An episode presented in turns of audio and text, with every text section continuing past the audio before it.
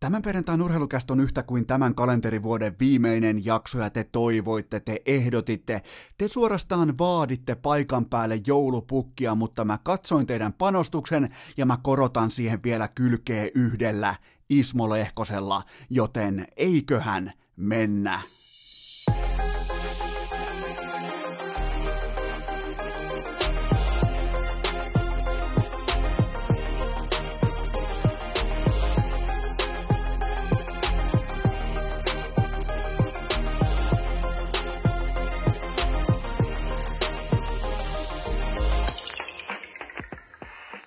Tervetuloa vielä kertaalleen tähän vuoteen urheilukästin pariin on perjantai 20. päivä joulukuuta ja Mä olen avannut mun ensimmäisen joululahjapakettini, koska mä sain siihen erillisluvan mun kummipojalta, koska mä lähden nytten Lappiin, mä lähden Ylläkselle, joten me ei pystytä kummipojan kanssa vaihtamaan lahjoja erikseen tuttuun tapaan joulusukan kerran jouluaattona 24. päivä, joten mä sain erillisluvan nyt avata paketin ja voi kuulkaa mitä kaikkea siellä olikaan, mutta totta kai siellä oli mukana myös liikan pelaajakortteja, eli näitä keräilykortteja, mitä mäkin keräsin joskus varmaan ehkä 10-vuotiaana, 9-vuotiaana, 8-vuotiaana. Ne oli mulle, ne oli mulle siis varsinkin NR-kortit, mä muistan ikuisesti, varsinkin Pinnacle-sarja, niin se oli suurin piirtein ainoa arvokas asia, mitä mulla noin niin kuin materiaalia ylipäätään oli mun virvelin lisäksi junnuna lapsena, ja mä muistan kyllä sen tunteen aina, joten mä en yhtään ihmettele, että nyt suurin piirtein samanikäinen kummipoika haluaa just tasan tarkkaa ojentaa mulle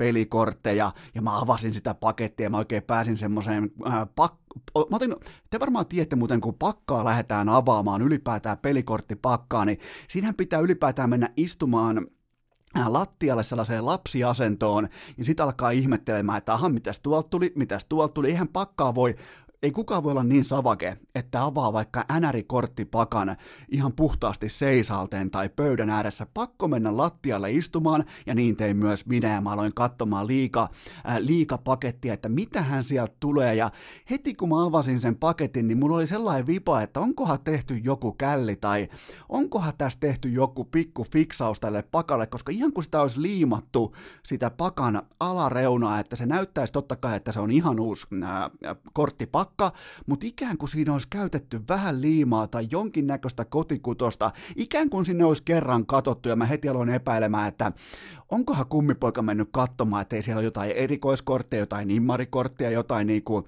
sellaista, mitä ei vielä kansiosta löydy. Ja sit mä otin käteen ne kortit sieltä ja mä katsoin, että aha, eka Roopetala ja ei jatkoa, aha, tosta tota, kuka siinä olikaan, oliko Aleksi Muustonen, aha, selvä pelikansin pelaa, otetaan jatkoa. Ja sit viimeisenä mulla odotti, kaikista SM Liigan pelaajista, kaikista, ketä mä olen ikinä tänä syksynä öö, mitenkään päässyt rummuttamaan, mainitsemaan tai paikoin jopa verbaali teurastamaan, niin kyllähän siellä oli viimeisenä korttina mukana Tuukka päähän pommittaja Mäntylä, niin mä en voi mitenkään kuvitella, että tämä olisi vahinko, joten mä epäilen täysin sitä, että nyt on joko mun isosisko tai hänen aviomiehensä, siellä on varmasti vähän opastettu tämän rikatun pakan kanssa, että mikä pelaaja siellä kannattaisi olla. Ja tällä hetkellä, kun mä katson mun taakse tuohon äh, takavasemmalle urheilukästi vaatekomerossa, mä laitoin Tuukka Mäntylän kortin oikein tuohon seinälle muistuttamaan siitä, että mitä on sysipaskuus jääkiekossa. Mutta jos tämä on virhe, jos tämä on ihan siis, että hän haluaa antaa tai antaa vahingossa mulle Tuukka Mäntylän, koska sitähän ei voi kukaan tehdä kellekään, vaikka olet vielä lapsi, niin sähän et voi antaa kellekään Tuukka Mäntylän korttia, et joululahjaksi, et juhannuslahjaksi, et mitkä, et, et, kukaan, ei, kukaan ei ole niin, koska tontut kun kurkkii, niin nehän katsoo keskimäärin sitä, että kuka on ollut äärimmäisen kilttinä tai absoluuttisen tuhmana, niin tuota, eihän kukaan nyt ole ollut niin tuhmana, että se ansaitsisi Tuukka Mäntylän kortin itselleen, joten jos tämä on vahinko, me otetaan nyt tällä hetkellä mun kummipoika tarkkaan seurantaan, koska jos tämä vahinko toistuu vaikka ensi jouluna, sitä seuraavana jouluna, niin sehän on silloin kaava. Ja Kaavoista puheen ollen päästään ensimmäiseen aiheeseen, koska nyt unohdetaan nämä pelaajakortit, vaikka tavallaan nyt mennään just sille alueelle, että mistä syntyy ö, tähtipuhetapa, mistä syntyy tähtikultti, mistä syntyy ne urheilijat, joita me herkästi mielletään supertähdiksi niissä lajeissa, mitä me ylipäätään keskimäärin,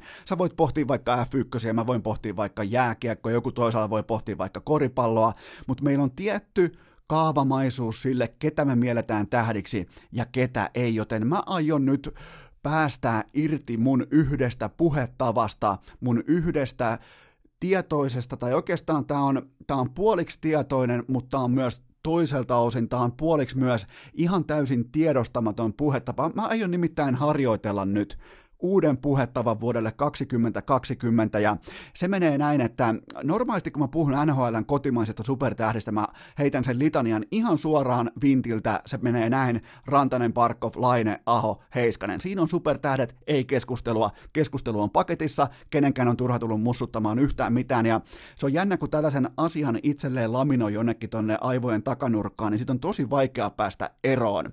Ja tos on ne Tuossa on mun papereissa ollut pitkään ne kenttäpelaajat, joilla on mitään asiaa, kun puhutaan maailman huippupelaajista NHL suomalaispelaajien osalta. Joten äh, siinä missä mun kummipoika voisi vaikka toistaa lapsenomaisesti virhettä, että se antaisi vuodesta toiseen mulle Tuukka Mäntylä. Vuodesta toiseen, niin mä en voi toistaa aikuisena sitä virhettä, ettenkö mä enää ottaisi mukaan tuohon litaniaan tällä hetkellä näillä näytöillä viimeisen kalenterivuoteen Teuvo Teräväistä, koska tota, Aivan siis järkyttävän kova kausi menossa, aivan mielettömän hyvää jääkiekkoa, aivan uskomattomilla tehoilla nähden siihen, mikä on työkalupakki, ja käydään vähän läpi, että miksi me ei nosteta, miksi me ei tykätä siitä teräväisen. Jos me nyt kuviteltaisiin vaikka, että me avattaisiin tällainen näkymätön korttipakka tässä kaikkien ö, kuvitelmamaailmassa tai niinku, ö, ajatushorisontissa, niin ei se teräväinen, miettikää, sille ei ole rantasen kokoa, eikä dynaamisuutta, eikä tietyllä tapaa jääkiekkoilullista seksikkyyttä, miksei myös ihan niin, noin normiseksikkyyttäkin, mutta ei siinä ole sellaista samanlaista vetovoimaa, siinä ei ole Barkovin hard tason kokonaisvaltaista jääkiekkoa, siinä ei ole Sebastian Ahon uskomatonta pelinopeutta ja tietynlaista räjähtävyyttä ja sitä, että koska tahansa voi tapahtua mitä tahansa, siinä ei ole Miro Heiskasen kykyä lentää tuolla jäällä kuin jouluinen enkeli, joten meillä ei ole kulmaa, meillä ei ole ja siitä syntyy supertähteys tai se ylipäätään se tähteys, että pitää olla joku asia, mistä sä saat välittömästi kiinni, koska Teuvo Teräväinen on kuin, se on kuin pala mäntysuopaa, se lipsahtaa välittömästi sun kädestä, sä et saa otetta, ja mitä sä teet silloin fanina, sä useimmiten laitat ehkä vähän siihen B-koriin, ehkä kakkoskoriin, kolmoskoriin, sä laitat vähän niin kuin siihen supertähtien tähtien rinnalle, vähän että jos joku noista vaikka nyt poissa, tai niin ehkä sit mä nostan Teräväisen tohon, mutta mun on nyt pakko opetella puhumaan siten, että Teuvo Teräväinen kuuluu tähän litaniaan, Rantanen, Parkov, Laine, Aho, Heiskanen, teräväinen. Se on pakko opetella, se on pakko saada läpi, koska Teräväisellä on aivan uskomaton tällä hetkellä, sillä on siis ihan uskomaton flow, mitä tulee kiekon syöttämiseen. Tällä hetkellä näillä eväillä, ja just nyt Teräväinen on mun papereissa koko NHLn paras pelintekijä, ja te voitte nyt lähteä parrikaudelle teidän McDavidien kanssa, mutta mietitään vähän, että Miten vaikka McDavid, miten hän tekee peliä? Hän on koko sukupolvensa ja kenties kaikkien aikojen NHL nopein, pelinopein jääkiekkoilija. No entäs Dreisaitl? Todella nopea, vahva huippuurheilija. No mites John Carlson? Ympärillä Ovechkinista alkaen kaikki aseet ja pystyy äh, muodostamaan pelintekokartellin YVllä siihen quarterbackin rooliin viivalle. Nathan McKinnon, McDavidin ohella liikan nopein sentteri. No entäs se meidän Teuvo? Katsotaan vähän numeroita. Nimittäin tota, se, mikä on meille sokkoheitto tai meille, kun me joudutaan pohtimaan, että on oh, I can't believe it, että yrittikö se edes tota, niin mä voin aina taata teille, että sählyteuvo, se yrittää, se ei tee vahinkoja, se ei siirrä kiekkoa turhan takia.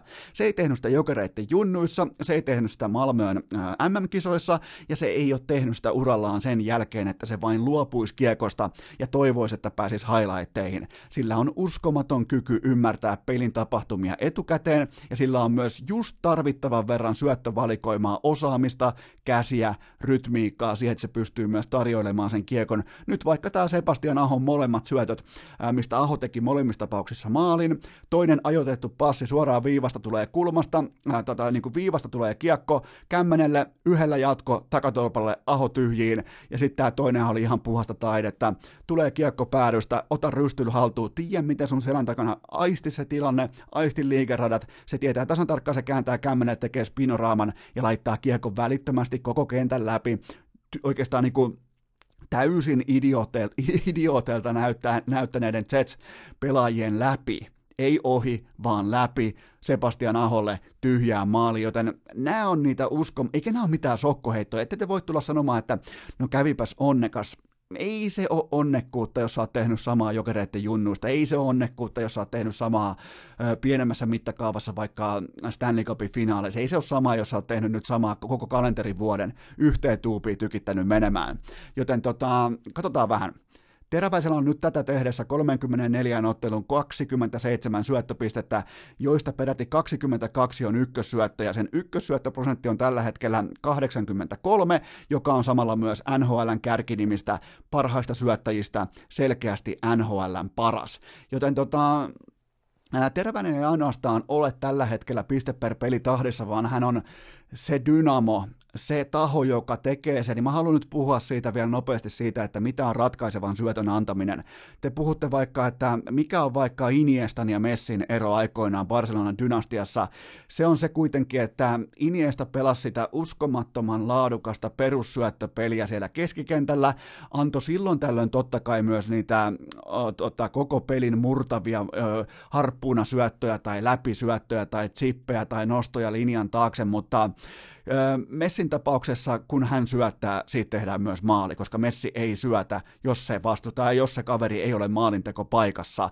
Ja tota, siitä syntyy, se, syntyy primaarisyöttämisen absoluuttinen osaaminen, kun sä pystyt jonkin verran kantamaan laukausuhkaa, joka nyt ripauksen verran Messillä on kovempi kuin meidän Teuvolla, ja näin niin kuin jos sallitte Kendon ja kuningaspelin yhdistämisen, niin tota, Teuvolla kuitenkin on jonkin verran laukaisuhkaa, mutta se kokonaisvaltainen valikoima, miten se äh, sählyn pelaajan aivo kapasiteetti tällä hetkellä pyörittää sitä kaikista moderneinta syöttövalikoimaa, niin se on kaunista, siellä ei ole kone tukossa, ja se ylipäätään kurheili, että ainahan kaikki puhuu mukavuusalueesta ja siitä, että miten löytää oman pelinsä tai missä olosuhteissa löytää oman pelinsä, mutta kyllähän se lähti tämä koko teräväisen runi lähti siitä käyntiin, kun hän löysi mukavuusalueensa. Ja mikä oli vähemmän yllättäen mukavuusalue? Se, että ei ole mitään huolta huoli, huomisesta. Ja miettikää, mitä teräväinen teki. Hän olisi voinut pelata uhkapeliä sillä, että jos mä nostan nyt mun tasoa, niin mun palkka tulee olemaan selkeästi, todennäköisesti vuosipalkka tulee alkamaan öö, seiskalla tai vähintään kutosella. Nyt se tyytyi vitosella alkavaan numeroon, ja se on sen kanssa aivan täysin fine, koska se on löytänyt urheilulliselle sielulle ja rauhan, se on löytänyt pelintekijän varsin, mm, en nyt voi sanoa haavoittuvalle sielulle, mutta kuitenkin sellaiselle sielulle, joka elää siitä, että on mukava olla, on mukava löytää ne just ne oikeat ketjutoverit, on mukava löytää just ne oikeat kombinaatiot ja pystyt hengittämään raikasta ilmaa, tiedät, että sulla on nyt viisi vuotta edessä sopimusta, tiedät tasan tarkkaan, että sä oot hyvin lähellä franchise-pelaajan titteliä, tiedät tasan tarkkaan, että tuolta joukkueelta otetaan sulta yhtä roolia ja se on pelin tekeminen. Ja tällä hetkellä mun papereissa juuri nyt Teuvo Terävänen on koko, siis syöttövalikoimaltaan siltä, että miten hän pelaa kiekon absoluuttisiin maalintekopaikkoihin. Mun papereissa voin olla väärässäkin, mutta mun papereissa tätä, tätä ei vielä pysty mitenkään mittaamaan, tätä ei pysty mitenkään vääntämään kellarinörttien Excel-taulukoksi sitä, että tämä on siis ihan nyt sitä kuuluisaa mutuilua niin kuin noin urheilukästi keskimäärin muutenkin, mutta mun papereissa tällä hetkellä Teuvo Teräväinen koko NHLn paras syöttäjä ja tästä syystä kuuluu tähän kovaan kovaan supertähtilitaniaan, tähtilitaniaan, tähän kotimaisen jääkiekon kruunun jalokivi-litaniaan. Kerrataan se vielä kerran. Rantanen, Barkov, Laine, Heiskanen ja nyt myös, kyllä vain, Teuvo Teräväinen. Perjantai nurheilukääst. Jakso, jota ei tehdä tai kuunnella ilman muutamaa kylmää.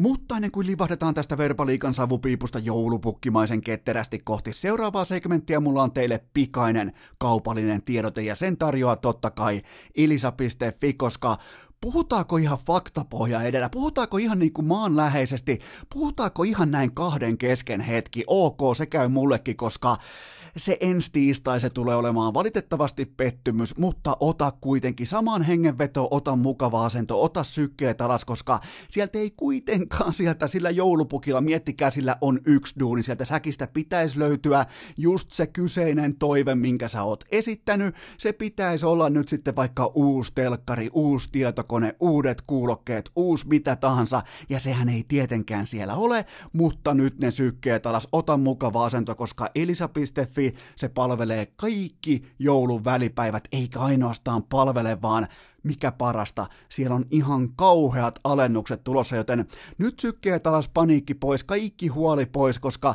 jos ei sieltä joulupukia, muistakaa, silloin yksi tuuni, silloin Herra Jumala yksi tuuni, kun Kalle Kaskisella, ja se vetää se vihko, jos ei sieltä säkistä löydy sitä sun omaa lahjaa, niin odota vaikka keskiviikkoa, odota torstaihin ja iske alennuksiin, koska elisa.fi laittaa koko joulun välipäiville ja koko loppuvuoden ajaksi ihan uudenlaisen alennusmankelin pyörimään, joten välittömästi korvan taakse tässä kohdin jo, kun sä oot valmistautunut pettymykseen, se on meille kaikille sama jouluinen tunne, niin ota jo valmiiksi korvan taakse se tosiasia, että elisa.fi aloittaa alennukset. Ja muista se läpi joulun pyhien, muista se läpi uuden vuoden elisa.fi alennukset tikissä, otetaan vielä kerran se osoite, koska se jotenkin niinku, se sointuu, se sointuu kuin joulupukin, kun se koputtaa ovea ja ilmoittaa, että no ei mulla nyt sitä lahjaa ollutkaan täällä mun säkissä, niin otetaan se osoite vielä kerran, elisa.fi.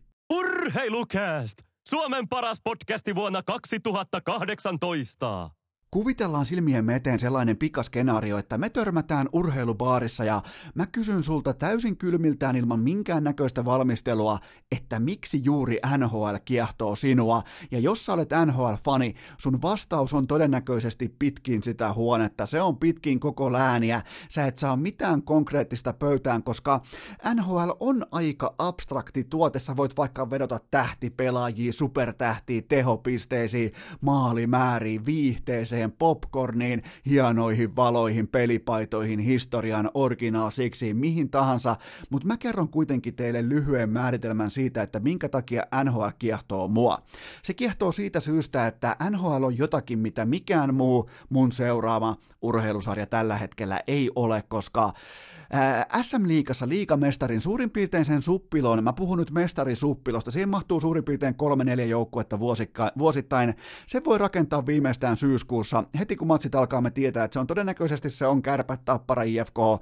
Joskus voi tulla joku vähän niin kuin ohiheittokausi, joku HPK voi käydä, joku S voi käydä, mutta hyvin pitkälti meillä on se tiedossa, ketkä tulee voittamaan. NFLssä meillä pitää olla tämä suppilo kädessä suurin piirtein viikolla numero kahdeksan, viimeistään kiitospäivänä meidän pitää pystyä ammentamaan kasaan sellainen ehkä kuusi tai neljä joukkuetta, ehkä kolme per konferenssi, että okei, noin joukkueet voi voittaa Super Bowlin. Valioliikassa meidän pitää tietää mestari viimeistään itsenäisyyspäivänä tai vähintään se kaksi joukkuetta. Useimmiten se on kahden ponin ralli, tällä kertaa se on vain Liverpool ja kaikki muut. NBA-mestari valitettavasti useimmiten tiedetään se jo kesällä ja sen hetken jälkeen, kun vapaiden agenttien liikkuminen on jälleen sallittua, me tietää siitä suurin piirtein kaksi viikkoa eteenpäin heinäkuun puolivälissä, että miten ensi kaudella tulee tapahtumaan tapahtumaan. Toki nyt täytyy sanoa NBAn kunniaksi se, että siellä ollaan hyvin voimakkaasti lähestymässä tällä hetkellä kohti avoimemman ja tasaisemman kilpaurheilun maailmaa, mutta keskimäärin NBA-mestari on tiedossa helvetin aikaisessa vaiheessa, mutta entä sitten tämä meidän NHL? meillä ei ole mitään hajua. Meillä ei ole, siis meillä ei ole mitään tuntumaakaan siitä, että kuka voisi tälläkin kertaa voittaa Stanley Cupin. Mä olisin vuosi sitten kysynyt teiltä, vaikka te olisitte tehnyt mulle vaikka 25 joukkueen rankingin, te olisitte tehnyt ihan vilpittömästi avoimesti just tänään, tänään on 20. päivä joulukuuta, te olisitte just tänä perjantaina tehneet mulle 25 joukkueen rankingin NHL-joukkueesta alkaen numerosta 1 kohti 25, ja te olisitte laittanut siihen ne joukkueet, jotka teidän mielestä voi voittaa mestaruuden. Ja mä väitän, että teistä noin ehkä 80 prosenttia olisi jättänyt siitä koko listalta pois sellaisen organisaation kuin St. Louis Blues, ja miten sitten lopulta kävikään. Siellä oli coachin kengitys, ykkösveskari kateissa, löytyi jostain AHLstä jämäjätkä ja loppu on historiaa. Tämä on se syy, minkä takia mä rakastan NHL, tämä on se syy, minkä takia mä herään mystisiin aikoihin keskellä yötä, vaikka kun mä käyn yökusella, niin on pakko vähän katsoa, että okei, no miten noin muljahtaa, mikä on Montrealin tilanne suhteessa vaikka Tampa Bayhin just tällä hetkellä. Nämä on niitä juttuja, mitkä kiehtoo mua ihan mielettömästi, ja nyt kun tässä jaksossa on siis, kohtaa mennään tuohon, on vielä pari osiota välissä, mutta kohta mennään tuohon Ika Lehkosen vierailuun tässä jaksossa, niin tota, siellä aika selväksi varmaan tulee se, että kuinka tiukkaa se kamppailu on tuolla. Mä en voi siitä maailmasta mitään tietää, mä voin vain arvailla, mutta kun Lehkosen perheessä se on ihan niin kuin perheen omakohtaista tietoa, että kuinka kova toi keskikasti on NHL ja kuinka vähän sulla voi olla virhe off-päiviä, hutipäiviä, jotta sä voit saavuttaa ylipäätään yhtään mitään tuossa sarjassa, joten tota, se on se, mikä mua kiehtoo. Mulla ei ole mitään hajua tälläkään hetkellä, mä voin vain arvailla, joten tulkaa mukaan ja arvailkaa mun kanssa, koska mä oon nyt ottanut itselleni tehtävän, mä oon tehnyt muutenkin tätä jaksoa. Tästä jaksosta muuten on varmaan ihan kunniakasta sanoa, että mä en vielä tiedä kuinka pitkä tästä tulee, mutta tästä tulee varmaan tommonen ehkä urheilukästin ennätyspitkä jakso, ja mä vaan teille haluan alleviivata sitä, että tätä jaksokokonaisuutta on tehty suurin piirtein eh, viikonpäivät, segmentti tuolta, toinen täältä on tasaisesti tehty, eli tätä ei ole puristettu yhdellä istumalla pakettiin. Mä haluan vaan niinku, näin niinku miele, mielenterveyspoliittisista syistä kertoa teille, että ei, en istunut neljää tuntia penkillä yhteen soittoon, mutta tota, NHL, Mä otin itselleni pestin. Mä otin tällä viikolla tuossa viikon alussa heti itselleni pestin ja mä päätin, että mä otan mestaruussuppilon käteen, mä haluan puristaa nyt NHLn joukkueet niihin kahdeksaan organisaatioon, joilla on mahdollisuus voittaa tänä vuonna Stanley Cup, ja mä hylkään kaikki muut. Vain nämä kahdeksan meni mulla jatkoon. Mulla on neljä joukkuetta per konferenssi, ja lähdetään liikkeelle. Tää on todella tylyä, tää on todella, tää siis Tämä oli oikeastaan, että tehkää vaikka, jos teillä on vaikka saunailta, menette kavereiden kanssa vaikka pelaa monopolia tai jotain lautapeliä tai mitä nyt tahansa teettekin, niin ottakaa, jos olette NHL-faneja, kokeilkaa tiivistää kahdeksaan joukkueeseen NHL-mestaruustaistelu just nyt, just tältä istumalta. Voin taata, että aiheuttaa harmaita hiuksia sekä erittäin harmaita perskarvoja, nimittäin jäi kohtalaisen kovaa nippua, mutta on pakko uskoa omiin silmiin, on tullut ammennettua myös dataa, on yrit, mä oon yrittänyt sisäistää sitä, mitä Excel nörtit yrittää mulle kertoa, joten mä oon erittäin avoin nyt niin kuin kaiken informaation tiimoilta, ja mun top 8, mun tämä kahdeksan joukkueen mestaruussuppilo, tämä kuulostaa täältä nyt tarkkana. Voitte ottaa vaikka talteen ja käyttää tätä mua vastaan, koska tämähän ei tule ikinä osumaan, koska tämä on NHL, tämä on maailman hienoin, jännittävin, tämä on maailman oudoin urheilusarja siinä mielessä, mutta Mä, mä muuten tuun kehumaan tässä jaksossa myös NFL maailman parhaaksi sarjaksi, mutta se sallittakoon näin joulun aikana, itäinen konferenssi. Öö, Boston Bruins en voi jättää pois tästä suppilosta, koska liikan paras kotijoukkue ja hampaan kolo ennen kaikkea edelleen täynnä. Ja öö, mä uskon urheilussa siihen hetkeen, kun supertähtipelaajia nöyryytetään kotikentällään, kun heittomerkeissä koko Amerikka katsoo. Mä uskon, mä uskon siihen hetkeen sen, voiman, sen voimaan, sen dynamiikkaan. Mä uskon siihen hampaankoloajatteluun ja tästä syystä mulla on Boston Bruins ehdottomasti, ei ainoastaan siitä syystä, että se on pelannut todella todella hyvin, vaan myös siitä syystä, että Marchand, Pasternak, Bergeron, joka on voittanut urallaan ihan kaiken, niin mä jotenkin mulla on sellainen vahva luottamus siihen, että nämä jätkät ei kahta kertaa putkeen häviä. Se oli nimittäin kova, kova, kova koulu, Game 7, kotikenttä ja keskelle lahjetta. Joten tota, ja tämä ykkösketjut, ja tää, nämä bileet on kohta ohi. Tää niinku, tällaisten sopimusten tekeminen on kohta ohi, ja nämä kaikki pelaa alihintaisilla lapuilla vain yhdestä syystä, ja se syy on Stanley Cup, joten tämä kuuden miljoonan sopimuksella pelaaminen, se loppuu jossain vaiheessa, joten tässä on tietynlaista jopa niinku viimeisen ratsastuksen henkeä ilmassa, joten Boston Bruins listalla totta kai.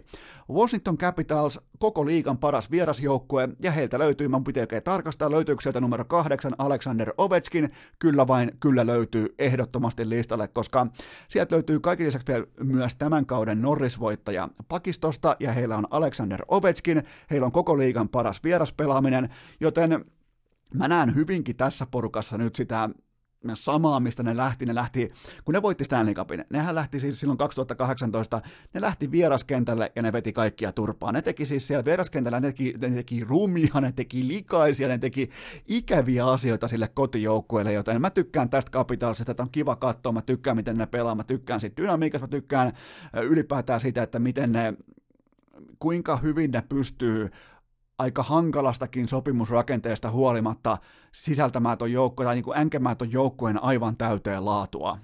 Hyvän illan, huonon illan, sen erotus on tällä hetkellä mun mielestä aika maltillinen. New York Islanders saattaa tulla vähän shokkina, koska mä vihaan Islandersia, mä vihaan lyijyisiä tuotteita, mä vihaan näitä nykypäivän jyppejä, mutta tota, se maksoi kuitenkin, ja tässä on yksi syy, minkä takia tämä on listalla. Se maksoi oppirahat vuosi sitten, ja jokainen muistaa, mitä kävi aikoinaan, kun päävalmentaja Barry Trotz sai tehdä rauhassa läksyt Capitalsissa. Ei tehty, ei ylireagoitu, ei painettu paniikkinappulaa, ei, tota, ei lähdetty juoksemaan mihinkään suuntaan, ja tässä on hyvin paljon samaa, vaikka heikommilla pelaajilla, paljon, paljon, paljon heikommilla. Tässä on hyvin paljon samaa, että otetaan sykkeet alas, tehdään johtopäätökset, tehdään läksyt ja mennään kohti sitä samaa haastetta eri kulmasta uudestaan. Ja ylivoimaisesti lyijyisin, ylivoimaisesti koko liikan paras puolustusjoukkue ja mikä, mikä myy fanipaitoja? Kyllä vain se Conor McDavid. Mikä voittaa mestaruuksia? Valitettavasti kyllä vain se puolustuspelaaminen. Sitten mulla on idästä vielä neljäs joukkue, ja se on totta kai, tai ei välttämättä totta kai, koska tämä, nyt, tämä tarkoittaa nyt sitä, että tiedän, te ootatte tiettyä, että te saatatte kannustaa vaikka jotain, tai itse asiassa tämä on aika kova valinta, tätä piti pohtia pitkään, mutta tota, ei voi ottaa ketään muuta tällä hetkellä mukaan kuin kyllä vain, ja tämä jättää nyt ihan helvetin kovia supertähtiä ulos, mutta Carolina Hurricanes, koko sarjan paras korsijoukkue, idän toiseksi vähiten maaleja omiin, päävalmentaja Rod Brindamorin näköinen joukkue, ja silloin kun päävalmentaja ylipäätään lähtee pelaajien kanssa salille mukaan ja nostaa penkistä kokonaisen Volvon äh, ilman, ilman minkäännäköisiä keventeitä, mä tykkään siitä coachista, ja täällä on vihdoin myös ratkaisuvoimaa. Nämä nuoret pelaajat astuu koko ajan esiin enemmän ja enemmän, siellä tehdään ilmaveiveilläkin tällä hetkellä enemmän maaleja kuin jossain toisaalla, vaikkapa tota, äh, jossain, missä nyt voisi sanoa, vaikka tota, miten mä en pysty mainitsemaan yhtään susipaskaa joukkuetta suoraan lennosta. Mun piti, normaalisti mä oon tottunut sanomaan, että tehdään ilmaveiveillä enemmän maaleja kuin Arizona, mutta kun sekään ei ole heikko enää, nyt pitää oikein itsekin alkaa adjustoimaan uudestaan, mutta joka tapauksessa Tää, no Buffalo. Buffalo on aina paska, nekin on menossa playereihin. On pakko keksiä joku uusi sellainen joukko, minkä pystyy tosta vaan kaivamaan suoraan hihasta esiin joka kerta, kun pitää viitata johonkin heikkoon. Detroit, no niin, sieltä se tuli. Enemmän ilmaveiveillä maaleja kuin Detroit ylipäätään jääkiekkojoukkueena tällä kaudella. Tämä porukka, Carolina Hurricanes, näki päävalmentajansa johdolla vuosi sitten Bostonia vastaan suurin piirtein, että missä se standardi menee. Ja se standardi on se just se erottava tekijä, se on just se, mikä vie sut vaikka konferenssifinaaleihin, mutta se ei vie sua eh, enää jaardiakaan pidemmälle. Joten tota, se tuli selväksi ja siihen on tehty läksyjä. Sitä ongelmaa on myös, sitä on korjattu, siellä on tehty hankintoja, siellä on tehty liikutettu palasia. Mä tykkään tästä joukkoista, tässä on nuorta osaamista, nuorta voimaa. Tässä on sitä porukkaa, sitä jalkaa, mikä tulee kantamaan myös keväällä, mutta jokainen varmaan ymmärtää, että tämä vaatii sellaista St. Louis Blues-tyyppistä runia sitten ihan, ja niin kuin kaikki, totta kai, kaikki perustuu sitten loppu viime kädessä kuitenkin siihen runiin, että tota, eikä se ole mikään, se ei ole mikään niin kuin jääkiekon mystinen sellainen ikään kuin joku uskomus tai vanhan liiton puolivillainen väsynyt kliselause se, että sulla on playoff rani päällä. Mun mielestä se on ihan täysin aito ja oikea asia. Sitten läntiseen konferenssiin, joten idästä ei mennäkään vielä yhteenvetoon. Lännestä mulla on jatkossa, mulla on Colorado Avalanche, eli tämä kuuluu mun mestaruuspalapeli, mun mestaruussuppiloon. Liikan paras maalierotus plus 31 kaappia, liikan toiseksi paras 5-5 maalivahtipeli, liikan kovin tykistö kentälle niihin vaihtoihin, jotka ratkaisevat ottelusarjoja, McKinnon, Rantanen, Makar, kumppanit, Landeskuk, you name it. Mun mielestä toi joukkue pystyy tällä hetkellä marssittamaan liikan absoluuttisesti parhaat pelaajat tosi paikassa kaukalo. Tämä voi aiheuttaa debattia. Mä pysyn kiinni mun aseissa. Mikään ei biittaa tällä hetkellä McKinnonia, Rantasta ja kumppaneita, joten Colorado Avalanche ihan itsestäänselvyytenä mukana listalla. Dallas Stars, lännen vähiten päästettyjä maaleja ja alkufarsista ja draamasta huolimatta kaikki potentiaali kuitenkin vasta edessä. Todella tasapainoinen, vähän jopa jyppimäisen, ex-jyppimäisen lyijyinen, underinnanen, ex-underinnanen joukkue. Eli tukioma maali ja toivo hyviä asioita vastustajan maalille ja se oli kuitenkin Mä haluan vieläkin alleviivata sitä, että se viime kevät oli kuitenkin maaliviivan päässä tämä olisi ihan hyvin voinut tämä porukka olla se St. Louis Blues ihan realistisesti ilman minkään näköistä niin kuin Suomi-poika-hehkua tai Miro Heiskas-hehkua, ilman mitään tällaista. Se olisi voinut mennä ihan oikeasti päätyyn saakka siitä hetkestä ja jopa koska jos sun, mä en tiedä oliko äh, coach Montgomery, oliko se pidetty, oliko se rakastettu, oliko se arvostettu, mulle ei ole siitä ensikäden tietoa, mutta kuitenkin tässä on tietynlaiset, kun sä kohtaat tällaisia et ainoastaan töyssyjä tiellä, vaan ihan kokonaisia tiesulkuja, piikkimattoja, niin tässä on tietynlaista kohtalon joukkueen tematiikkaa haistettavissa jo nyt. Kohta tulee Winter Classic yhteen hiileen, siitä eteenpäin kevätkausi, kevätruni, playoff-runi, mä otan siitä syystä Dallas Starsin mukaan mun listalle on pakko ottaa myös hallitseva mestari St. Louis Blues, koska mä en olisi uskonut tähän hetkeäkään, mä olin tämän joukkueen tiimoilta täysin väärässä, mä en olisi ikinä uskonut, että se on mukana lähelläkään lännen kärkeä, ei minkäännäköistä darraa, ei minkäännäköistä mestaruuskrapulaa, todella tasaista, luotettavaa, uskottavaa, isojen poikien karvapersen jääkiekkoa, joka äh, useimmiten äh, pieni organisaatio tai tällä voittamaan kokematon organisaatio, kun se voittaa jotain, niin siellähän ryypätään vahingossa seuraavat kaksi vuotta ja kuvitellaan asioita, kuvitellaan asioiden tapahtuvan itsestään, mutta ilmeisesti tämä uusi johtavien pelaaja O'Reilly-kumppani, tämä sukupolvi, niin tämä on ihan eri puusta veistetty ja nämä jätkät lähti saman tien uudestaan töihin ja ihan helvetin kova porukka. Kuka haluaa mennä tällä hetkellä playoffs, kuka haluaa mennä tällä hetkellä hinkkaamaan seitsemän matsin playoff-sarjan tota betonimyllyä vastaan? Vähissä on kädet, ei näy hirveästi täällä vaatekomerossakaan, joten St. Louis Blues listalla. Ja sitten yllätyskorttina mukana, öö, tämä oli myös vaikea. Tämä viimeinen joukkue on aina se kaikista vaikein, kuka pitää nostaa mukaan tähän neljän joukkueen satsiin, mutta mulla on mukana Arizona Coyotes, koska liikan kolmanneksi vähiten kiekkoja omiin ja toiseksi paras vierasjoukkue. NHLn paras maalivahti duetto Kemper Ranta ja liikan paras 5-5 torjuntaprosentti ihan normaali jääkiekko pelaamisessa, eli puolustaa hyvin, puolustaa tiiviisti, maalivahit tekee oman duuninsa, tekee sen aivan helvetin hyvin, löytyy reliefi, eli sitä, että eihän kukaan, äh, eihän baseballissakaan joku Washington Nationals nyt voittanut World Seriesia sillä, että niillä olisi ollut yksi tai kaksi huippusyöttäjää. Ne voitti sen sillä, että niiden syöttäjien rotaatio salli huilit ja salli tuoreiden pelaajien peluuttamisen sillä hetkellä, kun millään oli yhtään mitään merkitystä, vaikkapa just äh, World Seriesin finaalisarjassa tai missä tahansa, joten tota, tästä syystä mä uskon, mä uskon aidosti siihen, että kun sulla on, sulla on Kemper, sulla on Raanta, niin toinen niistä tulee, eli Kemper tulee voittaa hyvin todennäköisesti myös Vesinan, mulla ei ole mitään ongelmaa sitäkään vastaan, niin sieltä voi heittää missä tahansa tilanteessa kumman tahansa maaliin, siellä voi laittaa vaikka huilipäivän keskelle playoff-sarjaa, siellä voi tehdä asioita, mistä muut voi vain haaveilla, koska kuitenkin kun lähdetään tiivistämään nyt tätä playoff-puuta semmoiseen 16 joukkueeseen, niin mä voisin melkein väittää, että niistä ihan lonkalta, mä oon nyt lonkalta, nyt on joulu, mä mun lonkalta, niistä suurin piirtein 12 joukkuetta, 11 joukkuetta joutuu ihan suorilta pohtimaan, että mitä jos, mi, mitä jos meidän ykköspussarilla, meidän ykkössyöttäjä SL onkin se off night heti siihen kärkeen, Samaan aikaan tulee koko marmoritaideteos seinältä alas ja kaikki menee päin vittua, joten tätä huolta ei ole Arizona Kojoteksella.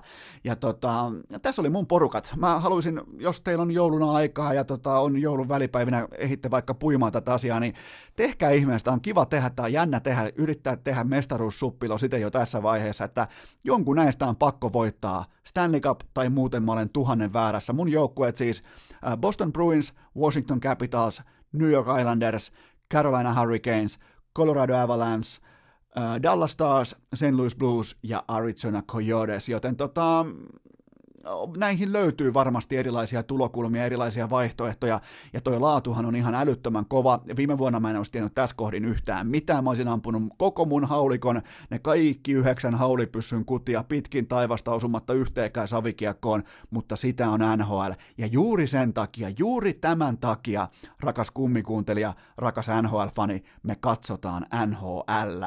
Urheilukääst! Klassinen yhden kauden ihme! Aivan tuota pikaa aloitetaan käydä läpi vuoden viimeisiä NFL-liuskapoimintoja, mutta sitä ennen mulla on teille pikainen K18-tuoteinformaatio. Sen tarjoaa totta kai Coolbet, koska siellä on joulukalenteri tällä hetkellä semmosessa tikissä, kun se liikkuu kohti viikonloppua ja ennen kaikkea tiistaita, että kannattaa joka päivä käydä tsekkaamassa, mitä siellä on tarjolla, koska palkintojen laatu nousee nyt pitkin viikonloppua ja sitten kohti tiistaita kohti taivasta, joten tähän saakka, jos ei ole joka päivä ollut mitään helmeä, niin tästä eteenpäin on pelkkää priimaa tallessa. Mä tiedän sen ja kohta tiedät myös sinä. Ja sitten tietenkin perjantaina kello 12 alkaen tuttuun tapaan Kulpetin triplaus ja siihen on voittava kaava ainoastaan se, että sä pelaat äh, sinkkukohteita, sä pelaat markkinatoppikertoimia, sä pelaat ylikertoimia ja sä pelaat aina ja ikuisesti nämä kampanjat minimipanoksella aloittaa, joten siinä ei ole mitään muuta ulostuloa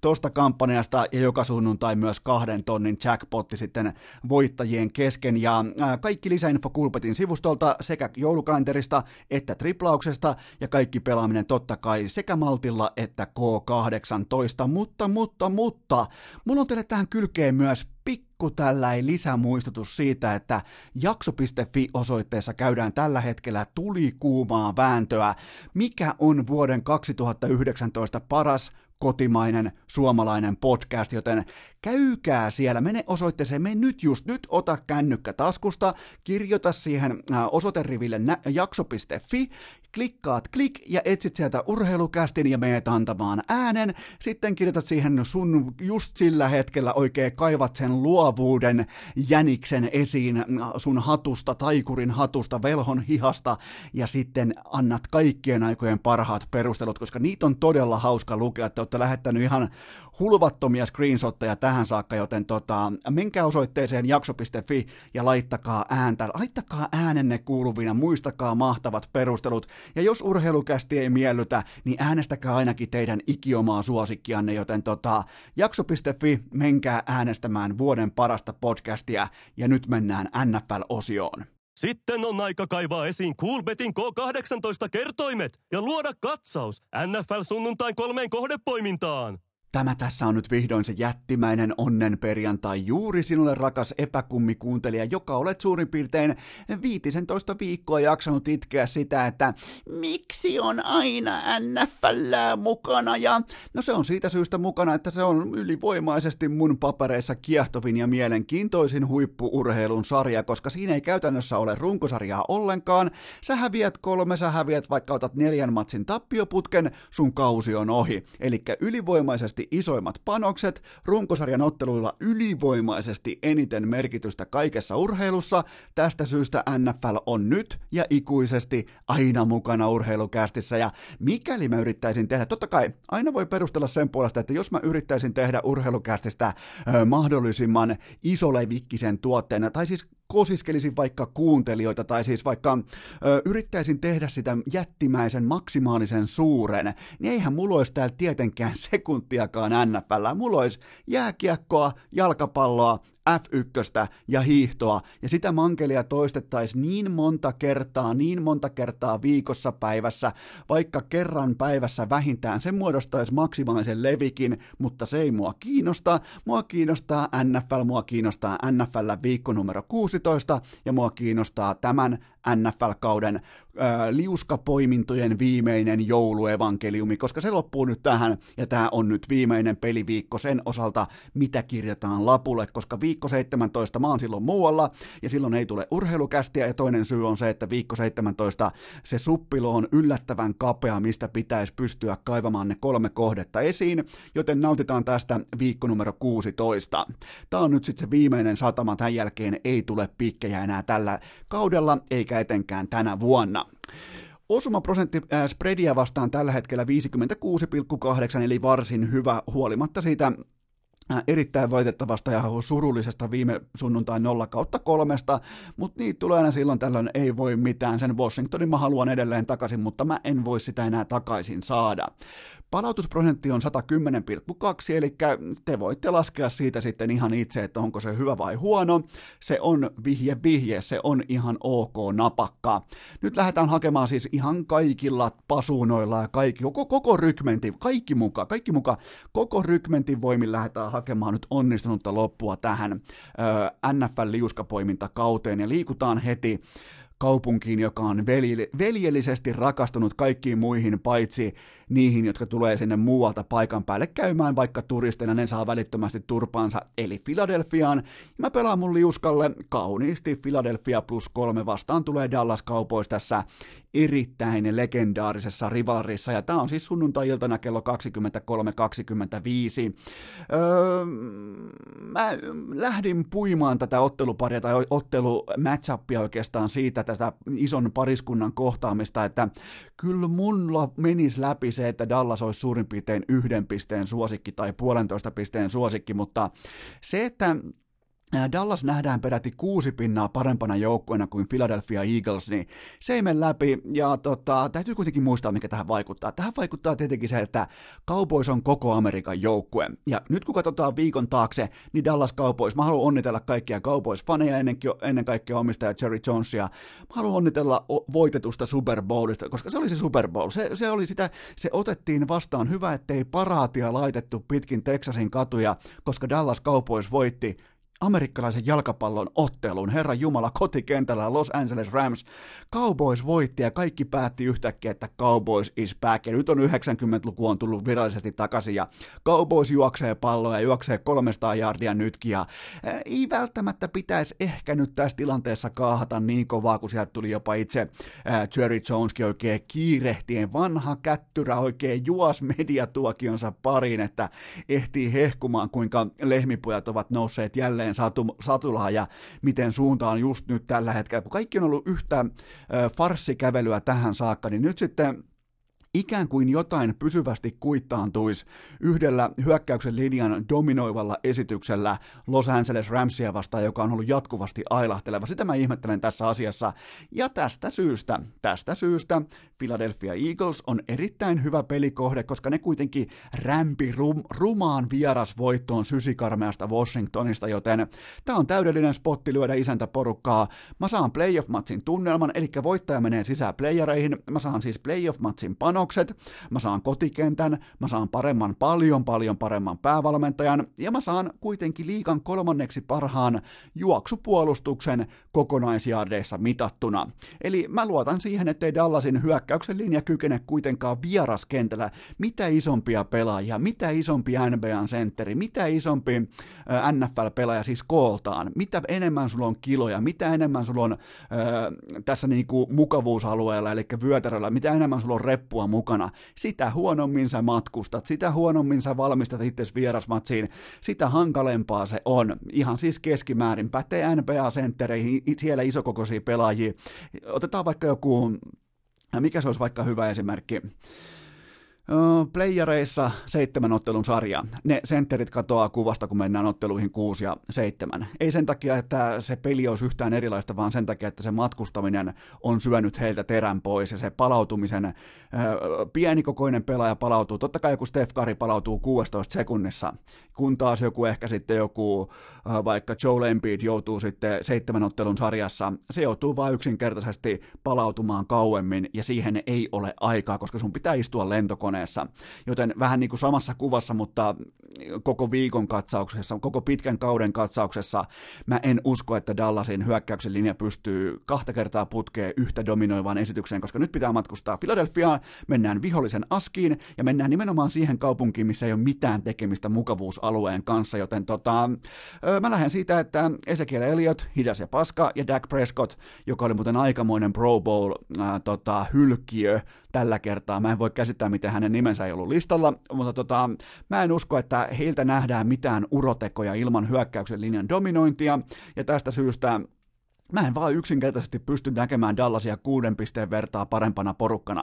En mitenkään. Carson Wentz ei nyt kuitenkaan ole Mun mielestä on aika lailla kolikon heittoja tasaraha suhteessa Dak Prescottiin. Totta kai Dallasin hyökkäyslinja pelottaa mua, mutta se on ainoa osio, mille mä annan mitään arvoa tässä matchupissa. Se on ainoa osio, mitä mä katson sillä hengellä, että okei, jos toi toimii, niin mä oon kusessa. Mutta mä tykkään, mulla on pisteet, mulla on kolme paunaa edessä, mulla on kotikenttä, mulla on playoff-panokset, mulla on kokenut playoff-voittaja, päävalmentaja, mulla on, ylipäätään mulla on joukkue, joka suurin piirtein nyt viime vuosien aikana, vaikka vuosi sitten Chicagossa iso playoff-vierasvoitto, ja sitä edelleen tietenkin Super Bowl-runi, niin, niin tuolla joukkueella kuitenkin on jotain tietotaitoa liittyen siihen, että miten just nämä ottelut voitetaan, toisin kuin Dallas Cowboysille, että niillä ei ole siitä minkään näköistä tuntumaakaan.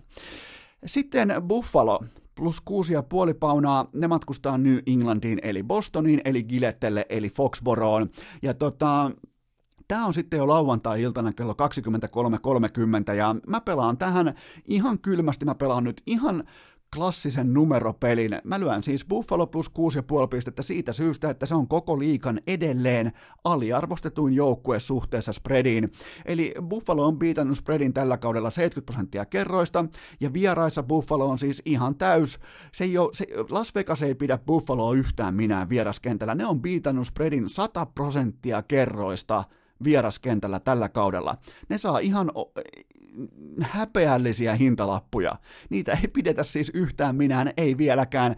6,5 pinna on yksinkertaisesti liikaa. Ja se mikä on mielenkiintoista, niin tässä on kaksi liikan parasta puolustusta vastakkain, joten se tarkoittaa sitä, että pistemarginaali on automaattisesti jo todella täpärä, se on todella tiukka. Tämä voi siis hyvinkin päättyä vaikka Patriotsille 17-14 tai tämä voi päättyä 14-13 tai sitä voi päättyä vaikka Buffalolle 10-7, mitä tahansa. Mä povaan todella alhaista pistemäärää, mä povaan todella, todella klassista juokse palloa, pysäytä juoksu, juoksuta kelloa, pidä palloa, pidä pallosta huoli, pidä kello liikkeessä. Mä otan sellaista iltaa, missä ei ole minkäännäköistä popcorn-arvoa, mutta mä pidän tällä hetkellä, se on pakko sanoa ääneen, mä pidän tällä hetkellä Josh Allenia parempana pelirakentajana kuin Tom Bradya, siis just nyt, just tänä sunnuntaina tässä tilanteessa. Molemmat kohtaa huippupuolustukset, mä otan ennemmin Allen Allenin kuin Bradyn. Ja mä en siis oota Bradyn saavan jälleen kerran yhtikäs mitään aikaa ja mua ei kiinnosta pätkääkään, onko siellä luettu nyt etukäteen Buffalon valmennuksen pelikirjat vai ei, onko siellä kuvattu sivurajaa, onko siellä kuvattu puolustuksen käsimerkkejä, ei voisi vähempää kiinnostaa. Brady juna meni jo, se on tullut alas kielekkeellä. Kielekkeeltä ja mä oon taannut teille jo aikaisemmin, että Patriots ei tule voittamaan millään, missään olosuhteissa tänä vuonna Super Bowlia. Tämä on nyt se vuosi, kun mä voin kerrankin laittaa käden sydämelle ja taata teille kaikille Arturi Lehkosmaisesti, että tämä oli tässä, Brady ei tule voittamaan enää urallaan ylipäätään yhtikäs mitään. Ja siis ja se on vaan siis isä aikaa vastaa, kun sä pelaat. Sä voit juoda sitä sun ö, avokadolientästä tai mitä tahansa, mutta tota, se isä aika, kun se lyö, niin tällaiset niin kuin 120 jaarin illat ja iltapäivät on sen jälkeen arkea. Ja tota, mä en siis lyö niinkään sen puolesta, että Buffalo olisi mitenkään maaginen, mutta mä lyön sen puolesta, että pistemäärä on liian suuri, ja mä odotan ennen kaikkea todella matala pisteistä ottelua kokonaisuudessaan, mikä päättyy jommalle kummalle joukkueelle suurin piirtein potkumaalin erotuksella, joten Buffalo Buffalo plus kuusi ja puoli pistettä liuskalle. Ja mikä olisikään kauniimpi tapa lopettaa tämä NFL-liuskakausi kuin voittoputki Winstoniin, joten tota, Tampa Bay plus kolme ja puoli paunaa kotonaan lapulle, vastaan tulee Houston, ja tämä pelataan sitten jo lauantai oikein primetime-iltana, tämä pelataan kello 20 alkaen, ja nämä matsit tulee muuten kaikki Viaplayltä. Niin tota, Houstonilla, Houston on vähän sellainen niin kuin, Houston, Houstonilla on ollut vuosi, oikeastaan koko Deso Watsonin aikana niillä on ollut todella vaikeuksia. Se on vähän kuin sellainen teini-kakaraton joukkue. Niillä on todella vaikea pitää oma päänsä balanssissa niillä hetkillä, kun niillä kulkee helvetin hyvin tai helvetin huonosti. Eli ne ei jotenkin pysty käsittelemään kuumia tai kylmiä aaltoja, joten Houstonilla on takana todella jättimäinen playoff-paikan varmistanut tunteellinen voitto divisiona vihollisesta. Ja jokainen varmaan ymmärtää, miten iso romahdusvaara tässä on, koska kyse kyseessä on Houston Texans. Ja esimerkkinä vaikka se, miten Houston kotonaan kylvetti suorastaan New England Patriotsin ja romahti heti perään Denveriä vastaan. Ihan käsittämätön romahtaminen, mutta kun tämä joukkue ei pysty kannattelemaan, tämä ei tiedä. Ja tämä on siis ihan normaali NFLssä kaiken kaikkiaan, että heti kun joukkue kuvittelee tietävänsä suurin piirtein mitä on voittaminen, niin se seuraava porukka tulee ja se ilmoittaa, että mm, sä et muuten tiedä yhtään mitään. Tälle kävi muun muassa vaikka San Francisco 49ersille nyt sunnuntaina, tälleen kävi ää, tota, kaksi viikkoa sitten Houstonille, joten mä otan ihan siis, mä odotan vain sitä, että tota, Tampan koko liikan, mä, mä toistan, koko liikan eniten heittojardeja tuottanut hyökkäys ne, ne vaan toteaa, että hei, eiköhän laiteta vähän palloa ilmaan, että eiköhän vähän nautita, että meillä on kotiyleisö, meillä on hyvä keli, meillä on hyvä fiilis, meillä on tulikuuma pelirakentaja tällä hetkellä, joka voi tiputtaa sen sinne sen daimin sinne kulmaan milloin tahansa. Todella kaunista heittopeliä ollut ja toki myös vastustajille. Se on siis oikein niin kuin joulun hengessä. James Winston on koko NFLn uskottavin joulupukki siinä mielessä, että kaikkihan, siihen voi, kaikkihan voi pukeutua joulupukiksi, mutta kukaan ei anna kaikille koko ajan lahjoja noin paljon kuin James James Winston, joten tämä tulee todennäköisesti ratkeamaan siihen, että Houstonhan on ää, piilohyvä joukkue juoksemaan, ei mikään piilohyvä, vaan ihan aidosti hyvä joukkue juoksemaan jalkapalloa, mutta Tampa Bayn juoksupuolustus jaareissa mitattuna ja kaikilla muillakin mittareilla saattaa tulla vähän yllätyksenä, mutta koko liikan paras. Joten tota, Mä otan, että kumpikin joukkue tulee tänne juoksupelin katoamisen tiimoilta tekemään sen johtopäätöksen, että eiköhän laiteta hurlum, hei, tähän on muuten kannattaa sitten katsoa overkohteita aika tarkasti, mutta tota, mä otan siis ihan tämän niin kuin Patriots Bills-matsin vastakohta, eli nyt laitetaan palloa ilmaan, nyt, nyt pelataan yleisölle, nyt pelataan Bud Lightille, nyt pelataan Coors Lightille, nyt pelataan niin kuin, äh, yläfemmoista, nyt pelataan nautinnosta, nyt pelataan popcornista, tästä tulee ihan älytön määrä pisteitä, se on mun ennuste tähän otteluun. Ja tämän matsin myös ei ainoastaan coveraa spreadia, vaan mun ennuste on myös se, että voittoputki Winstonin hieno, hieno, hieno runi saa, lop, äh, saa hienon päätöksensä. Hä, veikataan jotain. Mä veikkaan, että hän heittää 470 jardia, neljä touchdownia ja kaksi interceptionia on tällä kertaa voittoputki Winstonin sellainen niinku oikein signature-ottelu tähän loppuun, joten kerrotaan urheilukästi viimeisen NFL-viikon kohdepoiminnat.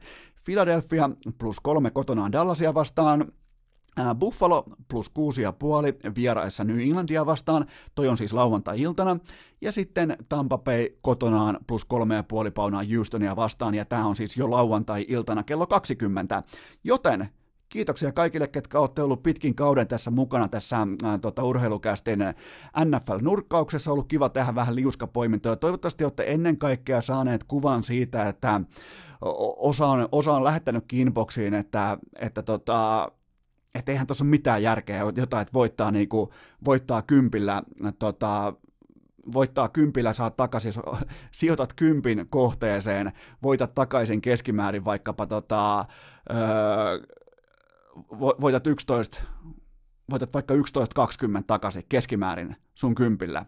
No tota, niin, sitä on vedonlyönti. Se, se on valitettavasti just tasan noin kuivaa hommaa. Toivottavasti olette saanut sen, nimenomaan sen tarkan kuvan siitä, että siinä ei ole mitään vippaskonsteja tai siinä ei ole niinku mitään temppuja tai taktiikoita, tai se on ihan raakaa, sul pitää olla kassahallinta, sul pitää olla markkinatoppihaku, sul pitää olla ymmärrys siitä, miten spreadit toimii, ja sun pitää aina löytää se viisaan rahan puoli.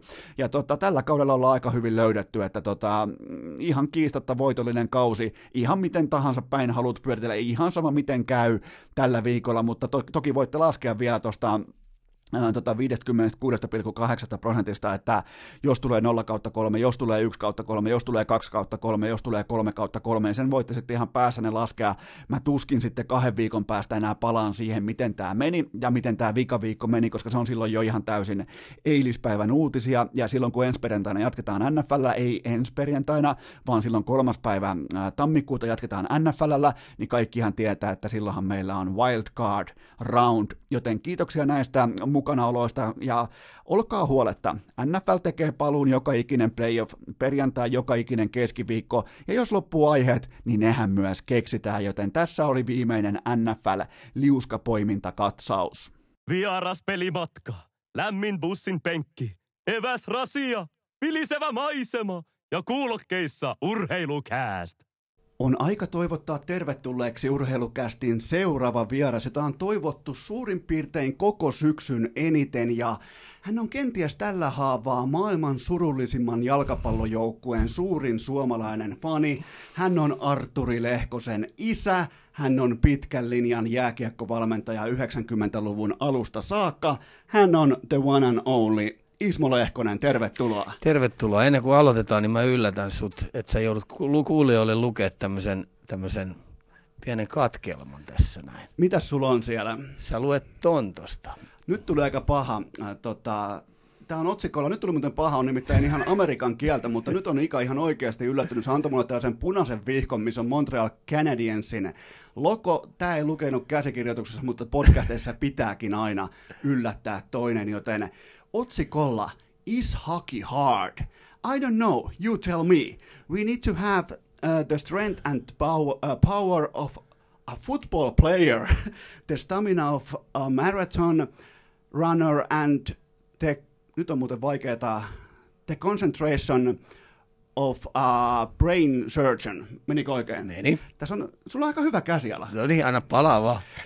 Uh, but we need to put all this together while moving at high speed on a, on a cold and slippery surface uh, while five other, guy, uh, five other guys use clubs to try and kill us.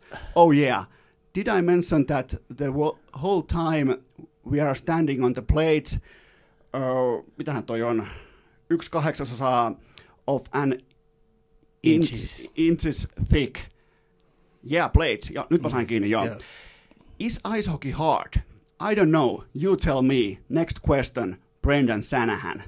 Aika kova. Brendan Sanahanilta kysyttiin tosiaan se kysymys, että onko jääkiekko niin oikeasti, oikeasti niin niin kuin sanotaan hard. Tämä oli, ja tämän, tämän puhuminenkin oli hard, koska mä aloin heti pohtimaan, että oot laittanut mulle tänne miinan. Mutta täytyy kehua sun käsialaa, niin kuin, että oh. harvoin tolleen niin kuin vanhan liiton tällaisella varsinkin professuurimiehenä jääkiekon puolesta, niin aika selkeetä. Niin. Aika selkeetä. Kiitoksia tästä yllätyksestä ja voidaan tuosta aloittaa. Niin tota, jääkiekko vaikuttaa vaikealta. Sen takia me tänään täällä ilmeisesti myös osittain ainakin ollaan, mutta myös urheilu se on meille aika vaikeaa, mutta mikä on tärkeää ennen kuin mennään tähän aiheeseen on mun mielestä lämmittely. Sopiiko, että otetaan pari lämmittelykysymystä ennen kuin mennään näihin urheilun kuumiin kysymyksiin päättämään se, että onko jääkiekko vaikeaa vai ei. Niin kerro omin sanoin, sen tämän haluaa kuulla nyt suurin piirtein 50 000 urheilukästin kuuntelijaa, miten kävi kuuluisessa nyrkkeiluottelussa Arturi Lehkosta vastaan? Tota, siinä siis näitähän on aina, aina joku aina tuppaa vanhaa miestä koittelee ja sitten kun me oltiin salilla ja siinä oli sitten, mä tykkään aina välillä säkin kanssa parata ja sitten mä tykkään välillä verestellä muistoja päärynän kanssa ja muuta.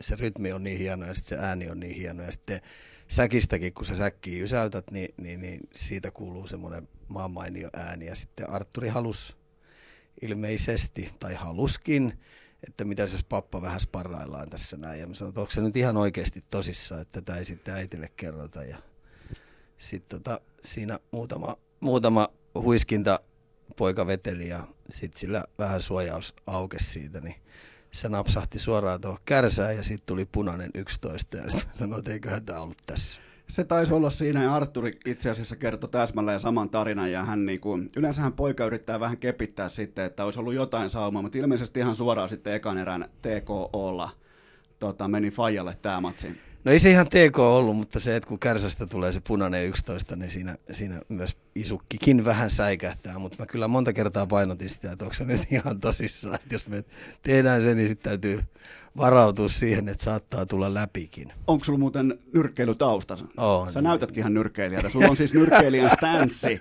Aina kun sä oot vaikka Telian studiossa tai jossain, niin sullahan on siis sellainen, vähän sellainen, tota, ehkä vasen jalka edessä tyyppinen stanssi. no, kyllä, joo, tässä on aikoinaan 16 asti tuli nyrkkeiltyä aika tosissaankin, että siihen jää niin helposti koukkuun. Ja sitten kun kisahallissa oli Eliks Askin talli, niin mä pääsin siellä paljon operoimaan sen, minkä kaikista lajeista, mitä siihen aikaan, kun pelattiin koripalloa ja jalkapalloa ja jääkiekkoa, että mulla on nekin taustat aika kovat, että et tota noin, pentuna me mentiin lajista lajiin koko aika ja sitten mulla oli tuuri, että Eelis Ask hyväksyi mut yhtenä pojista sinne, pojista sinne ottamaan, ottamaan nyrkkeilystä oppia. Ootko edelleen, kun tulee jotain isoja, miksei vähän pienempiäkin nyrkkeilytapahtumia, niin oot varmaan TVden ääressä aika voimakkaasti?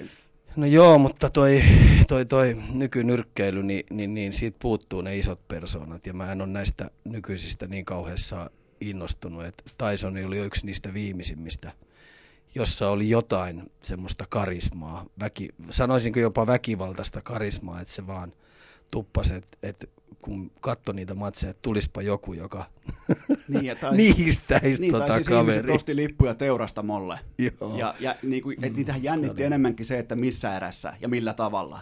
Joo. Ja, ja tota, täytyy kyllä nykypäivästä sanoa, että kyllähän siellä nyt ollaan aika voimakkaasti Deontay Wilderin varassa, mitä Joo. tulee tällaiseen niin kuin samanlaiseen raivohärkätyyppiseen tyrmäys nyrkkeilyyn, Joo, niin kyllä, se on, on, kyllä se on yhden jätkän. Joo, mutta mähän on, niin kaikki ihmiset varmaan tietääkin, mä oon mun, mä oon hirveä alifani. Että ja niin on, semmoinen... muuten poikaskin, siellä on isot Niin, meillä on, se, meillä, on, tota noin, niin, meillä on semmoinen mauseoleemi alista tehty, että mulla on otteluviittaa ja mulla on otteluhanskaa ja on, on erinäköisiä julisteita ja, ja oikeastaan hirveä määrä alirekvisiittaa. Että mä oon mun lapsillekin sanonut, että tämä pappa ei teille oikein perintöä voi jättää, tai ainoat perinnöt, mitkä me jätän, niin on alirekvisiitta.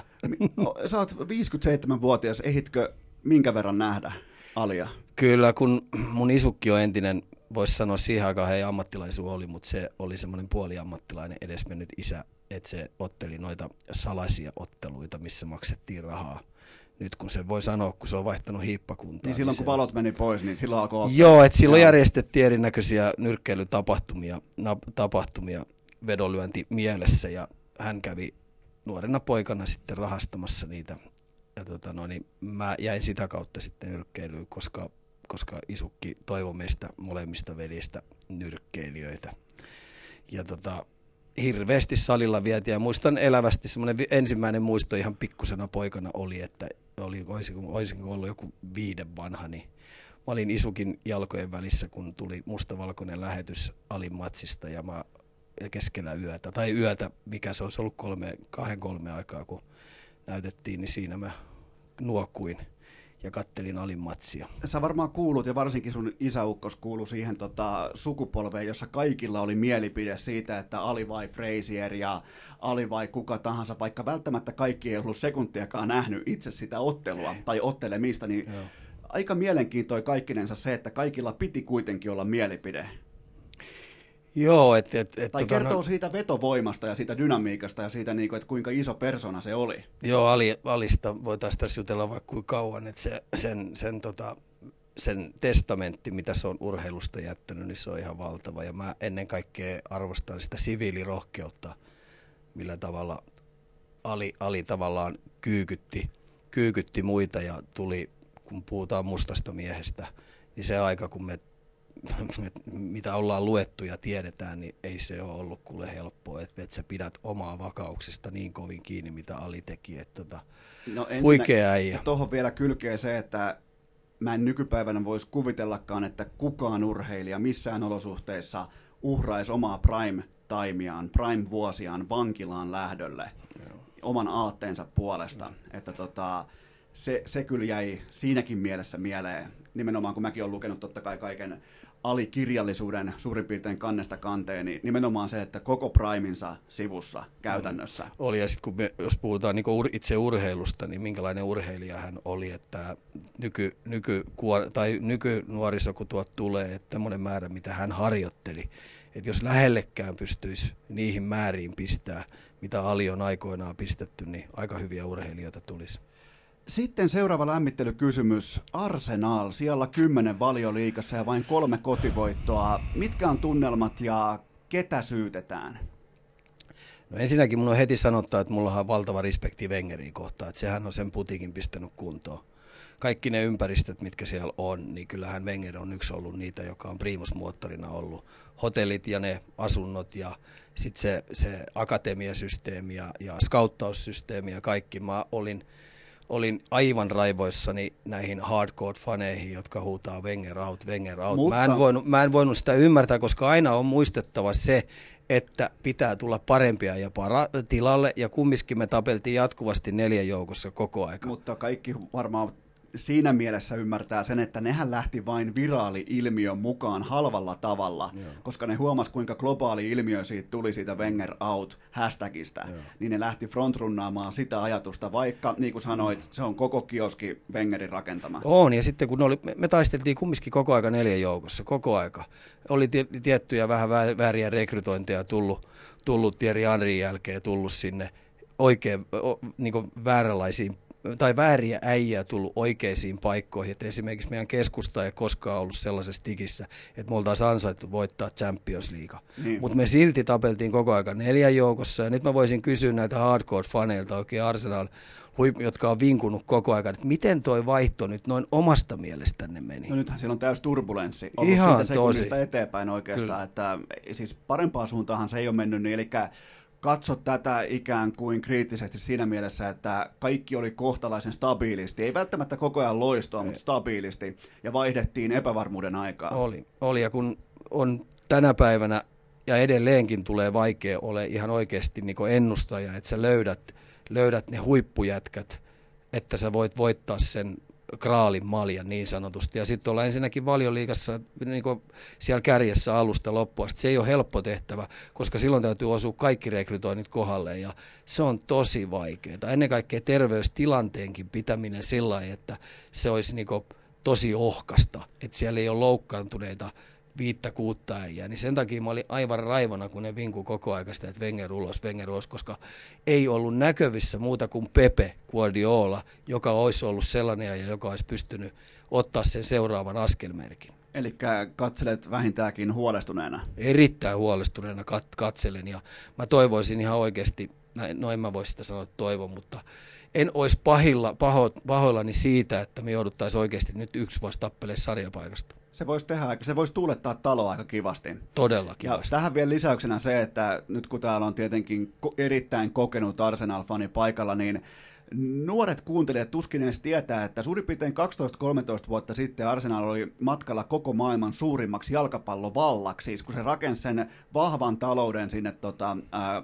niin kuin ikään kuin pyramidin pohja, pohjalle, sen vahva perusta. Sitten tulee yhtäkkiä tota, jostain Saudi-Arabiasta ympäri maailmaa tulee öljyrahaa kaikille muille käytännössä paitsi Arsenalille, ja niiden tavallaan se kaikki rehkiminen kaatui siihen, että Chelsea, Manchester City ja pari muuta ne pystyy ostamaan arsenaalin sijoille 4 ja 5. Onko tässä niinku yhtään joo, joo, oikeassa? On, on, Koska se, se niiden, hyvin, koko se niiden vuokrakämppä ja se kiinteistöbisnes, siis sehän oli niinku täydellisellä ajoituksella oli. silloin, kunnes sitten tuli seikkirahaa riittävästi. Oli, mutta se on mun mielestä Arsenal on siinä mielessä ter- todella terveellä pohjalla. Huikea, tai iso kannatus, ja sitten niillä on nämä puitteet ja olosuhteet vimpan päälle, että ei Arsenali tule tuosta mihin, mihinkään häipyä, että ei meidän tarvitse olla huolissaan yhtään, että joku seikki häipyy. Seuraava kysymys on mielenkiintoinen, sekin on lämmittelyä, mutta huomasitko, mitä tapahtui marraskuussa 2017? Nimittäin mä lähdin pois Twitteristä ja sä saavuit sinne, joten kumpi voitti tämän treidin? Tai mietitään, että jäikö Twitter tästä voitolle vai tappiolle? kyllä mä sanoisin, että tappiolle. Ai sä et, niinku luota, sä et luota omaa? Ei, kyllä mä oon edelleen aikamoinen puuhastelija. Että tota niin, se Twitteriin tulo oli ihan mun mun vanhemman pojan ajatus ja, ja, ja mä päätin sitten kokeilla, ja, mutta en mä ole katunut sitä yhtään. Että tota, sieltä tulee tosi hyvää informaatiota. Mä tykkään saada ihmisiltä uusia ajatuksia ja sitten mä tykkään vastailla ihmisten kysymyksiin. Ja, ja, ja, nyt nämä, jotka kuuntelee, niin pistäkää vaan rohkeasti mut kysymyksiä mutta se on sitten niin sanotusti kuulijan vastuulla, että tota, no, niin mitä sieltä tulee. Mä kävin vähän skauttaamassa sun timeline, eli Twitter-sivustoja. ja tota, ensinnäkin ihan A-luokan hashtagien käyttöä, mä en olisi ikinä uskonut, ja sä osaat twiitata myös matkapuhelimella, mikä tuli ihan täysin sokkina, että sulla on ylipäätään älypuhelinta. Sä osaat tehdä tyylipuhtaan retweetin ja kom- laittaa siihen vielä oman kommentin kylkeen, mä oon siitä ihan täysin sokissa, niin kuka on opettanut ja mitä dopingia sä oot vetänyt, että sä oot oppinut? Sä oot saanut ATK-ajokortin. en nyt todellakaan ole, mä en ole meidän perheen ATK vastaava. Että tota, no, niin vanhempi poika on opettanut opettanut ja sitten mun emäntä, emäntä välillä niin joutuu poistaa sieltä jotain ja te, joudutaan tekemään uudestaan, koska tota, no, niin, sieltä tulee kirjoitusvirheitä ja kaiken näköisiä virheitä, mutta tota, ei se niin vakavaa, eikä elämä ole muutenkaan niin vakavaa. Ei todellakaan, mutta kai sulla on kuitenkin se toiminto päällä, että jokaisesta ilmoituksesta tulee erillinen sähköposti. Se on sellainen konkarikäyttäjän merkki. Ei tule.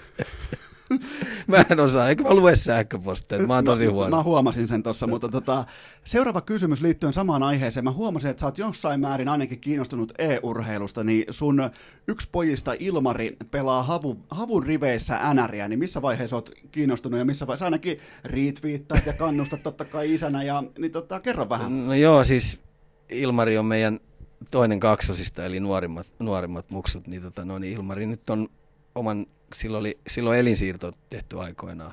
Et senkin voi tässä sanoa, että tota, no, niin, ja se oli se elinsiirto kesti pitkään ja sitten kun silloin on ollut kaiken näköistä lääkityksen ja, ja, ja joutunut paikallaan olemaan, niin se on pelannut noita pelejä paljon ja varsinkin NRiä se on tykännyt aina pelata, koska siinä sitten se halusi pelata lätkää, mutta sitten yhdessä vaiheessa, kun, kun, kun elinsiirto on tehty, niin ne ilmoitti, että nyt menee vähän liian rajuksi, että voisit sä vaihtaa vähän lajia, niin se pelasi sitten salibändiä pitkään kun se halusi pelata. Että tota, no, niin jokainen ymmärtää, että kun sisuskaluja on tuotu elinsiirto, niin törmäyksen ottaminen niin, niin vaikeaa, niin se on pelannut paljon sitä peliä.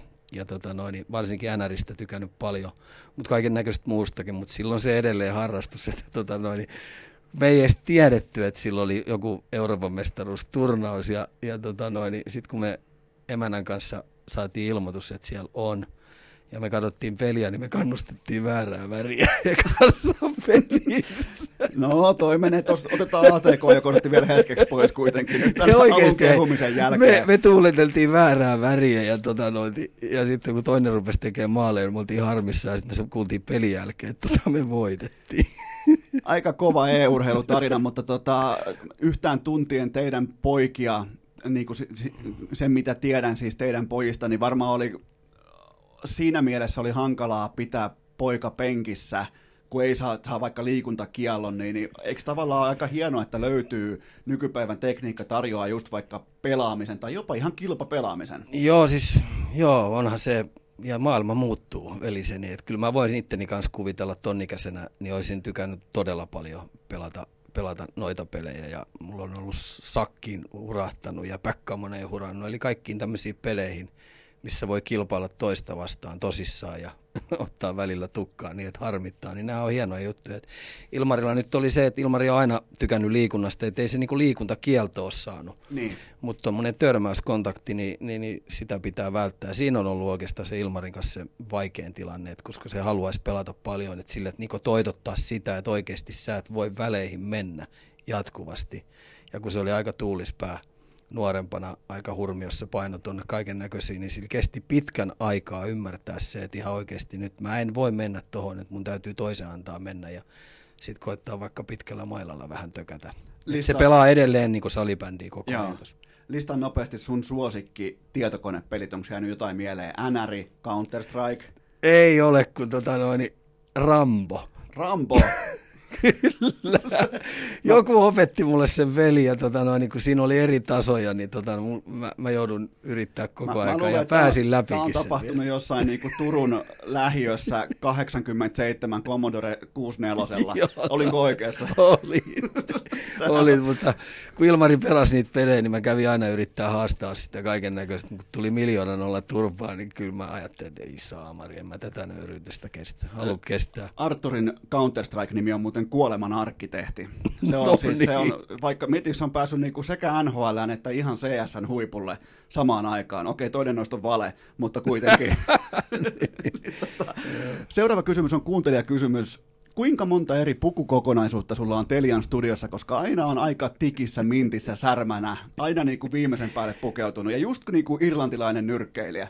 Tota, hallitus eli eväntä antaa mulle setin mukaan ja turpa kiinni ja puet toi päälle.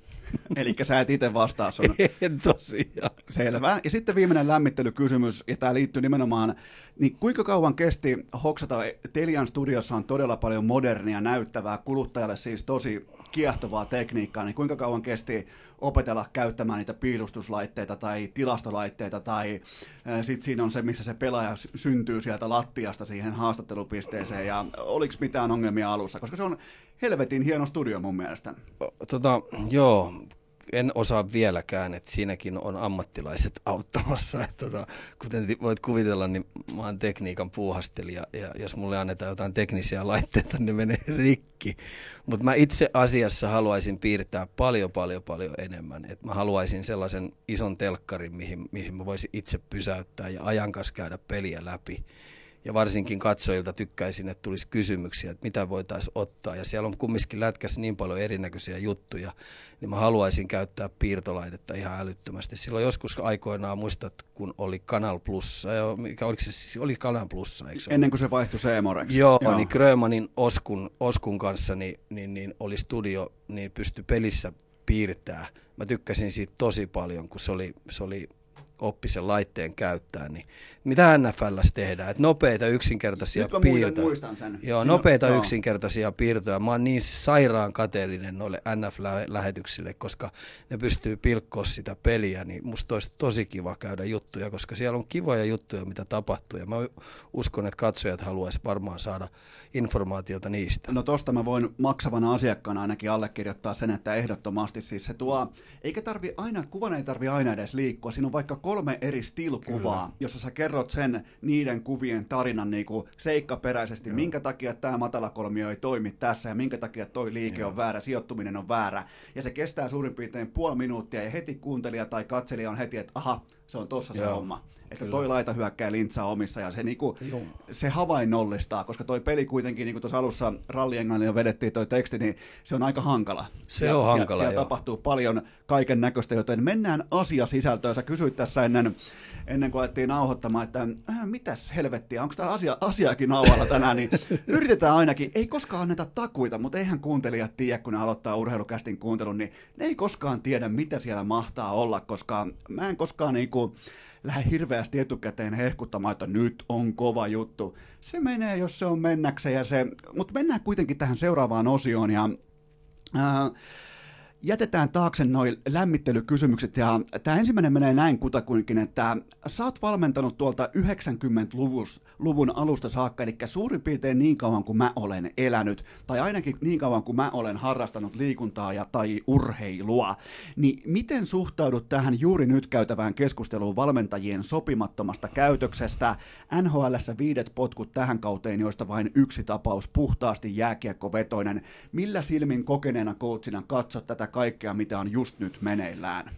Mä itse kuulun, mä oon tämmöinen urheiluromantikko kaikilla sektoreilta ja, ja mä tykkään näistä urbaanilegendoista, eli kun valmentajista ja pelaajista, niin, niin voidaan kuppilassa keskustella, voidaan ää, pelien lomassa keskustella, pelien jälkeen, ennen peliä. On niin, niin sanotut pukukoppitarinat, kahvilatarinat, kapakkatarinat, niin tota, moni moni niistä jutuista nyt vähän torpeendoitu ja tuhoutuu. Et moni juttu saisi jäädä tonne, tonne, tonne niin sanotusti ilmaan pyörimään. Ja mä vähän pelkään sitä, että mitäs jos valmentajat avaakin sen oman sanaisen arkkunsa, kun tässä on kumminkin valmennuksessa kysymys, että jokainen valmentajalla on, mä ainakin ehkä sinisilmäisenäkin uskon siihen, että, että tota noin, ne yrittää tehdä niistä parempia ihmisiä – parempia aviomiehiä ja se, että ne pärjää myös urheiluelämän jälkeen, että ne on riittävän kovia henkisesti ja fyysisesti, että ne on tiimijätkiä, että ne ymmärtää, että, että kaikissa näissä hommissa on kumminkin loppuviimeksi tavoite tehdä ympäristössä olevat työkaverit, muut kaverit niin paremman näköiseksi.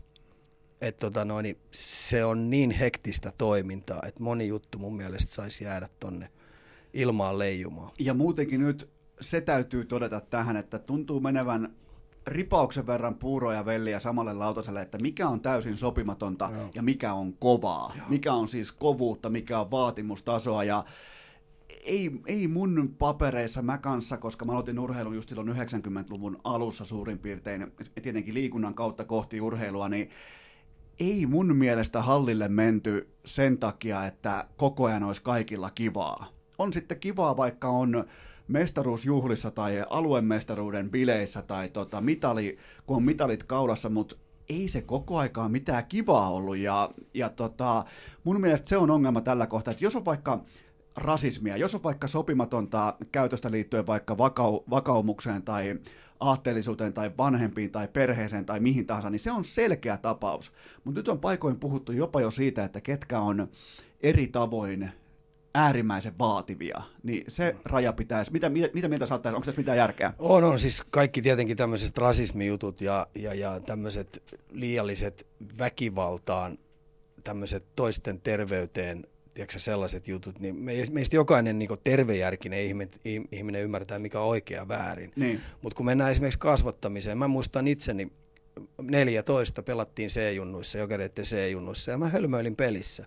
Ja mulla oli tunneskaala ihan niin, että se oli lähtenyt lapasesta. Eli, eli kasetti oli seonnut totaalisesti, mä hölmöilin ottamalla jäähyjä ja oli todella lähellä, että mä rupean niin tappelemaan sieltä. Että jos valmentaja ei olisi puuttunut siihen, siihen aikaan se otti mut nenästä kiinni ja veti litsarin ja antoi niin. vielä tukkapöllöä. Niin. Ja, ja sulla oli siis tukka? Joo, mulla oli siis tukka ja siinä oli kolme sellaista juttua, jonka jälkeen mulle päähän tuli stoppi. Mä seisahduin ja pelasin sen jälkeen sen loppukauden muuten kiltisti. Niin, ja toi aikakausi on toi on muuttunut voimakkaasti. Todella muuttunut. Että oikeastaan ihan päälailleen, mutta se kuuluu, ja se mikä pitää vielä erikseen lisätä tähän edelliseen, niin se, että pitää myös mun mielestä ymmärtää aikakausien erot. Joo, Mikään ei ole samaa kuin 10 vuotta ei. sitten, 20 vuotta sitten, puhumattakaan 30-40 vuotta sitten. Ei, ja kun jääkiekko, mä otan koripallon, käsipallon, kaikki nämä oikeastaan tämmöiset, missä kamppaillaan todella kovin. Ja silloin kun puhutaan nuorista ihmisistä, joilla ei ole, ei, ei ole vielä niin tunne, tunnepuoli niin kehittynyt ihan tappi, että ne ymmärtää sen, että niin lähtee välillä lapasen, niin valmentajan tehtävä on mun mielestä riittävän aikaisin saada siihen tapahtumaan stoppi, ettei se lähde lapasesta. Ja se on silloin ja vähän niin kuin siinä hetkessä, hektisyydessä, niin valmentaja joutuu oikeasti tekemään nopean päätöksen, että millä tavalla mä pysäytän sen.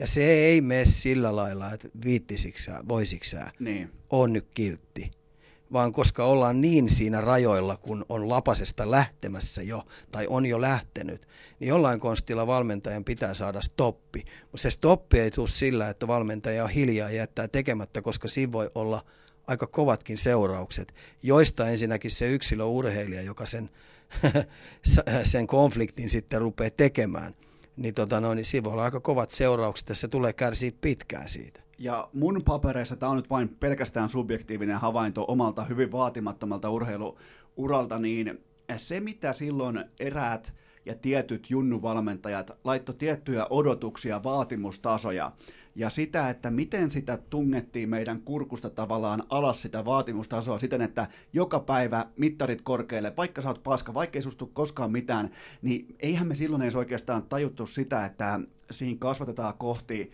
myös ihan elämänmittaista tarinaa siitä, että kun sä meet vaikka työnhakuun, sä meet vaikka isoon välijohtajapestiin tai puhumattakaan hallituksen paikoista tai jostain ö, toimitusjohtajahausta, niin ei siellä maailmassa sitten enää jossain pörssiyhtiössä, niin siellä ei katella sekuntiakaan. Ja, ja se on hyvä oppia. Mun, mun mielestä on ainakin helvetin, varsinkin itse yrittäjänä, se on hyvä tietää, mikä on vaatimustaso, ja että sulle sanotaan ihan suoraan, jos joku asia on päin persettä.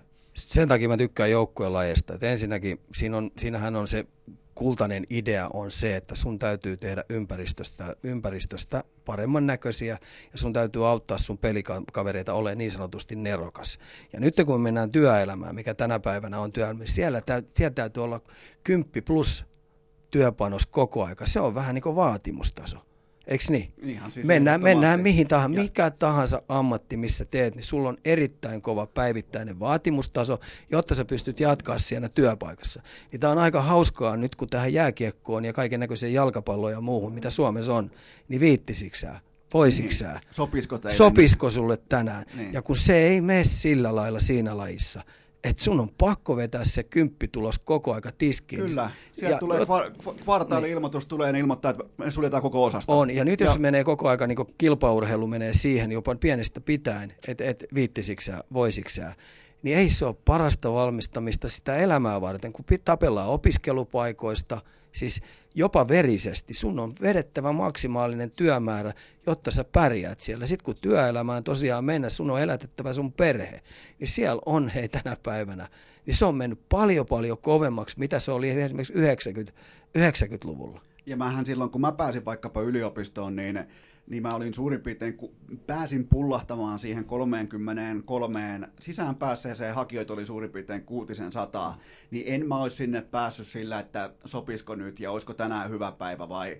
Mun oli pakko, koska ne muut oli paljon paljon lahjakkaampia koulussa kuin minä. Mun oli pakko painaa toistoja sisään ihan käsittämättömiä määriä, jotta mä pystyin edes kilpailemaan heidän kanssaan, joten, ja se oli opittu siis ihan pelkästään Petri Matikaisten ja kumppaneiden kautta, se, että ylipäätään että se työnteko ja se, sen takia sitä kutsutaan työksi, koska se on arjen vastakohta. Arki voi olla kivaa, siellä voi olla hattaraa ja hauskaa, mutta duunissa niin valitettavasti koko ajan ei ole kaikilla kivaa. Ei. Ja, ja tota, mutta tähän vielä niin jonkinnäköisenä yhteenvetona nimenomaan se tiukka rajaus siitä, että aikakaudet erikseen Joo. ja sitten nämä selkeät erittelyt, että kun kyseessä on rasismi tai, tai selkeät solvaukset tai fyysinen väkivalta, niin niille selkeä raja siihen ja sitten kova johtaminen, auktoriteettijohtaminen ja kaikki tämä, niin että siihen saataisiin selkeä niin kuin, retorinen tapa käsitellä näitä asioita niin kuin ihan suoraan puhuen jopa. On, ja mun mielestä valmennuksen, valmennuksen velvollisuus, kun se saa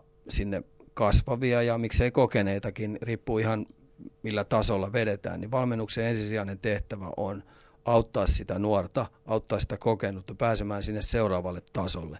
Ja se ei ole kuule aina kauhean kivaa niin sanotusti. No sulla on koko ajan, mietitään nyt vaikka on valmentaja, niin ihan niin kuin, mä, mun on helppo puhua, koska mä en itse ollut päivääkään valmentaja, niin periaatteessa otetaan vaikka NHL, jos sopii. Otetaan NHL, se käy, koska tota, tämä on mielenkiintoinen, niin kuin, että sun pitää myydä ideologiaa jätkille, jotka voi taloudellisesti sanoa sulle koska tahansa, että haista paska.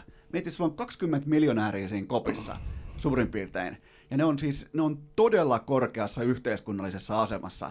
Ja jos et sä pysty siinä tilanteessa ottaa sitä koppia haltuun ja ottaa sitä tilannetta haltuun, niin ei ainakaan, mä oon ehkä siinä mielessä osittain vanha liitto, että mitä enemmän sulla on kysymysmerkkejä, sitä vähemmän sulla on sitä tiettyä myyntikykyä just tämän nykypäivän huippuurheilijoita, jotka kaikki on miljonäärejä, joilla kaikilla on, tiet, jotka on kaikki niin saatana valveilla joka asiasta tällä hetkellä nykymaailmassa, niin hain vaan sitä, että on pakko olla kova, tiukka, jämäkkä. Joo, ja silloin siis mä puhun aina siitä, että se on niinku valmentajan, valmentajan välittämistä, että kun on ilmoitettu tavoite, ja hirveän monet pojathan ilmoittaa, että NHL, eikö niin? Totta kai. Mullakin oli, ei, mutta ei ollut lähelläkään. Joo, ja sehän on valintakysymys, että tota noin, niin kuinka paljon saat satsaamaan. Et jos sä haluat olla eliittitason urheilija, esimerkiksi NHL on eliittitaso, niin sun täytyy olla eliittitason harjoittelu, eliittitason olympiadit olla monta alla. Ja kun sä meet sinne, niin ei kai kukaan on niin naivi, että 2,5 miljoonaa kaudessa saava pelaaja antaa sen paikan ilmaisiksi. Niin ei todellakaan, sun on tapeltava se. Ja sul pitää olla niin kovat työkalut jo valmiina, mitkä sä oot saanut e- eväsreppuun, kun sä lähet täällä. Että sulla on oikeasti se pienen pieni sauma lyödä ittees läpi. Ja mä uskallan väittää, että 90 prosenttia näistä suomalaisistakin, jotka täältä lähtee, niin niillä on tämä työkalupakki aika ohut. Ja sen takia ne hyvin usein aloittaa nhl ja palaa takaisin. Tällä hetkellä meillä on sellainen mun papereissa pienimuotoinen smoking mirror-tyyppinen tilanne, vähän sellainen illuusio meneillään, koska Laine löi ekassa vaihossa läpi. Siellä löi tota, Aho löi käytännössä AHL jälkeen, mutta vuotta vanhempana aika nopeasti läpi. Ää, Rantanen, Silloin, ei Aho.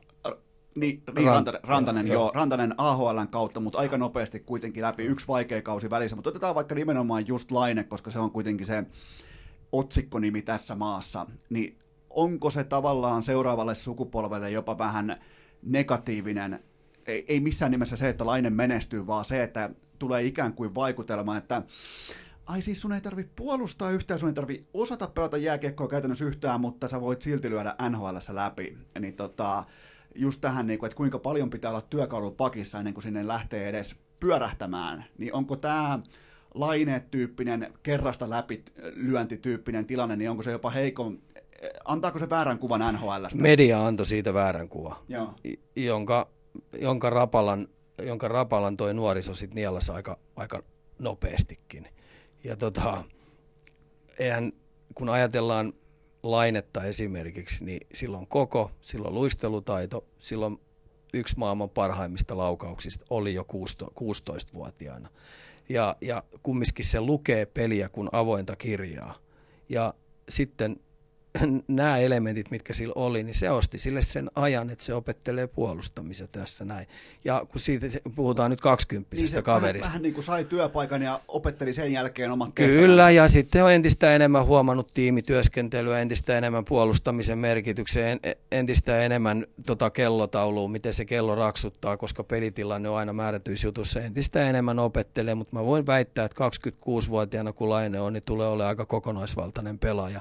Mutta tämä nuoriso nuoriso, joka sinne lähtee, niin oikeasti se on meidän vanhempien vastuun pistää niille työkalupakkiin niin paljon välineitä, että ne oikeasti selviisivät. Se ei ole tämä nuorisovika, joka sinne on lähtenyt, vaan meidän aikuisten vanhempien, että ei ne ole pystynyt antamaan niille oikeasti sellainen, sellaisen eväspussin, että niillä on sauma lyödä läpi. Jos miettii sitä harjoittelua ja sitten nimenomaan sitä kotoa saatua oppia, niin miten se suurin piirtein jakautuu sun papereissa, jos ajatellaan ihan nopeasti vaan tällaista niin prosenttijakautumaa, että kuinka paljon tulee treeneistä sen duunin kautta ja kuinka paljon pitää, että kuinka ison arvon sä annat sille kotiopetukselle ja sille, että opetetaan niin kuin ihan elämään, kun sä lähet yksin tonne, niin siellä ei sitten ihan oikeasti kukaan ole katsoa sun perään, niin joku tällainen suuntaa antava. Kotikasvatus kaiken A ja O. Puhutaan nukkumisesta, puhutaan syömisestä, puhutaan yleissivistyksestä, puhutaan, kun joukkueenlaista on kysymys, niin millä tavalla sä otat muut huomioon ja mikä se on se, se arvomaailma, että onhan sillä valtava. Että ethän sä voi vanhempina ulkoistaa näitä. Ja mä, mulla on ihan järjetön veetutus tulee siitä, kun mä luen tuolta lehdistä, että 19-vuotias kaveri, niin se tulee liigajoukkueen, se opetetaan syömään. Joo, Get the fuck out of here. Joo, siis aikeist, aikuisten, aikuisten oikeasti. Niin mä ottaisin vanhempana tuosta itselleni niin hirneen herneen enää, että mitä hitto täällä on tapahtunut meidän pesu. Että meidän muksu ei osaa syödä, se ei osaa nukkua, sille ei ole elämänhallinta. Niin ethän sä voi ulkoistaa noita normiasioita, mitkä pitäisi olla, niin jollekin seuralle. Että ainoa, kehen sä voit luottaa tällä hetkellä niin ihan oikeasti omaan perheeseen määrätyissä jutuissa, niin kyllä ne jutut pitää saada silloin kuntoon, kun tullaan ammattilaistasolle. Mulla on muuten tästä mielenkiintoinen tarina liittyy sun poikaan. Mä olin Montrealissa tota, paikan päällä pyörähtämässä. Ihan oltiin siis lomamatkalla mun tota, avovaimon kanssa ja, ja tota, mentiin katsoa matsia ja sitten sen jälkeen käytiin syömässä välipäivänä, niin ihmettelin, että, tota, että jos mä laitan sulle matsin jälkeen infon, että, tota, että missä ja monelta suurin piirtein, niin Arturi sanoi, että no mä en sit voi katsoa viestejä enää kello tota, 22.00 jälkeen. Mä sitten että no mitä menee heti niin kuin vitsillä, että meneekö sut internet kiinni.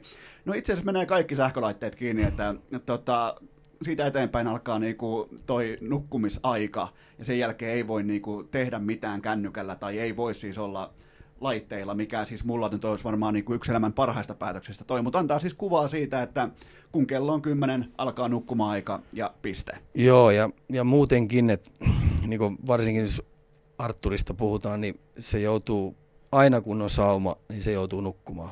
Vähänkin on sauma, se on niin kuluttavaa toimintaa, niin paljon harjoitellaan, niin paljon pelataan, niin paljon matkustetaan, niin vähänkin on sauma, niin se on se aika on käytettävä saman tien nukkumiseen, koska jokainen ymmärtää, että palautuminen helpottuu nukkumalla. No, mä olin käymässä siis tekemässä urheilukästi jaksoa Arsin kanssa, niin hyvä, ettei se nukahtanut siihen sohvallekin. Joo. Se teki erilaisia venytyksiä, asentoja, se teki sellaista rannepunttilaitetta välissä ja ihan siis, se oli, mutta se oli yksi kaikkein kuin suosituimmista vierailuista. Siinä nähtiinkin, tai kuultiin Arturista erilainen puoli, mutta tota, täältä tulee lisää. Nyt tämän kaiken jälkeen me käytiin jo tuossa tota, valmentajatilanteessa, niin minkälaisena sä näet tämän kaiken Me Too-tyyppisen keskustelun jälkeen, niin minkälaisena sä näet valmentajan tulevaisuuden jääkiekossa? Otetaan vaikka viitisen vuotta eteenpäin. Mitä tulee muuttumaan konkreettisesti? No entistä enemmän valmentajat joutuu tietenkin olemaan varpasilla. Ja sitten kun puhutaan päävalmentajista, niin, niin, niin assistentit rupeaa tekemään niin sanotut pahapoliisihommat. Eli päävalmentaja katsoo taustalta ja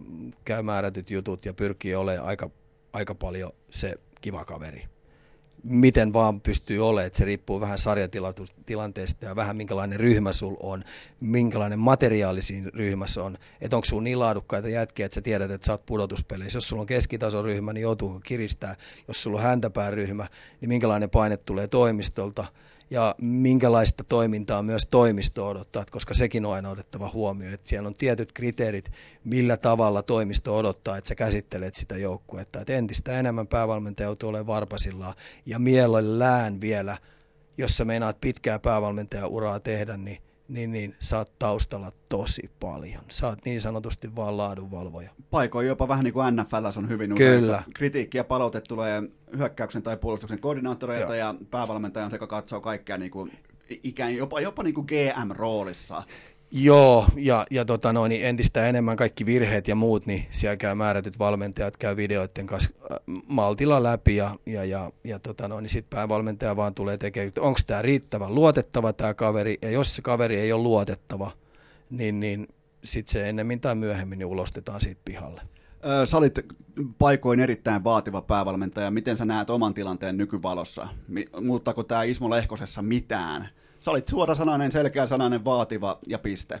Tota, en mä usko, että vaatimustaso muuttuu mihinkään. Että mä oon Pentti Rautiaisen kasvattaja jalkapallossa. Että tota no, niin, me, me ollaan urheiltu ja lujaa ja oli tavoite jalkapallossakin vaan ja ainoastaan päästä isolle areenoille. Että siihen malliin tehtiin työtä, että se ei muuttuisi. Mutta tietenkin, jos mulla olisi tämä tietotaito silloin, kun mä aloitin miesten kanssa toimimaan, niin olisihan mä tietenkin ihan erilainen. Ja, ja kun mulle, mulle oli mulle on niinku tappio maanpäällinen helvetti, että mulla on niinku jokainen pelitapahtuma on all in ja sen jälkeen suoraselkäinen palaute ja sitten taas eteenpäin. Niin. Koska urheilu on niin hieno homma, että tota, saat aina uuden mahdollisuuden koko aika seuraavana päivänä. Sitten täytyy pystyä valmistaa se ryhmä sillä tavalla, että oikeasti on seuraavissa peleissä.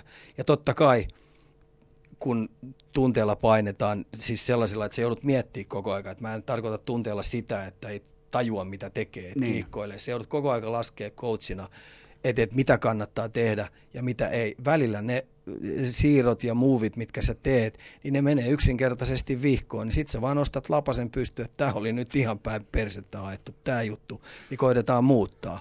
Et, et, tota noin, mutta tämä tietotaito kun olisi, niin se olisi helpottanut monta ja uska, uskalla väittää, että kun mulla on pronssimitalipelejä, tai pronssiotteluita varmaan koutseista Suomessa eniten, kukaan ei ole niin. pystynyt, niin uskalla väittää, että puolet niistä olisi päättynyt mestaruuksiin. Niin, että siinä on se, niin iso, vielä tarkennus tuohon, että jos ajatellaan, että sä valmensit, kun sä tulit miesten pariin, niin tota, jos valmensit niin kuin karrikoidaan vähän pelkästään sydämellä, niin valmentaisitko nyt enemmän myös niin kuin, pääkopalla? Voiko tämä edes jakaa tälleen niin kuin karrikoidusti sitä ajatelmaa?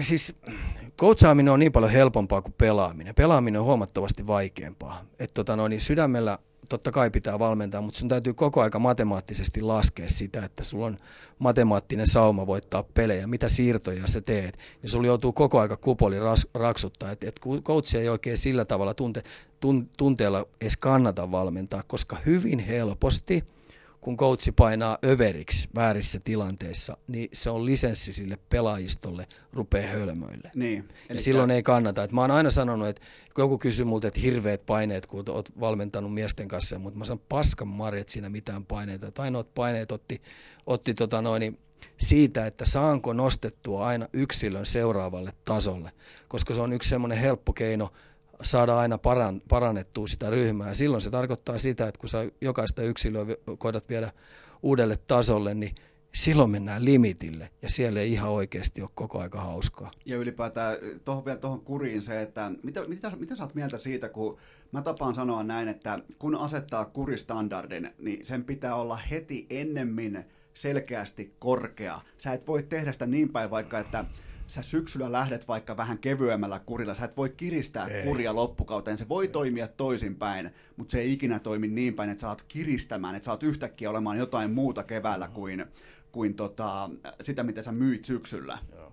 Tota, joo, ei. Ja mä voisin tähän niinku helposti niinku kuulijoille sanoa sen, että kun puhutaan vaatimustasoa, kun joku väittää, että mä oon ollut vaatimustason niinku suunnin piirtein psykopaatti, niin, niin se on kumminkin ihan puolitie juttu siihen, että kun puhutaan palloilupeleistä ja urheilusta, mitä niin kuin esimerkiksi omalle pojalle on ollut. Niin.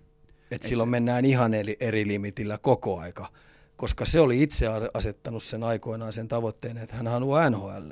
Ja se, mä kyseenalaistin sen, en mä nyt sano harva se viikko, mutta harva se kuukausi, että ihan oikeasti poika, onko susta siihen? Niin. Onko susta? Onko susta? Onko susta heräämään 5.30, että sä oot lenkillä, koska sun aerobinen pohja pitää neljä kertaa viikossa? Onko susta siihen? Onko susta vetää neljä harjoitusta päivässä? Mä kyseenalaistin sitä ja erittäin tiukkoja silloin, kun oli niistä harjoituksista, niin niistä, ei, niistä sä et vaan tingi.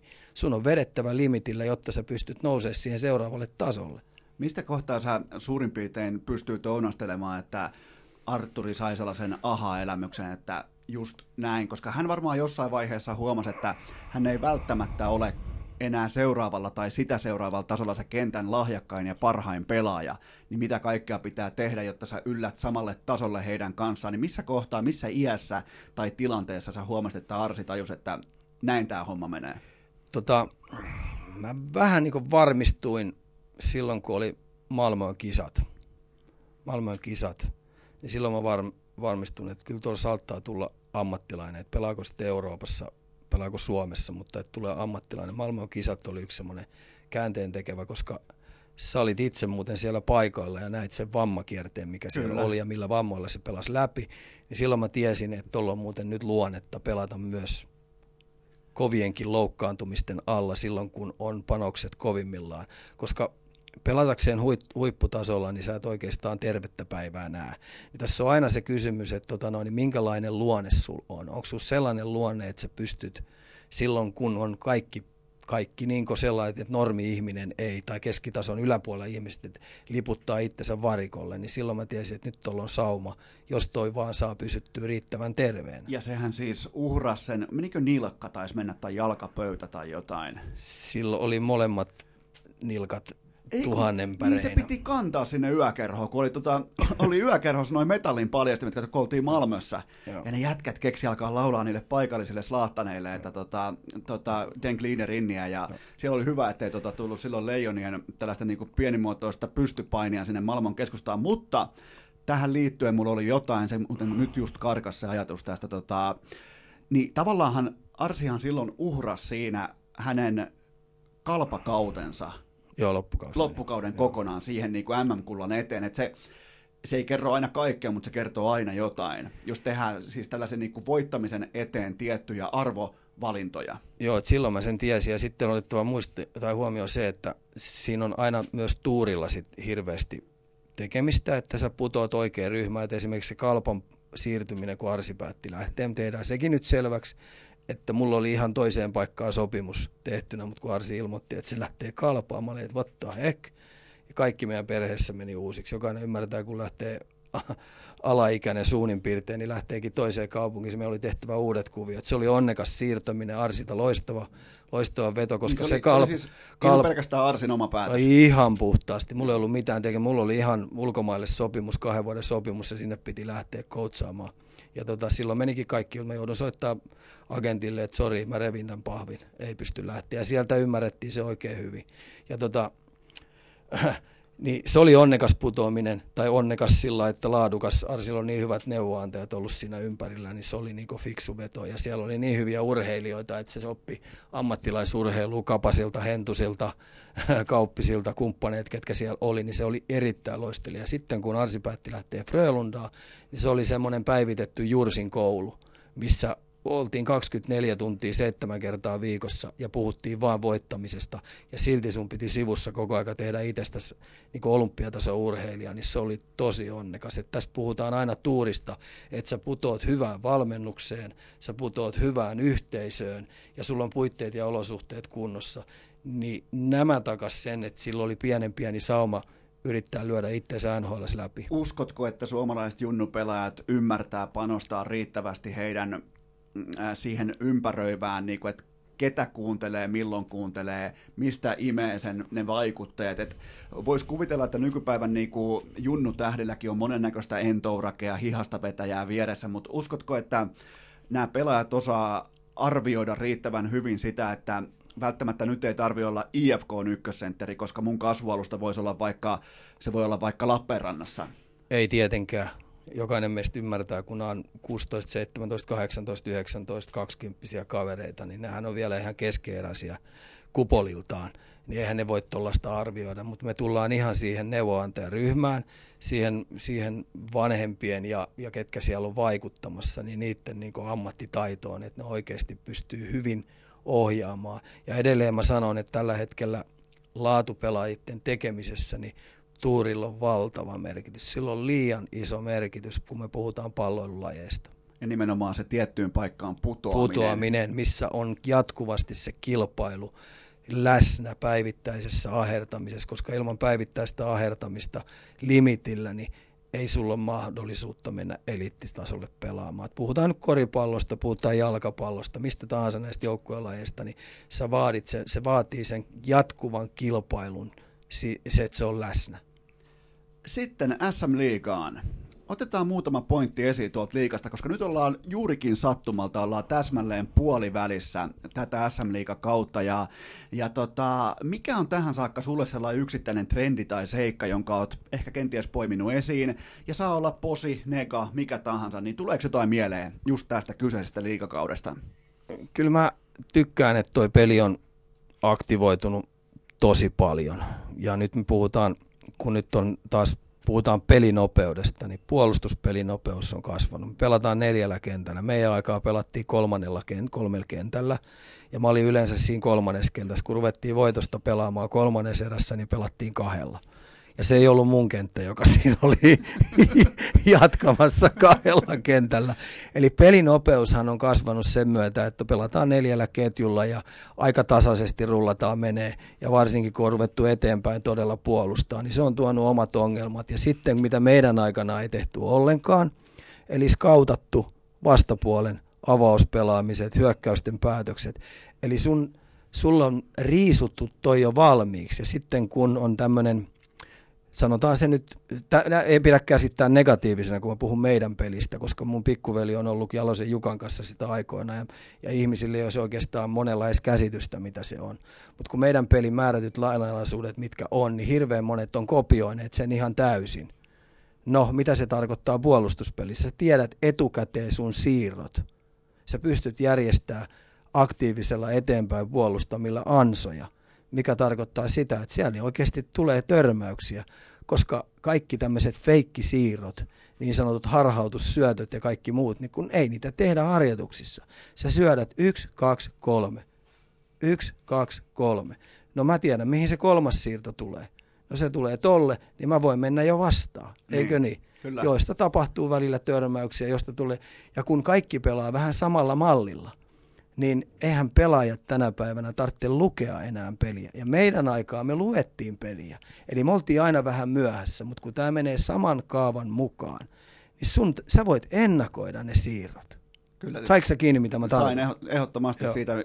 Ja tässä nyt tullaan, mä tiedän, että sä oot iso Jenkkifutis-fani ja varsinkin Baltimore Ravensin fani, niin tota, tietyllä Miami tapaa, on sä, mun joukkue. Miami, siis Dolphins niin, vai no, Hurricanes? Ei kun Miami Dolphins, nyt tuli sulle yllätys. Mä oon ollut, mä oon ollut Dan Marino ajasta lähtien Miami mies. Voit kuvitella nyt, mulla on Arsenali ja Miami Dolphins. Hyvä luoja sentään. Mä oon siis aina, aina kuvitellut, että sä oot Baltimoren miehi. Ei jos on arsi. Mutta siinähän siis Jenkkifutiksessa puolustuspelaaminen perustuu siihen, että sä pystyt ennakoimaan tietyistä konsepteista sun oppi, sulla on läksyt tehty, sä tiedät Joo. mitä vastustaja tekee, Joo. niin se mahdollistaa nimenomaan eteenpäin puolustaminen, eteenpäin puolustamisen myös siinä lajissa. Kyllä. Että sä hyppäät syöttölinjoilla, sä teet asioita ikään kuin sä tietäisit, että oh. ne tapahtuu, koska sä tiedät. Oh. Ei tarvi olla peliäly, ei tarvi olla niinku mitenkään superpuolustaja, tiedätkö, selketrofi-tason jätkä, että sä teet oikeita ratkaisuja. Mutta tuohon tota, tohon vielä mä otan kiinni tuohon, että mä oon tehnyt yhden huomioon, ja se on, se on se, että tällä kaudella liikassa mä oon ollut iloinen kuluttajana siihen, ihan tällaisena tavallisena penkkiurheilijafanina, äh, siihen ennen kaikkea, että on vähentynyt huomattavasti sellainen kiekosta luopumisen paniikinomainen pakko että kun sulla on kiekko, sä yrität tehdä sillä jotakin, millä sä syöt sun vastustajan puolustuspeli valmiutta pois koko ajan. Sä yrität jotenkin mahdollistaa, että sun ketjus, sun, sun hyökkäysketjus, sun viisikkos pystyisi tuottamaan maali odottamaan vastustajan päätyyn tavalla tai toisella. Se on mun mielestä tervetullut juttu. Joo, pitää paikkansa. Ensinnäkin meidän pakisto tulee nyt kehittymään tosi paljon ja sentteriosaston vaatimustaso nousee todella paljon, koska sä et pelkää enää sitä, että sä menetät omissa kiekon. Sä et pelkää sitä. Et tässä meillä on sitten se iso sparraaminen ja opettaminen ja jumppaaminen, se, että meidän kiekollinen suoritusvarmuus paineen alla rupeaa paranee niin, että siellä päästään jouhevasti, koska se on taas NHL se isoin kynnyskysymys, että sä pystyt siellä pelaamaan, koska se paine on jatkuvasti läsnä. Ja toi on parasta niin sparraamista sitä varten, että oikeasti me yritetään tulla pelaamalla pois. Ja tämähän niin kuin just mietitään vaikka nyt ihan kruunun jalokivenä joku Miro Heiskanen, niin suurin piirtein se kuitenkin liigassa opetteli sen, että älä luovu kiekosta, pelaa aina jalalla ulos, anna hyvä ekasyöttö, liiku itse hyökkäykseen mukaan, niin on tavallaan hienoa nähdä, että nyt vaikka Heiskanenkin on totta kai ihan junnu vielä, mutta tämä seuraava sukupolvi ja tämä seuraavat superjunnut ja junnulahjakkuudet, niin aika hyvin kopioi sitä pelaamisen mallia, että ole aktiivinen, tiedä mitä vastustaja tekee, tiedä mitä kärkikarvoja tulee tekemään, liiku alta pois, Joo. anna helppo syöttö, tue aina hyökkäystä. Mun mielestä siis fanille ihan mielettömiä juttuja, oh. siis niin kuin pelin viihteellisyyden kannalta. On. On. Mä oon tuossa täysin... Ja nimenomaan, ja ennemmin uskalletaan ottaa pienimuotoinen riski kuin heittää kaikki kortit pakkaa katsomatta niitä. Samaa mieltä ehdottomasti täysin. Eli siinä ollaan, siinä ollaan samalla linjoilla. tota, tämä on mielenkiintoinen kysymys. No totta kai, kun tämä on mun itse keksimä, mutta tota, onko kotimaisella jääkiekolla sun mielestä laadullisesti varaa 15 joukkueen pääsarjaan? Ei välttämättä, ei välttämättä, mutta tota, kun tällä hetkellä siellä 15 on ja puhutaan suljetusta sarjasta, niin eihän siitä ole paluuta. Nyt me tullaan siihen, että no, millä tavalla me pystytään tuottamaan riittävästi laadukkaita pelaajia. Ja nyt meidän maajoukkueputkihan on ihan eliittitason toimintaa. Eli kaikki, kaikki jotka pääsee tuohon maajoukkueputkeen, niin, niin ne on todella onnellisessa asemassa. Siis ihan en edes vitti rupea sitä enempää selvittää, mutta jokainen ymmärtää, että esimerkiksi meidän poika pelasi 100 kansainvälistä peliä, ja siihen kylkeen pistetään noin 250 leiripäivää neljässä vuodessa. Niin. niin se on mun laskuopin mukaan 350 päivää. Eli neljässä vuodessa ne on yhden vuoden kimpassa. Niin. Ja, ja entäs sitten tämä meidän tärkein, koska suuri osa näistä lätkistä lähtee maailmalle, niin tämä, mistä meidän pitää entistä enemmän seuroja rupeaa välittää, nämä, jotka ei ole siinä maajoukkueputkessa, niin niiden volyymiharjoittelu, niiden volyymi toiminta niin isossa mittakaavassa pitää nostaa ihan eri levelille, mitä ne on, koska ne on ne jätkät, jotka on oikeasti sitten jonkun seuran juttuja ratkomassa pitemmän aikaa. Ja tällä hetkellä me ei tuoteta niitä pelaajia riittävästi, siis ihan minimaalinen minimaalinen määrä niitä ja jokaisen yksittäisen seuran pitää ottaa siitä putkesta todella kova vastuu. Me puhutaan nyt puitteiden ja olosuhteiden laittaminen ihan luistelukoulusta lähtien ja ammattivalmentajien palkkaaminen, koska jokainen ymmärtää sen, että nuorisossa on tulevaisuus. Ja kun puhutaan 15 seurasta, jossa on pienen budjetin seuroja ihan älytön määrä, no mihin sun kannattaa satsata? Nuorisoon. Niin. Ei ostopelaajia. Ja, ja mihin todellisuudessa satsataan siihen, että sä saat suurin piirtein tilikauden siten, että kaikki ei tota, lennä ovesta ulos Kyllä. tai tota, ei tehdä konkurssia. Ja sitten ennen kaikkea nämä jätkät vielä on ja niiden perheet ja sukulaiset sitoutetaan siihen seuraan pysyvästi kiinni. Niin. Sillä on valtava merkitys. Seuraava kysymys on se, että syyskaudella on nähty neljät potkut liikassa. Otanta on pienimmillään seitsemän peliä. Missä tilassa sun mielestä on tällä hetkellä suomalainen jääkiekon urheilujohtaminen? Aika mielenkiintoisiakin päätöksiä nähty, mutta tee joku läpileikkaus siitä, no, että no ensi, missä mennään. Ensinnäkin otetaan tuo valmennus, mistä mä oon tosi huolissani valmennuksen, valmennuksesta, koska ei vitti sanoa kenen valmentajan kanssa, kun mä, mä puhun tosi paljon coachien kanssa, niin yksi nuorempi valmentaja ilmoitti, että neljä vuotta sitten, että mistäköhän nämä seuraavat valmentajat tulee, kun ei ole tottunut pelaamaan voitosta. Ei ole mitään väliä. Mestiksessä ei ole niin väliä. Se on vähän farmisarja ihan puhtaasti ajunnut. Sinne pääsee kaikki liigajoukkueet, ei ole tippumista. Ja, ja siellä, se on ja puhelinsoitto koko aika pelaa B-junnusarja, C-junnusarja. Eli missä nämä kovapäiset coachit tulee marinoitumaan? Missä meillä on coachit kohta loppumassa, koska ne ei ole pienestä pitäen, kun ne on valmentajauraa alkanut, niin ne ei ole ollut paineiden alla operoinut. Mä menin Tepsin C-junnuihin coacheiksi, niin Ansa, Ansa ilmoitti mulle, sun on tehtävä ikäluokkaa kohti viisi maajoukkuepelaajaa ja voita mestaruus. Siinä oli mun ja Ansaksen keskustelu. Niin. Si- ihan oikeasti, se oli mun ja Ansa. Viisi maajoukkuetason pelaajaa tästä ikäluokasta. Se on meidän normi ja mestaruuden voittaminen. Niin. Ja siitä P-junus ihan sama juttu. Koko aika piti operoida. Nyt kun me puhutaan koko aika, että missä nämä coachit marinoituu niin, että vaatimustaso on kova, niin se on aika harvassa, että coachit rupeaa loppuun. Ja sitten kun me tullaan tuohon seurajohtamiseen, niin se on ihan, onko siellä yhtään sellaista, johon sä voit luottaa, että niillä on urheiluosaaminen tapissa? Niin. Onko niiden laadunvalmentaja liittävän kovalla tasolla? Niin, tai edes urheilukunnioitus. Niin, niin, ja sä välit... ylipäätään, ylipäätään annat sille mitään arvoa, mitä Joo. päätöksiä sä teet. Et mä sanoisin näin, että, että, että se urheilujohtaminen on yksi meidän heikompia lenkkejä. Ne on puuhapettereitä. Ja sitten kaiken lisäksi ne on vielä päättämässä määrätyistä linjauksissa, linjauksista, mitä jääkiekossa esimerkiksi tehdään. Niin mä, mä, mä aina kiinnitän vaan turvavyöt kotona ja pidän piposta kiinni, että mihinköhän suuntaan tämä kallistuu. Ja kun jokainen niistä puhuu kumminkin oman firmansa pussiin koko aika, ne ei puhu päättävissä elimissä siitä, että mikä on jääkiekolle hyväksi. Siellä tehdään niin käsittämättömiä päätöksiä niin nuorten tasolla kuin aikuisten tasolla, että mä että oh my god, että te voi olla tosissaan. Mikä on sun mielestä sellainen selkeä lääke tuohon? Toi nimittäin nyt aika tiukastikin särähti korvaa toi, että tota, ei ole tulossa seuraavia valmentajia, niin onko jonkinnäköistä kaavaa tai jonkinnäköistä muutosta siihen tarjottavissa, että saataisiin sieltä uusia huipputason coacheja ulos siitä mankelista, siitä putkesta? No perkele kilpailu keskiö. Niin. Ihan oikeasti kilpailu keskiö. Meidän on pakko avata, avata sarjat A-junnuissa sama juttu, B-junnut, C-junnut, niin kilpailu on se, mikä kaikista eniten kasvattaa ja marinoi nuorisoa. Ja marinoi noita valmentajia. Että se vaatimustaso, että sun on oikeasti pärjättävä. Sun voittoprosentti pitää olla 50. Ja se ei ole puhelinvalmentamista. Esimerkiksi Mestiksessä coachit on puhelinvalmentaja. Ne soittaa koko aika pelaajia itselle. Niin. Perkele, se mitään valmentamista ole. Kesästä, syksyä, talvi, koko putki ja sulla on vain yksi missioni – mennä pudotuspeleihin ja voittaa ottelusarjoja. Ja voittaa se saamarin pytty sieltä. Niin. Ja sitten nousta niin ylöspäin. Niin että et, et, Mestiksessä pitäisi olla koko aika, että et, et sä nouset ylöspäin. Kyllä. Ja liikassa pitää olla tavoite, että sä putoat alaspäin. Tai tavoite, vaan se, että se on uhkakuva. se uhkakuva, niin. koska, koska persepaine niin sanotusti, niin se marinoi paremmaksi sua koko ajan, takapaine niin sanotusti. Tätä mä oon pohtinut pitkään, mutta tota, jos ajatellaan vaikka B-junnuista ylöspäin, niin B-junnut, siellä on sellaisia, paljon sellaisia pelaajia, jotka ei tiedä vielä huomenna, että mit, mit, missä ne pelaa huomenna. A-junnuissa, ne saattaa pelata huomenna vaikka A-junnuissa, liikassa tai Mestiksessä.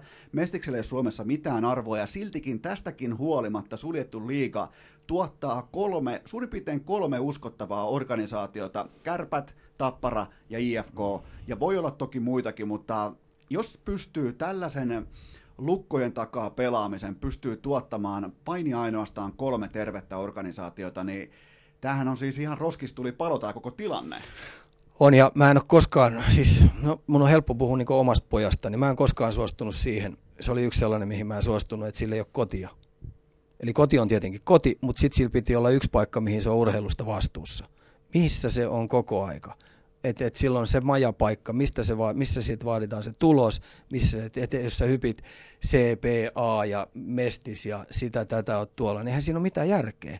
Jokainen ymmärtää, että se ei kehitä sua vastuulliseksi joukkuelajin mieheksi, että sulle ei ole herraa talossa, kenelle saat vastuussa, pelikavereita, kenelle saat vastuussa, kenen kanssa kasvat koko vuoden. Se ryhmittymä pitää olla sieltä, muuten saat yksilöurheilu, joka pomppu, ei se ole kehittävää. Nyt ne hyppii sinne, tänne, tonne, ja eihän nuori ihminen, eihän se voi käsittää sitä ollenkaan kun se on tänään tuolla, ahaa tänään mestiksessä, ahaa nyt mä menen liikaan, ahaa tänään mulla onkin pempeli.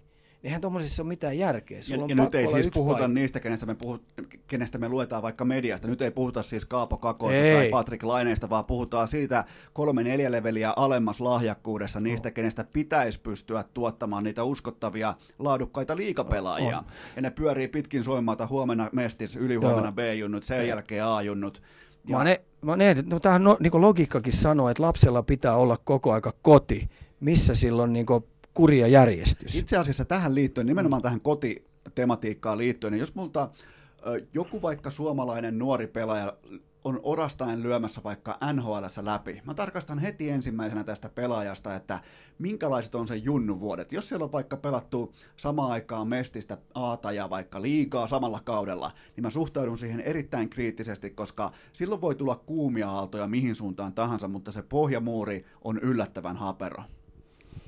Joo, siis mm, mä en ihan saa kiinni, mitä sä tarkoitat. Eh, nimenomaan siitä, että pelaajalla on pakko, mä katson siitä pelaajasta, mä arvioin pelaajaa pitkälti myös sen kautta, että mä haluan tietää, että onko sillä ehjiä kausia takana, ennen kuin se on ottanut seuraavat askeleet kohti ammattilaisuutta. Joo, ton, joo nyt mä sain kiinni. Eli, eli mä, mä oon samaa mieltä, että tota, se menee sillä niin, että et, et ekaksi pelataan yksi, siis aina yksi kausi läpi, eli C-junnukausi läpi, os siinä päällikkö niin sanotusti os se tiimijätkä, os se johtava pelaaja, joka on auttanut sitä joukkuetta voittamaan.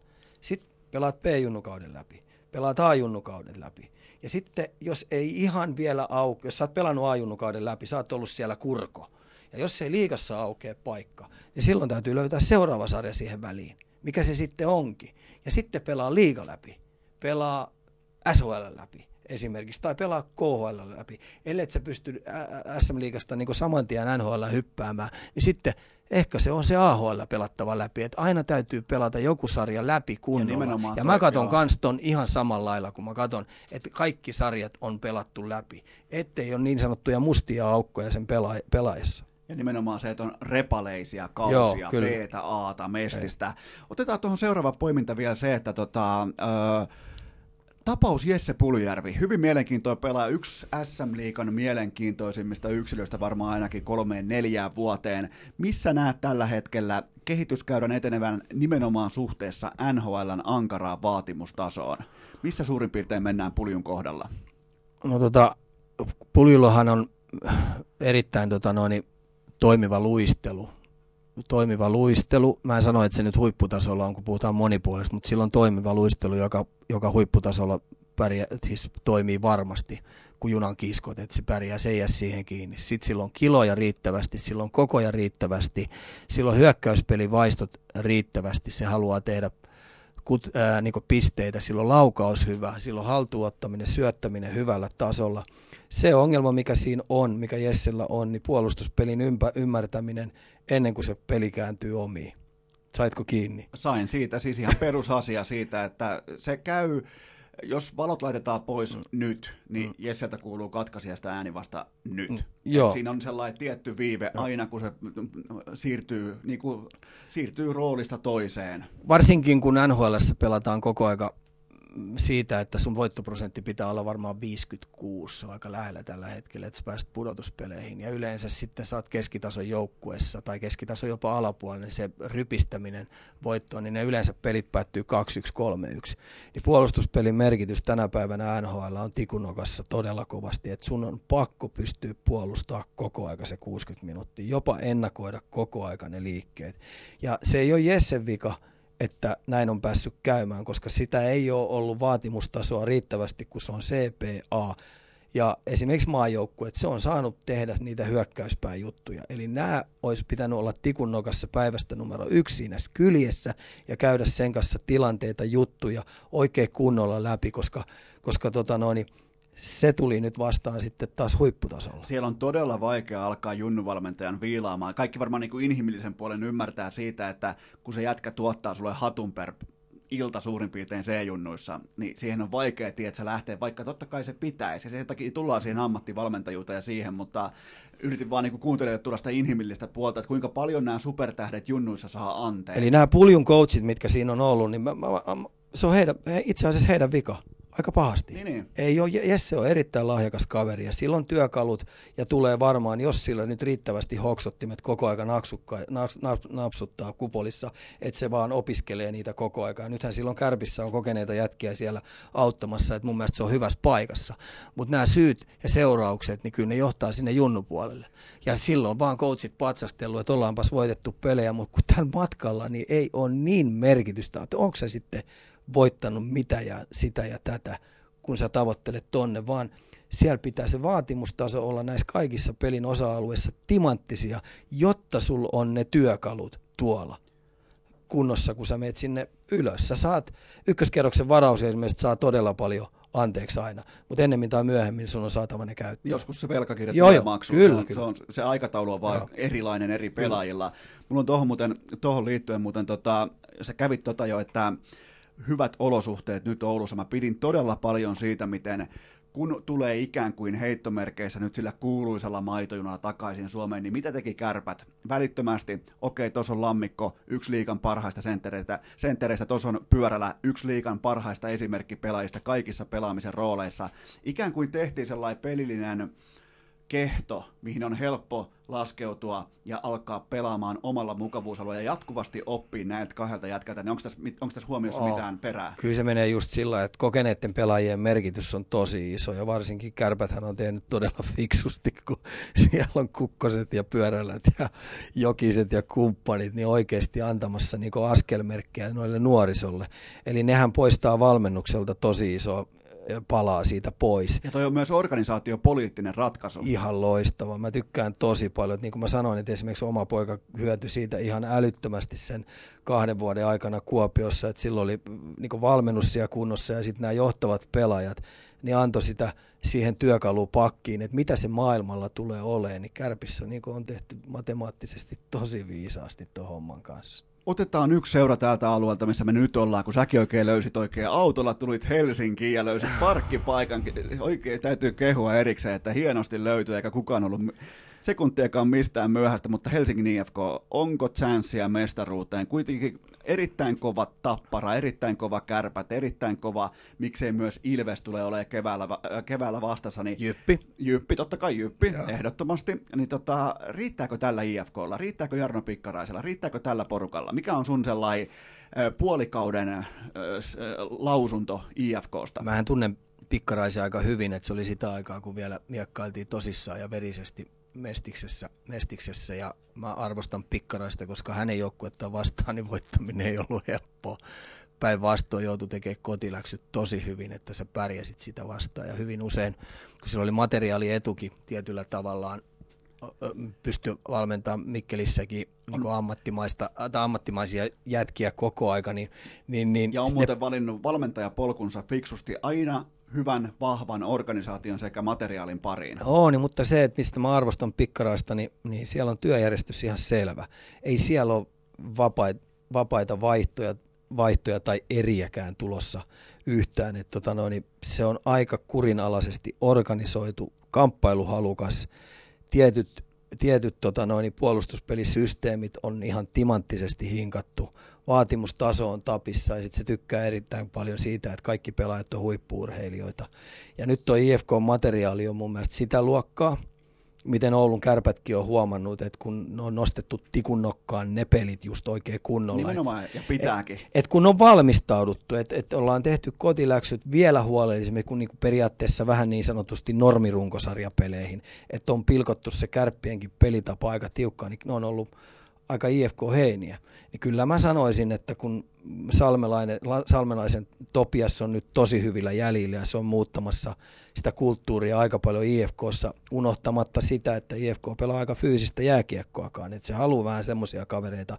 Ja sitten mistä mä tykkään IFKssa, niin IFKssa pitää olla artisteja. Puhutaan nyt Kangasniemen Iikasta, puhutaan nyt tuli Leskinen, niin siellä on kumminkin sellaisia jätkiä vielä, jotka niinku herättää tunteita. Kyllä, Tun- ja sä, sä niin. tarvit niitä keväällä. Ne, ketkä vie sen, kun sä pystyt no. tietyllä tapaa puksuttamaan no. sillä junalla tiettyyn pisteeseen saakka, niin tietty niinku artisti ja sellainen niinku clutch-pelaajien joukko, se on pakko löytyä. On, ja sitten kun sentteriosasto ja pakkiosastoakin on, on, on pistetty oikein huolella kuntoon, niin kyllä siellä rupeaa olemaan nyt niinku toi peruspilari hyvässä kunnossa, mutta kun runkosarja pelataan, niin sittenhän se kausi on ohi. Mä aina puhun, että sitten alkaa ottelusarja. Siitä alkaa uusi kausi. Ja jos sä pystyt sen runkosarjan mahdollisimman pienillä vammoilla tiedätkö, painaa läpi ja sä oot mahdollisimman fressi, kun alkaa ottelusarjat – ja sä pääset sellaista joukkuetta vastaan, jolla on tiettyjä ongelmia, fyysisiä ongelmia tai henkisiä ongelmia, tai osa ryhmistä lähtee vähän muille maille, niin sä pääsisit et, ekassa ottelusarjassa iskemään sillä lailla, että sä kulutat mahdollisimman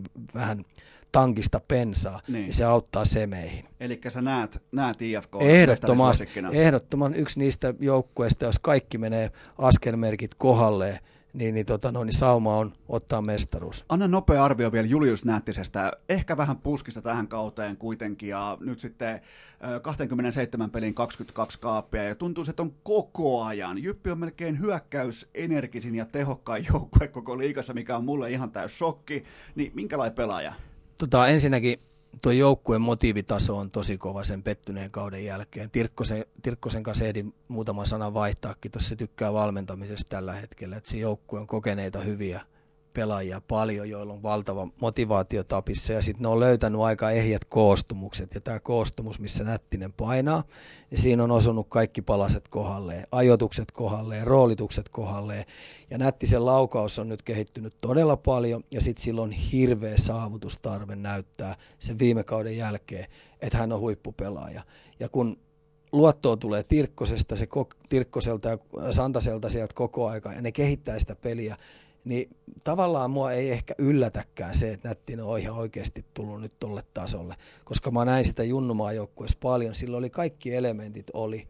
Et ehkä semmoinen yleisnopeus, luistelu, taitavuus vielä, kun tosta paranee – niin sitten me saatetaan nähdä vielä parempi nättinen. Näet sä jopa tämän kauden sellaisena läpipelukautena liikassa? Että Ehdottomasti. Valmis kenties jopa NHL saakka? No mä en NHLstä vielä lähtisi liputtaa, että se vaatii tietenkin vähän tuuriikin, että sä putoat sitten sellaiseen paikkaan ja sä löydät sellaisen roolin, että se isoin juttu on, että hän ei kannata miettiä NHL, että hän on top 6 joukossa, vaan silloin me puhutaan siitä top 12 joukosta, niin silloin täytyy pystyä puolustamaan aika karheasti ja aukottomasti, sekä pystyy olemaan ehkä hyvä alivoimapelaaja.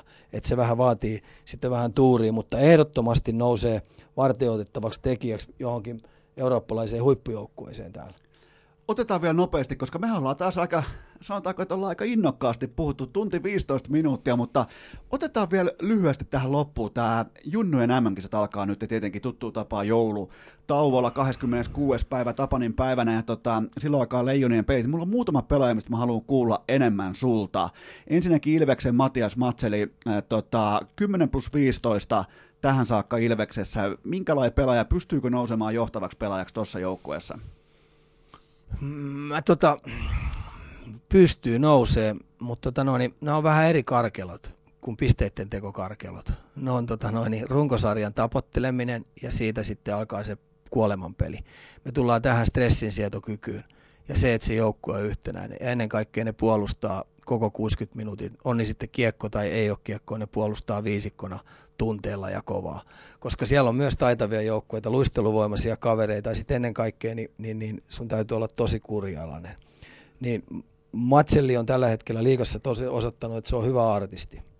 Pystyy tekemään pisteitä, se on kiekon kanssa hyvin suojaa, tulee tietynlaisia menetyksiä aina välillä, ottaa vähän tiettyjä riskejä, niin toi on sitten semmoinen tapahtuma toi. Mä pidän olympialaisten jälkeen toisiksi kovimpana tapahtumana. Mun, mun kategoria on olympialaiset, tietenkin Stanley Cup on tietenkin. Niin, niin, niin, mutta, mutta siis tur, tällaiset turnaus... turnauksissa, niin kakkosena on ihan ehdottomasti on, on tota noin, 20 kisat. Se on kova tapahtuma ja se on vaan kerran eläessään hyvin monella pelaajalla, jotka siellä on, niin mahdollisuus voittaa kultaa. Ja sitä ei voiteta muuta kuin tiimillä yhtenäisellä joukkueella.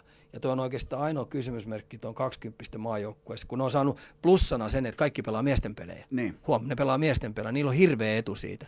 Niin se ainoa juttu on siitä, että lähteekö pojat esiintymään yksilöurheilijana, tekemään omaa uraa pisteitä. Jos ne sen tekee, niin me ollaan kusessa. Ja mua kiehtoo tuossa Junnujen lätkässä ennen kaikkea se, että miten se nuori mieli käyttäytyy äärimmäisen paineen. Ja mä käy, kuitenkin yli miljoona katsojaa monesti Joo. Ylellä, ja vaikkei sitä sille edes varmasti kotisohvilla pohdita, mutta se on useimmille noista jätkistä, se on se elämän, se the hetki. The hetki. Kato, kato tota noin, kun me taaksepäin, muistat 93 oli Venäjällä. Kato se joukkue, mikä niin. siellä oli, karsintasarja. Niin, joo, joo, kato. Bar- Barkovista niin. No, mutta kato, Malmö on joukkue, edelleen huippujoukkue, ja ne sitout, joo, ja ne ei, lähte, ne ei lähtenyt ratiritirallaan hyökkäyspelaamaan, vaan se oli erittäin, mutta kato se koko joukko, kato pakisto, ja siitä puuttuu vielä Määttä ja Parkkovi. Niin.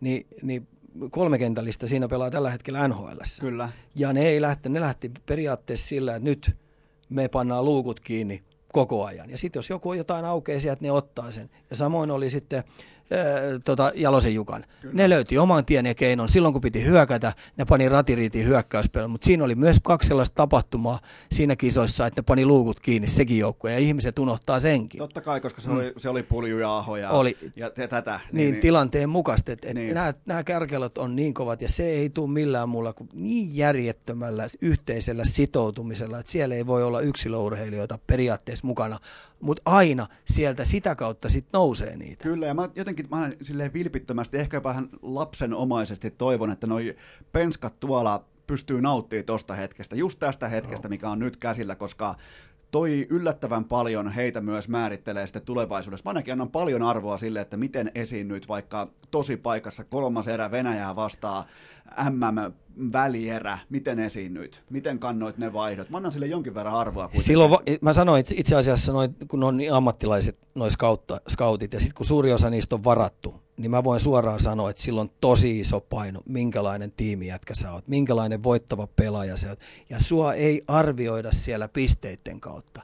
Et totta kai sanotaan nyt näin, että että, että jos sut on varattu esimerkiksi Islandersiin, niin Islandersin media arvuuttelee sut pisteiden kautta. Niin. Mutta se Islandersin organisaatio, Barry Trotz ja se valmennustiimi arvioi sua vaan ja ainoastaan, minkälaisia voittavia ratkaisuja sä teet koko ajan, minkälainen tiimijätkä sä oot, minkälainen kehonkieli sulla on ja niin edes poispäin. Ja, ja ne si- on tikunnokas. Niin ja siellä varsinkin viisikko puolustaminen, Kyllä. siihen sitoutuminen, sen ymmärtäminen. Ja viisikkona hyökkääminen, minkälaisia riskejä sä otat milloinkin. Että niillä on, mä voisin antaa just näille tipsille, että jos te haluatte tehdä vaikutuksen teidän NHL-joukkueeseen, niin perkele, pitäkää huolta siitä, että olette voittavia pelaajia. Mä otan muuten käyttöön tuon Matselli. Mä sanoin sen ma- Matseli. Matseli. Matselli. Toi on paljon parempi. Suoraan Ika Lehkosen pelikirjasta. Aatu Räty. Vasta 17-vuotias helvetin hyvä tuleminen liikaa mun mielestä. Siis todella kiekolliset valmiudet yllättävän korkealla tasolla. Oli siinä vaiheessa vielä 16-vuotias. Mihin on rehellistä asettaa odotukset U20-kisoissa? Mä asettaisin ne sillä lailla niin, että se pelaa plus miinus nolla. Eli älä vuoda. Niin. Eli, älä vuoda. Eli kaikki mitä tapahtuu niin kuin plus odottaman kannalle on sen jälkeen niin kuin positiivista. Kaikki, mitä sinne, sinne tulee, koska nyt puhutaan taas sit yhdestä tosi laajakkaasta kaverista. Silloin kokoa, se lukee peliä hyvin, se pystyy hyökkäämään hyvin, se pystyy puolustamaan mun mielestä ikäisekseen yllättävän hyvin. Et tota noin, et, et kaikki, mikä tulee sen plus miinus nolla, niin, niin on plussaa. Eli maltillisin Ihan odotuksen. maltillisin. No, on yksi jätkistä, puolustaa hyvin, hyökkää hyvin, pistää omaa roppaa likoa, kehonkieli sellainen, että vaikka on 0 plus 0 koko kisojen läpi, niin ei tunnu missään. Sitten Ville Heinola, NHL aika puolittainen tuollainen pienen kuvan läpimurto, mutta liikassa ehkä vähän nytkähdellen sisään tähän lukon pelaamiseen, mutta mitä syytä, ja anna vaikka joku lausunto ylipäätään tästä liikaa saapumisesta, tästä, että missä mennään nyt ja mitä on syytä odottaa U20-kisoissa. Vauhti ihan järjetön kova ollut. Mitä P-junnuista liikaa huippupakiksi siitä. Niin siis Pesiksen p kaman, kaman, kaman eli, eli, eli, jos puhutaan moottoritiellä menemisestä, nyt mentiin 120, kun oli nopeutusrajoitus, niin mentiin 240. Vauhtisokeus on ollut aika huima. Ja tota noin, niin jokainen ymmärtää, kun on, on, on 18-19-ikäisestä kaverista kysymys, niin siinä tulee vauhtisokeus niin väkisin. Ja odotusarvot itsellä kasvaa ihan huikeisiin juttuihin ja sitten välillä ne ei tormaa. Sen käsitteleminen ei ole, ei ole edes huippu päänupin omaavalle pelaajalle helppo. Et se on tosi kovan tunne sekameskan jutussa ollut koko aika, ja paluu liikaan ei ole helppoa ollut, mutta nyt se saa mun mielestä hyvän stopin.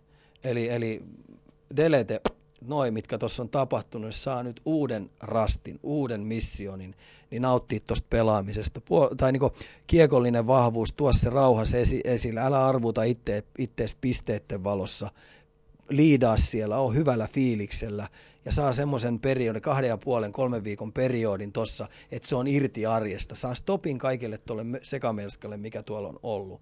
Ja sitten kisojen jälkeen arvioida uudestaan. Eli, eli vähän samanlainen kausimuotoinen käyrä rakenne kuin vaikkapa Teuvo Teräväisellä silloin Malmön kisoissa. Ihan Ennen täysin. kisoja itsensä etsimistä, kisoissa löytäminen, kevät dominointi. Kyllä, Et just näin. Tällaista samanlaista tarin, tarinaa Kyllä mä siihen. toivoisin just tämmöisen samanlaisen tarinan. Tuo oli hyvä vertaus toi Teukka. Entäs Rasmus Kupari, onko muistiinpanoja laitettu tuota, minkä verran? Onko sellaiseksi pelaajaksi, koska kyllä tämä nyt on, se on vaan karu fakta, että kun sä olet hallitseva maailmanmestari ja sieltä pitää kaivaa se yksi jätkä esiin, niin kyllä mä kaivan Rasmus Kuparin. Joo, onko, Rasmus... onko alfa-johtajaksi? On, on. Kyllä mä sanoisin, että on, että toi AHL-kausi, mitä se on nyt painanut tuolla Los Angeles Kingsin farmissa, on ollut tiukkaa vääntämistä. Aluksi vähän tuupattiin ykköskenttää siellä, mutta nyt se on saanut olla vähän taustalla siellä ja koittaa ja opetella sitä pelaamista, kamppailupelaamista kovaa, niin nyt se mitä odotetaan, niin siltähän odotetaan semmoista kokonaisvaltaista johtamista. Ja varsinkin pelien sisällä, niin pelaajista aina johonkin pelaajaan katseet kiinnittyy, kun on vaikeaa. Pit, niin pitää ras... olla ikään kuin huoneen aikuinen Joo, pitää, tapaa. pitää olla, pitää olla kopissa aikuinen, pitää olla kaukalla ulkopuolella, pitää olla niin sanotusti sille joukkueelle laadunvalvonut. Kyllä Rasmus Kupari näyttelee sitä. Ja tota noin, niin silloin tosi hyvä ottaa tuo joukkue niin sanotusti, en mä sano pelillisesti reppuselkää, vaan liidaamisella reppuselkää. Että sen pitää tunnistaa ne määrätyt kuopat, mitkä siellä tulee, jopa vähän ennakoida ja olla välillä vähän kovakin sille joukkueelle. Ja sitten ennen kaikkea, kun pelataan niitä voittavia vaihtoja, erän loppuja, pelin loppuja, riippuu mikä se on ta- tulostaululla on se lukeminen, niin silloin täytyy pystyä tekemään rytminmuutos ja säilyy koko aika tuoreena, olla koko aika valpas. Että semmoinen johtavan pelaajan iso juttu on se, että jos muut ratkoo pelejä, anna niiden ratkoa, pysy sä tuoreena jotta tulee se tilanne, niin saat virtaa täynnä. Mikä on sun odotus Raimo Helmisen miehistölle tsekkeihin? Öö, mä toivon, että, että noin kaksi, siinä on ensimmäinen reenipeli, että ne saisi heti flown päälle. Että se riippuu paljon siitä avauksesta, avauspeleistä ja sitten niillä on Ruotsi heti ekana siinä.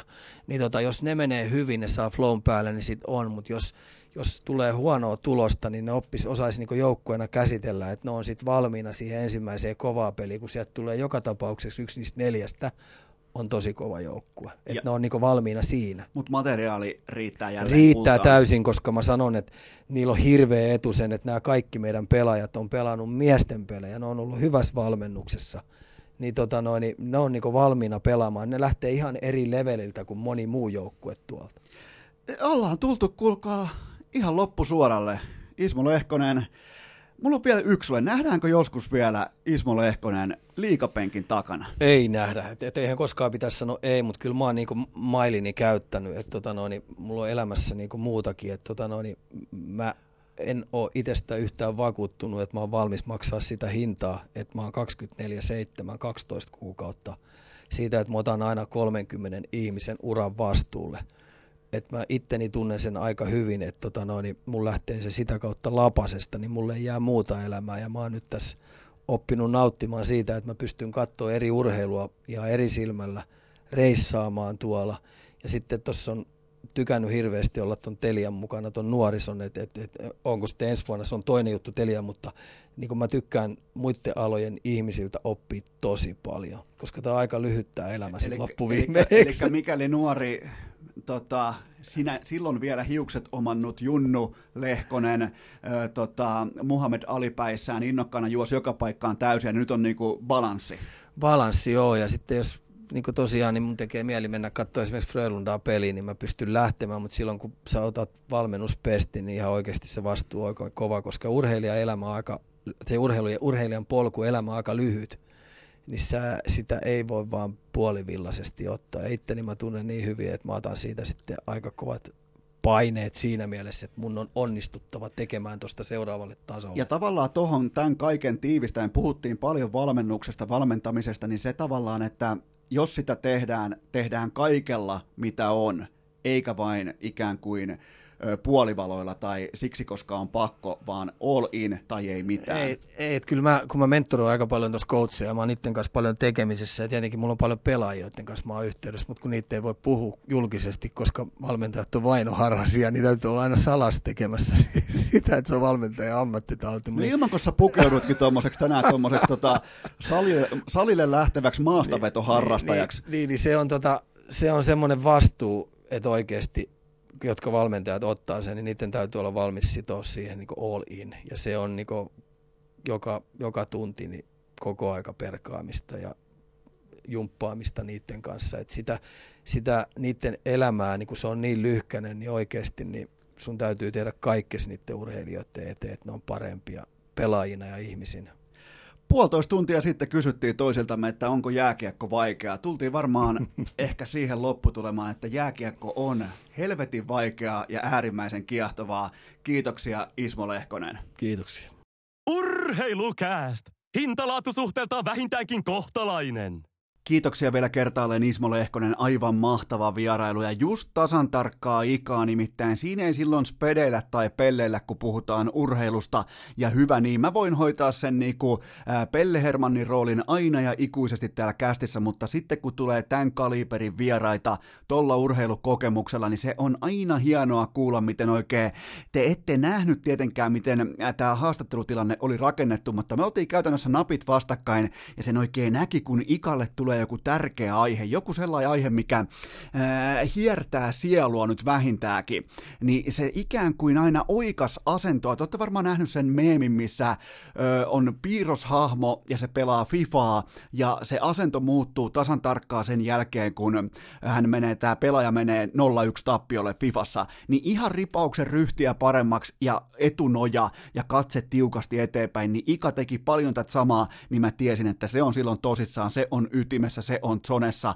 Kiitoksia Ika Lehkoselle. Mä aloin pohtia tota, että ylipäätään kun mä otin tuosta metron sitten kotioppa ja kävin vähän joululahjakaupoilla vielä sen jälkeen ja muutenkin iso päivä oli toi Ikan vierailu ja tota, mä aloin pohtia, että nyt jos urheilu aletaan oikeasti, niin kuin, aletaan oikein niin kuin ihan rehellisesti koko luokkina ja ikäluokkina ja volyymeina aletaan ratkomaan sitä, että mikä vaikka tänä vuonna 2019 oli Suomessa ihan oikeasti merkittävää urheilua globaalisti. Siis se ylipäätään se, että sä oot globaalisti yhtään mitään, niin mä aloin oikein pohtimaan, että jos nyt urheilugaalassa heti vuoden kärkeen, niin jos ei siellä saada tehtyä kolmen osion sviippiä taululle, ja tästä äh, tietenkin nyt kaikki katseet kohdistuu äh, suomalaisiin vuoden, äh, korjaan siis Suomen urheilutoimittajan liittoon ja niihin, ketkä äänestää, mutta kuitenkin mä, mä siis uskallan nyt, kun mä olen oikein niin kuin, ikan ikan niin kuin oppipulpetin kautta on oikein pohtimaan urheilun volyymeja, urheilun niin kuin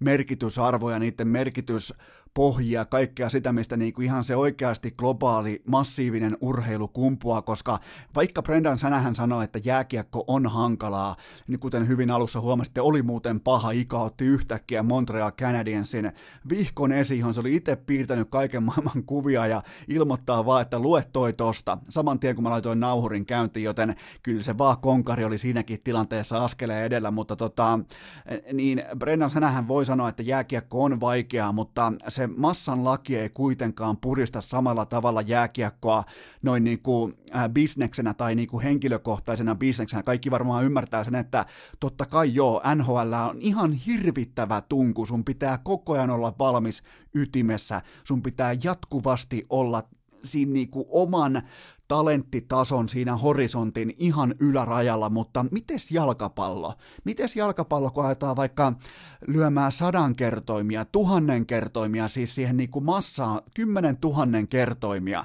entäs sadan tuhannen kertoimia, siihen massaan, mistä puristetaan se lopullinen se lopullinen, kun se pyramidi, mihin nyt mahtuu tällä hetkellä, kärkeen mahtuu Lionel Messi ja kaikki muut, niin miten sinne väännät itses, niin se on se tarina, ja se, siitä syystä urheilukaalassa, nyt kun mä olen oikein pohtimaan tuossa metromatkalla, mä nauhoitan tämän heti perään, kun mä saavuin himaa, niin tota, Mä aloin oikein pohtimaan, että jos ei siellä nyt saada sellaista kuponkia käyntiin tai valmiiksi siellä urheilukaalassa, että Teemu Pukki on vuoden urheilija, Markku Kanerva on vuoden valmentaja ja Huhkajat on vuoden joukkue, niin mä en itse asiassa enää voi tietää, että minkä puolesta tai mitä ennen kaikkea mitä vastaan toi urheilugaala seisoo, jos ei se pysty näin yksinkertaista valintaa tekemään. Mä ymmärrän hurmokset, mä ymmärrän siis niinku, mä ymmärrän täysin, mäkin rakastan jääkiekkoa, mä oon siis, mulla on leijona rinnassa, leijona sydämessä, kuten olette hienosti huomanneet tässä jo reilun vuoden mitta ja vuosia sitä ennenkin, mutta silti joku suhteellisuuden taju, joku volyymitaju, joku globaaliuden koska nyt Suomen huuhkajat ja ennen kaikkea Teemu Pukkinen saavutti tämän kalenterivuoden aikana jotakin, mikä on erittäin historiallista, kouriin tuntuva ja ennen kaikkea Pukki. Nyt pitäisi nähdä sellainen äh, vuoden urheilija-äänestys, missä Pukki saa kaikki äänet ja kukaan muu ei saa yhtäkään ääntä siitä syystä, että tämä oli jotakin aivan täysin käsittämätöntä, että suomalainen kärkipelaaja nostaa 29 kaapillaan äh, pienen mutta piskuisen Noritsin valio valioliikaan ja pystyy pelaamaan sielläkin vielä uskottavaa jalkapalloa ja valioliikan maalipörssissä kutosena tai seiskana. Ne on sellaisia juttuja, kun nyt alkaa, alkaa kuulkaa taas sitten vähän järvet jäätyy ja lumet sulaa ja se tapahtuu vaikka tuommoisen 10, 20, 30 vuotta putkeen tämä sama, sama sykli, että alkaa vähän vettä virtaamaan ja me katsotaan joskus sitten vaikka 2050 me katsotaan vähän tänne historiaan, me katsotaan vähän tänne menneisyyteen, että hetkinen, mikäs vuosi toi oli toi tommonen, kun siellä suomalainen kärkipelaaja nosti omajalkaisesti Herra Jumala Championship-joukkue valioliikaa ja teki maaleja, se teki Liverpoolia, Manchester Cityä, Chelseatä, se teki kaikkia vastaan Leicesteria, se teki kaikkia vastaan maaleja. Tästä syystä, nyt kun mä aloin oikein pohtimaan ton Ikan vierailun jälkeen sitä, että mikä on isoa, mikä on oikeasti, mikä on sitä, mikä määrittelee absoluuttisen paremmuuden urheilussa, niin jos tämä virhe tehdään, jos siellä on vaikka mörkölyömässä sisään, jos siellä on vaikka No Jukka Jaloselle mä voin antaa palkinnon koska tahansa, mutta kyllä nyt kuitenkin pitää ymmärtää se Markku Kanervan koko vuoden mittainen, alkaen karsintojen ekasta matsista, sitä ennen totta kai myös pohjamuurityö, pohja kaikki se Nations League, kaikki ne yhteiset kokemukset, mutta sen kaiken osaamisen ja pedagogiikan kautta niin kuin viisaan opettajan opit, miten se pystyy puristamaan tähän karsintaruniin, niin se on taidetta, se on jotakin, mitä nyt ei ainakaan tässä kohdin pidä aliarvioida, eikä pidä laittaa kakkosviulua, koska vaikka olisitte kuinka futisvaneja, vaikka olisitte nyt ihan hurmoksen huipulla siellä oikein urheilumaailman pyramidin siellä jossain sijoilla, mä en tiedä mihin kohtaa huuhkajat vois laittaa tällä hetkellä, mä en nimittäin anna ihan hirveästi kuitenkaan arvoa FIFA-rankingille, mutta joka tapauksessa niin ei tämä kuitenkaan tule joka karsinnoissa toistumaan. Tää, tästä ei tule uusi vakio, tästä ei tule uusi se, että se on todennäköisempää mennä sisään kuin jäädä ulos. Joten näitä tilanteita, näitä pitää uskaltaa nostaa kaapin päälle ja tajuta se, että on periaatteessa kaksi lajia. Ne on jalkapallo ja koripallo. Jos sä olet niissä maailman huipulla, niin sä oot ihan oikeasti sitten urheilijana. Sä olet huippurheilijana ihan oikeasti maailman ehdottomassa kärjessä, joten tästä syystä Teemu Pukki vuoden urheilija, Markku Kanerva vuoden valmentaja ja huuhkajat vuoden joukkue. Tämä selviää meille onneksi heti, kurheilukäst palaa 2020 takaisin laatikkoon. Urheilukäst joka maanantai, keskiviikko ja perjantai Spotifyssa, iTunesissa ja SoundCloudissa. Nyt kun on saatu jaettua peräti jouluisen sympaattisessa yhteisymmärryksessä kaikki suomalaisurheilun merkittävimmät palkinnot, niin mä ajattelin, että pitäisiköhän sitä tehdä nyt kaikille rakkaille kummikuuntelijoille ihan erikseen joulukalenteri liittyen niihin välipäiviin, koska nyt kästi jää sivuun, niin totta kai teillä pitää olla joku, joka pitää kädestä ja osoittaa, että tuolla on hyviä matseja, noita pitää jokaisen katsoa. Joten tämä on nyt tällä ikään kuin urheilukästin öö, välipäiväkalenteri alkaen tästä viikonlopusta heti välittömästi lauantai, sunnuntai NFL ihan koko tuutin täydeltä. Kolmen matsin NFL-kierros komeasti lauantaihin ja sitten tietenkin sunnuntaina kaikki loput ottelut. Enää ei ole Monday Night Footballia olemassakaan siellä helmenä, voisi sanoa sunnuntaina totta kai ää, Philadelphia vastaa Dallas ja voittaja pudotuspeleihin. Ja sitten vielä maanantaina, totta kai siinä on myös NHL, mutta maanantaina ihan kuin tilauksesta 23. päivä Toronto vastaa Carolina, eli nuoria supertähtiä kenttä täynnä. Ja täytyy sanoa siitä Teuvo Teräväisestä, että ei minkään näköistä kuria, rotia tai järkeä tai mitään niinku enkelimäistä puhtautta ei ole olemassakaan tossa pojassa, nimittäin ne syötöt on tällä hetkellä, se peliäly on niin likainen, se mielikuvitus on niin jumalattoman likainen tällä hetkellä, että siihen tarvii ö, puolitoista litraa ihan läpimyrkytettyä mäntysuopaa, jotta ton jätkän saa puhtaaksi. Ja sitten tietenkin on 24. päivä, se on aina tyhjä ihan kaikesta, mutta 25. päivä, legendaarinen NBAn joulupäivä. Ja jos pitää kaksi helmeä nostaa esiin, niin totta kai Philadelphia vastaa Milwaukee, hyvin todennäköinen ää, itäisen konferenssin finaali, ja sitten totta kai myös lännestä Lakers vastaan Clippers, ja siitä oikeastaan samat sanat voi hyvinkin olla nämä konferenssifinaalit, nämä kyseiset otteluparit, joten ehdot ehdottomasti pitää katsoa. Ja pitää nyt katsoa muutenkin NPA joulupäivä. Kahdesti ollut paikan päällä, aivan uskomaton meininki. Jotenkin sellainen niin kuin NPA näyttäytyy silloin parhaimmillaan joulupäivä ja pelkkää laatua parketilla ihan aamusta. Se alkaa vielä sympa- sympaattisesti Itärannikon aikaa 12, se ensimmäinen peli, onneksi tämä New York Knicks on heivattu hevosen perseeseen kaikesta tämmöisestä, joten sitä ei tarvi enää kenenkään kattella, ja itse asiassa otteluvalinnat on tänä vuonna aika hyvin mennyt pois, lukien tietenkin kukaan ei voinut arvata sitä, että Golden State Warriors on ihan totaalinen roskistuli palo, mutta 26. päivä ihan näin niin kuin normaalisti ottaen ja normaali kata- katalogin mukaisesti ää, Boxing Day on roskaa, mutta nyt sentään siellä on käytännössä ottelu, joka tulee viimeisesti äh, lopullisesti ratkaisemaan valioliikan mestaruuden Liverpoolille, eli Leicester vastaan Liverpool.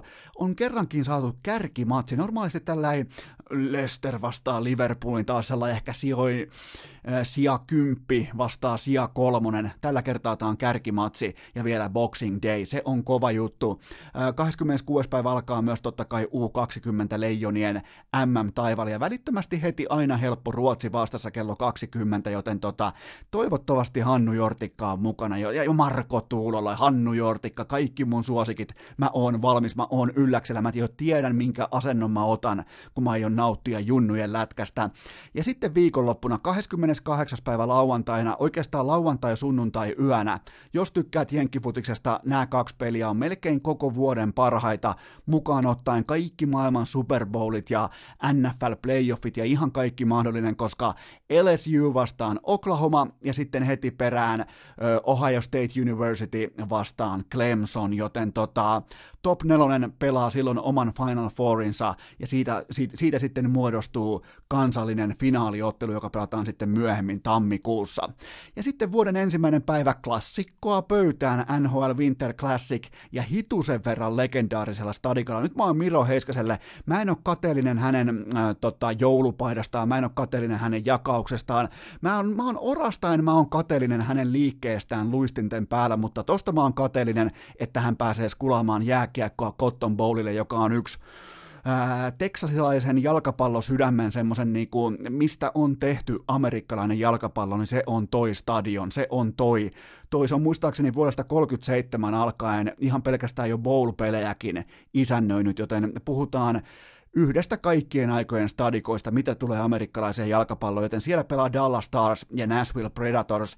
Ja sitten kolmas päivä perjantaina uutena vuotena sen jälkeen jengillä on varmaan siinä keskiviikkona darra, ne katsoo jääkiekkoa, torstaina miettii, että milloinhan mennään, ja sitten tuleekin perjantai kello on 0001, ja Seppänen palaa askiin ja kysyy teiltä kaikilta, että eiköhän mennä, joten silloin urheilukäs tekee paluu, mutta toivottavasti noilla eväslaatikoilla pääsette kohti joulun välipäiviä. Perjantai. Kästi kaiuttimiin, triplaus käyntiin, sauna tulille, kylmä käteen ja huoli pois. Mä voin peräti aistia sen 156 jakson kokemuksella, että osa teistä odottaa tällä hetkellä kuumeisesti, että mihin se joululahja-osio on kätketty tässä jaksossa, ja se alkaa nyt nimittäin. Tuottaja Kopen joululahjasäkki kaivetaan viimeisen kerran estradille, ja sieltä napataan viimeiset paketit myös esiin. Eli koko homman idea tää lähti tasan viikko sitten perjantaina käyntiin. Mä pyysin teiltä ehdotuksia, että kertokaa teidän harrastejoukkueesta jotakin. Pitää siis olla puhtaasti harrasteporukka, kaveriporukka pitää olla ihan siis vaikka joukkuelaji, sählyä, futista, lentopalloa, lätkää, mitä tahansa, ei saa olla HCTPS, vaikka sekin on puuhastelua ja harrastelua, ja näitä tuli siis, näitä tuli semmonen määrä inboxiin, sähköpostiin, joka paikkaan, ja sähköposti on muuten urheilujatka, miukumauku gmail.com, jos haluatte joskus lähettää jotain, niin se kyllä palvelee teitä kaikkia, mutta Kiitoksia kaikista viesteistä, kaikkia ei mitenkään ole mahdollista, koska tämä jakso on muutenkin, tämä on ihan tarkoituksella tämmöinen joulu, kulta, erikoisturbo, ää, Feat Ismo Lehkonen, niin tuota, tämä olisi varmaan joku kahdeksan tunnin jakso. Tästä loppuisi datapaketista, loppuisi varmaan jossain kohdin meikäläiselläkin vääntö, kun yrittäisin tällaista jöötiä laittaa internetin syövereihin, joten tota, ää, otin kuitenkin vielä aika monta tähän viimeiseen mukaan. Otin erilaisia lajeja, yritin vähän katsoa, että tulisi jotain muutakin kuin jääkiekkoa, vaikka totta kai se on tähän aikaan vuodesta varmaan se kaikista suosituin harrastepelimuoto, mutta Tällä kertaa kuitenkin aloitetaan seuralla, joka laittoi viestinsä oheen kuvan pohkeistaan ja se toimii aina. Kaikki tietää, että mulla on sellainen ihan täysin avoin pohje fetissi ja ne ties mistä naruista pitää vetää, joten ne pääsee tähän paalulle ja ne saa myös tämän joululahjaosion. Eli ideana on se, että mä annan siis urheiluseuroille urheilukästin pieniä ja vaatimattomia joululahjoja. Mun idea on kertoa heidän seuroistaan. Toivottavasti ne saa vaikka yhden uuden katsojan, toivottavasti ne saa vaikka yhden uuden uuden tota, someseuraajan, toivottavasti ne saa vaikka yhden, jopa sitten tulevaisuudessa yhden myydyn pinssin heidän kahviostaan, jota heillä nyt ei toistaiseksi vielä ole kellään näistä seuroista, mutta joskus kenties tälleen dynastia, tälleen se on se Patriotskin, ei muuten ole rakennettu, mutta tota, Aloitetaan sählyllä ja laitetaan tähän ensimmäiseen osioon musiikki taustalle soimaan. Noin ja liikutaan. SBS Graniitti takaa katsojilleen kivenkovaa salibändiä Helsingissä nelosdivisioonassa. Graniitin seurahistoriassa kauden alut ovat olleet klassisen vaikeita, eikä ilmiömäistä sarjanousua seurannut nelosdivanin syyskausi ollut poikkeus. Kahdeksasta ottelusta saldona ovat vaivaiset kaksi sarjapistettä ja sarjan jumbosia. Avausvoitto täten antaa odottaa vielä itseään. Graniitti tunnetaan nimensä mukaisesti betonin kovasta puolustuksesta ja äärimmäisen lyijyisestä pakistosta. Käytännön jyppi siis kyseessä. Graniitin peleissä ei maaleilla juhlita ja tästä kertoo myös se, että kuuden tappion ja kahden tasapelin jälkeen maaliero on vain miinus 13 kihausta pakkasella. Eli niinku, jos vertaa vaikka Andreas Athansiunin numeroihin, niin SBS Granittihan on täten parempi kuin yksikään itse asiassa Detroit Red Wingsin pelaaja ja täten myös parempi organisaatio kuin Detroit Red Wings ikinä. Salibändi Herrojen sikariporras pohtiikin luultavasti paraikaa, oliko graniitin nostaminen kaudelle 17-18 kuudennesta divisioonasta viidenteen kabinettipäätöksellä sittenkään oikea valinta. Tätä käydään siis, mä oikein mä pystyn aistimaan ja tuntemaan sen, miten tätä debattia käydään jatkuvasti Suomen ihan siellä niin kuin pyramidin huipulla, siellä missä tehdään kovat ankarimmat, koetaan niin latomaa kummalatason johtajia, niin nehän ei puhu mistään muusta nykyään kuin siitä, että oliko graniitin nousu ansaittu kutosesta vitoseen vai oliko se niin sanottu äh, härski, äh, mestistyyppinen kabinettipäätös. Äh, Granitin joukkoista löytyy useita urheilukästin kummikuuntelijoita, kiitoksia teille siitä, ja sitäkin omalaatuisempia persoonia. persoonia. Pelaajan ostoiksi on pakko poimia jokaiselta pelipaikalta yksi joukkueen tähdistä, joita kannattaa ehdottomasti seurata. Eli ensi kerralla kun meet katsomaan, varsinkin kun meette mas, laajana massana, missä muuten helvetin kylässä tämä pelaa? Kyllä vain Helsingissä. Kun koko Helsinki lähtee nyt liikenteeseen, kuitenkin 8, äh, 68 prosenttia urheilukästin kummikuuntelijoista on Helsingin alueelta suurin piirtein kehä kolmosen sisältä, niin tota, nyt kun meette laajana massana SBS Granitin kotimatsiin, niin tota, seuratkaa näitä pelaajia. Numero 85, Kim, Kimbo Slice, Nyman, Kimpon pelipäivän rutiineihin kuuluu kumota 2-3 tölkkiä Monster juomaa päivän mittaan ennen pelin alkua. Tällä kaudella annostus tulisi luultavasti kaksinkertaistaa, sillä maalilla ei ole pysytty täysin hereillä. Tämä luotettu työhevonen jatkaa silti tolppien välissä yllättävänkin kovalla piirun päälle yli 76 prosentin torjuntaprosentilla, on se nyt kuitenkin parempi kuin Antti Niemi. Hyökkäjistä on pakko mainita numero 5 Jarkko Hokka. Tämä Mikko Rantasen tapainen raitin hyökkäjä kontrolloi pelin tempoa omaan timanttiseen syöttövalikoimansa nojaten. Fyysisen perseen sijaan Hokka dominoi kaukalossa erittäin vakuuttavilla vähintään puolen metrin hauiksilla, jotka auttavat toimimaan myös kakkossyöttö, poimimaan myös kakkossyötöt talteen. On muuten siinä määrin kirjoitusvirhe, että ihan kun lukisi jotain Ika Lehkosen vihkoa englanniksi. Ei se mitään, se ei häiritse pätkän vertaa. Toi on muuten kova, kun näyttää tuomarille palan, niin saa välittömästi kakkossyötön itselleen. Tällä kaudella, olikohan muuten Kim Hirsovitsilla iso pala, täytyy vielä se käydä läpi tässä nopeasti, koska siinä on kuitenkin kaikkien aikojen kovin kakkossyöttöjen kalastaja suomalaisen urheilun historiassa. Mutta Jarkko Hokka tällä kaudella operoinut miltei piste per peli tahdilla, iskien kahdeksaan otteluun tehot 3 plus 4. Ja puolustajista ihan itsestäänselvyytenä mukana numero 24 Eetu Perttula, viime kauden sarjanousun takuumies, joka voitti sekä joukkueen sisäisen maali- että pistepörssin. Se on muuten saman tien sitten hylsy.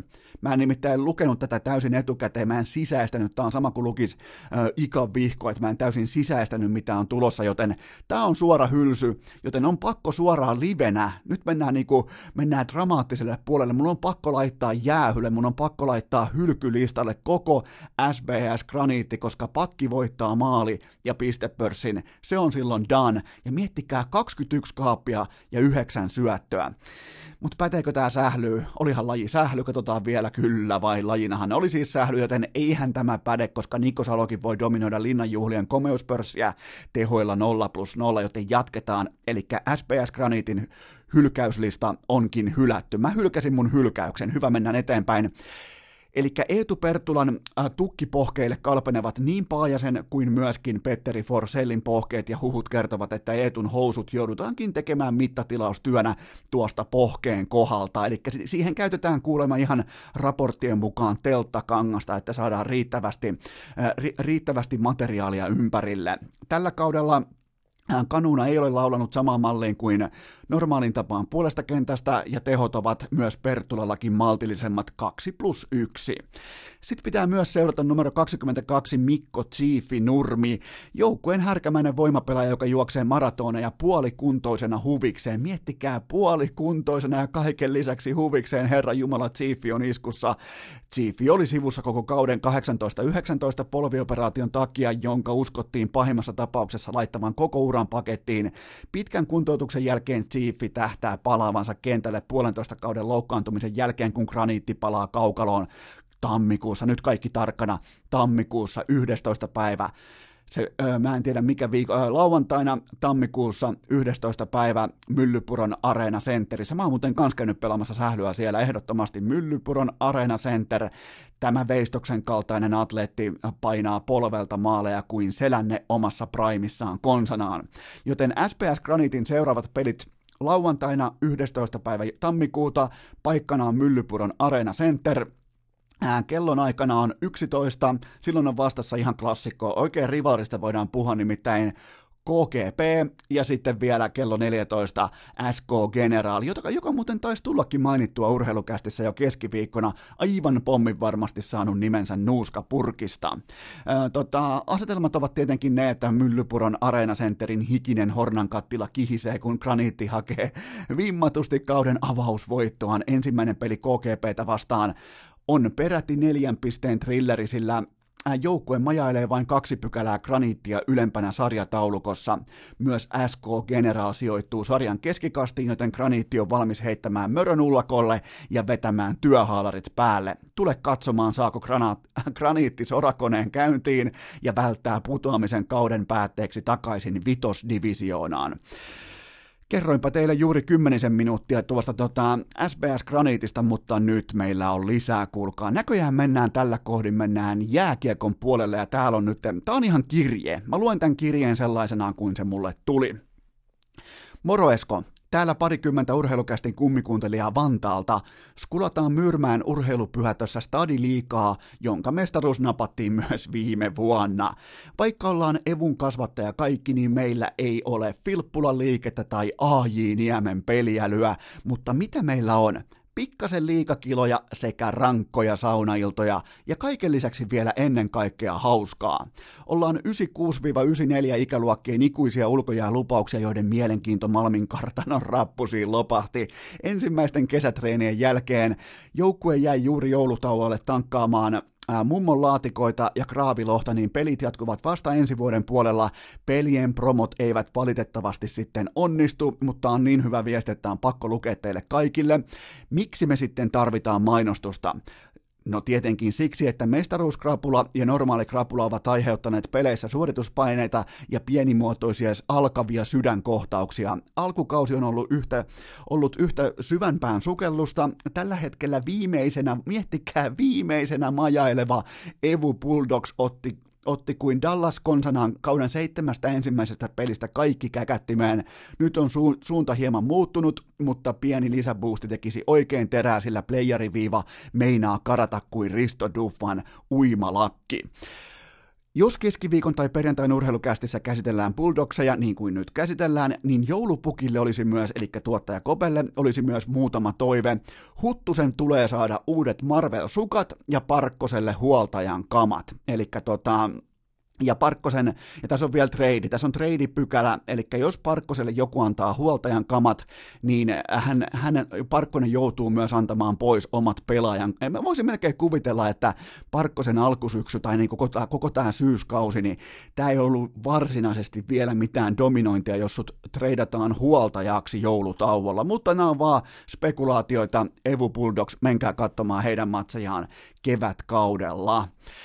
Sitten on vuorossa HC 2.0, eli edelleen parempi joukkue kuin HC TPS. HC 2.0 on Hollolan ja Lahden yhdistynyt salibändi eliitti, eli HCn organisaatioita yhdistää kiihkovirvoitusjuomiin ja ennen kaikkea maailman parhaaseen KOF-olueeseen. Tuosta mä oon vähän eri mieltä, mutta kaikki menkoo, te olette lahtelaisia, mä ymmärrän kaiken. Öö, HC 2.0 pelaa Lahden kor- kortteli liikaa kolmosdivisionassa lonkeron tahmaamilla kentillä, jossa nähdään aina vauhtia ja vaarallisia tilanteita, ja aiomme dominoida loppukauden vastustajiamme sääliä antamatta nytten, kun HCn johtoporras sai selville, mistä johtui... Kor- Hei, täällä on tuomarifarsi.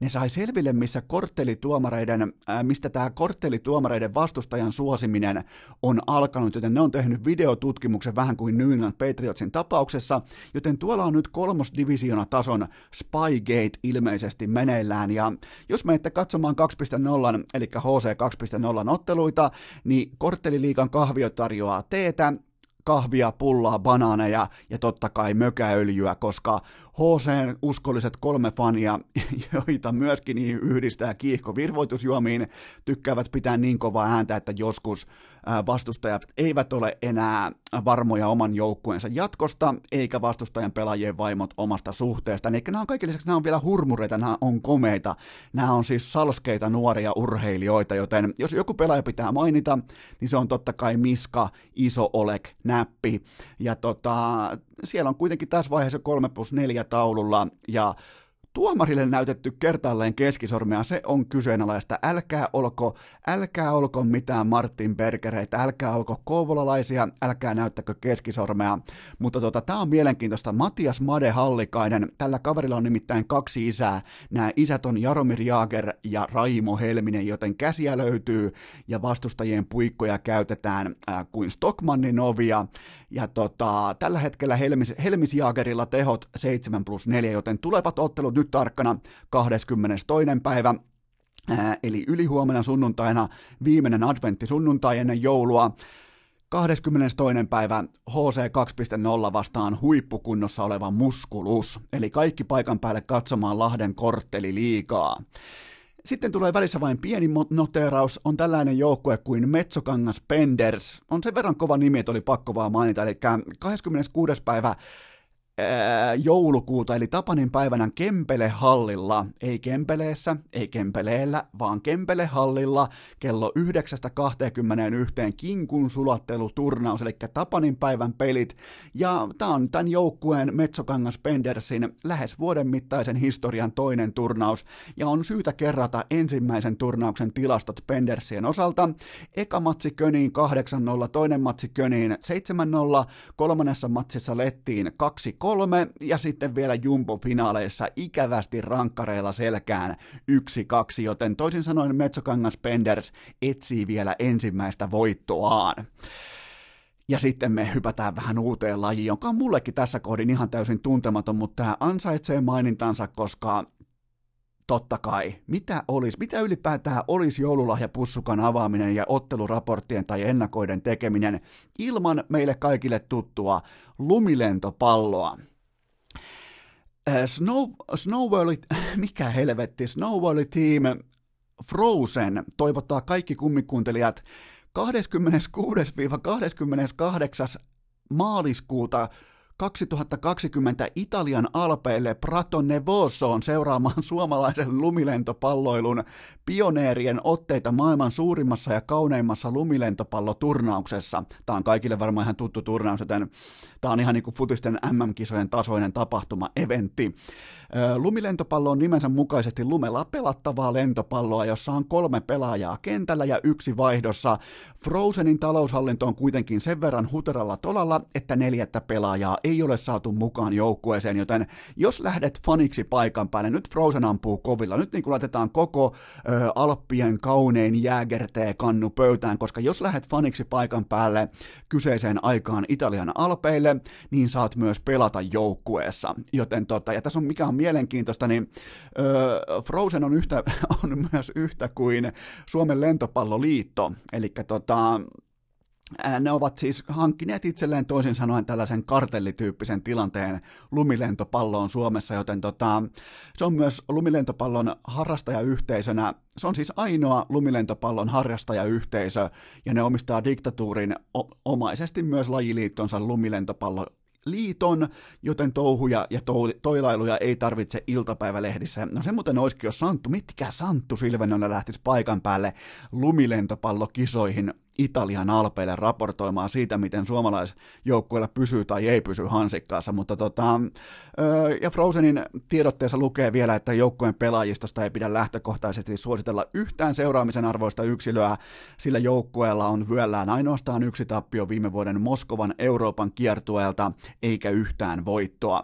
Mainittakoon kuitenkin, että joukkueen fysioterapeuttina sekä pelaajana operoiva Olli Huhtala on kotoisin Raahessa, Raahesta, jossa tunnetusti miehet miehet juoksevat meren jäällä vastatuuleen sataisen alle kymmenessä sekunnissa. Mikä, muuten, mikä siinä muuten on, että varsinkin jossain Raahessa ja jossain, ketkä asutte merenrannalla ja ylipäätään nämä tuppukylät, mitkä asuu tuonne merenrannalle, niin mikä siinä muuten on pakko? Kertokaa mulle vaikka inboxiin, mä en kyllä enää voi mitenkään olettaa, että kukaan kuuntelisi, mutta Kertokaa mulle inboxiin, mikä kumma siinä on, että pitää mennä juoksemaan baarin jälkeen, ottamaan kilpailu meren, merijääjuoksussa, miinus kahdeksan pakkasta, helvetinmoinen pohjoistuuli, näkyvyys kahdeksan, ja te juoksette jäällä. Mutta mä en tiedä, joka tapauksessa lumi lentopallojoukkue Frozen on lähdössä Italiaan, lähtekään tekin. Ja loppukaneetiksi voidaan sanoa, että lumilentopalloa kannattaa seurata samasta syystä kuin eukon kantoa tai saappaan heittoa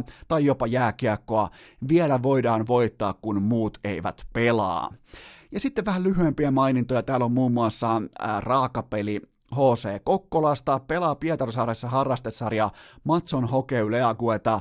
Mä kadotin muistiinpanot, mutta se oleellinen jäi kuitenkin mieleen. Antti Hei, korjaan. Tapio Roikon kyykkyennätys on mennyt tänä syksynä uusiksi, joten raakapeli HC Kokkolasta. Siellä on kuulkaa nyt tällainen kyykkykuuri on takana ja ilmeisesti tulokset on kohti taivasta. Paimion B-sarjassa Snowman eli lumiukot, se on uusi dynastia. Ensin kuulkaa seitsemän vuotta putkeen voittamatta kahta peliä samalla kaudella ja nyt sitten koko kausi ilman tappioita, joten tämä toimii siis, tämä Snowman toimii samalla logiikalla kuin USAn palkkakattourheilu ja lauantaina 28.12. kello 12 Paimiossa kiekkojäähän kärkikamppailu ja sen verran vielä tärkeitä informaatioita, että GM Rouskun pelaaminen on vielä epävarmaa ja se vaikuttaakin myös lipun jälleenmyyntihintoihin, joten sinne pääsee sisään nollan euron katetta vastaan. Sitten on totta kai vielä Moramasa Vaasasta. Ei pärjää niinkään itse lajissa, jota mä en edes tiedä mikä se on, mutta ne dominoi raporttinsa mukaan tiukasti sekä jäähy- että pistepörssiä. Seuraava peli 12. päivä tammikuuta kello 10 Vaasan OP-areenalla. Ja huomatkaa myös ehdottomasti aikainen alkamisaika, koska vaasalaiset ovat siihen aikaan vielä eilisestä kännissä ja täten myös val- äh, täydellisessä fanivalmiudessa. Jos joku, nyt tulee mielenkiintoinen tiedote, jos joku matkaa joululomalla jostakin Jumalan syystä Clevelandiin, niin sielläkin pelataan harrasten lätkää, nimittäin kaikille tuttu Slacker Hockey League, eli SHL. Siellä on tota, Raportin mukaan yhdellä joukkueesta on jäähallissa itse rakennettu pukukoppi siinä kyljessä. Siellä on 80-tuumainen taulutelkkari, pukkarilokerot, luistinmatot, kaikki kuin nhl ja seuraava peli siis Clevelandissa 26. päivä joulukuuta eli Tapanin päivänä, joten nyt kaikki Clevelandin äh, fanit ja matkaajat, se on varmaan ihan ykköskohde meille kaikille, niin tota, menkää katsomaan harrastelätkää, siellä on 80-tuumaisia taulutelkkareita. Ja sitten totta kai, jos äh, tota, on sopivaa käydä Clevelandissa, niin mennään vielä uudestaan toiseen peräkam- äh, peräkammarikylään, nappiverkkarikaupunkiin eli Lahteen. Lajina ja sarjana on totta kai korttelisähly ja SB-ylikävelyn kapteeni Perttu Parviainen johdattaa miehistönsä Askiin sunnuntaina 12. päivä tam- tammikuuta kello 17. Ja se on tärkeää noterata, koska ollaan Lahdessa ja kyseessä on korttelisähly ja varsinkin kun liikutaan kapteeni Perttu Parviaisen johdolla, niin pelit pelataan todennäköisesti putkassa, koska kyseessä on kuitenkin lihamukien luvattu maa. Myös Kaukajärveltä, mä en muuten tiedä yhtään missä on Kaukajärvi, mutta sieltä suunnastakin saapui viestiä. Mä kadotin sen viestin osittain, mutta heillä pelaa kuitenkin Brent Burnsin näkö, ää, Brent Burnsin pikkusiskon näköinen maalivahti. Se oli tiukka scouting-reportti. Ja tämä joukkue nimeltä TFS pelaa seuraavan kerran 5. päivä tammikuuta kello 10 ja heti perään kello 17. Ja Eli Kaukajärven Spiral-hallille kaikki paikan päälle 5. päivä tammikuuta. Ja, ja tota, se, mikä saattaa kiinnostaa faneja, niin tähän saakka TFS on palkannut fanit paikalle olut per erä lahjuksiin, joten muistakaa se, muistakaa vaatia oma oluenne, mikäli menette paikan päälle. Mä en tiedä mikä on laji, mä en tiedä mikä on joukkojen koko nimi. Nämä on joskus lähetetty tuolla niin kuin yö kolmen ja yö viiden välissä nämä viestit, niin siinä joutuu jonkin verran käyttämään semmoista äh, lähtökohtaista luovuutta, kun näitä alkaa teille lukemaan.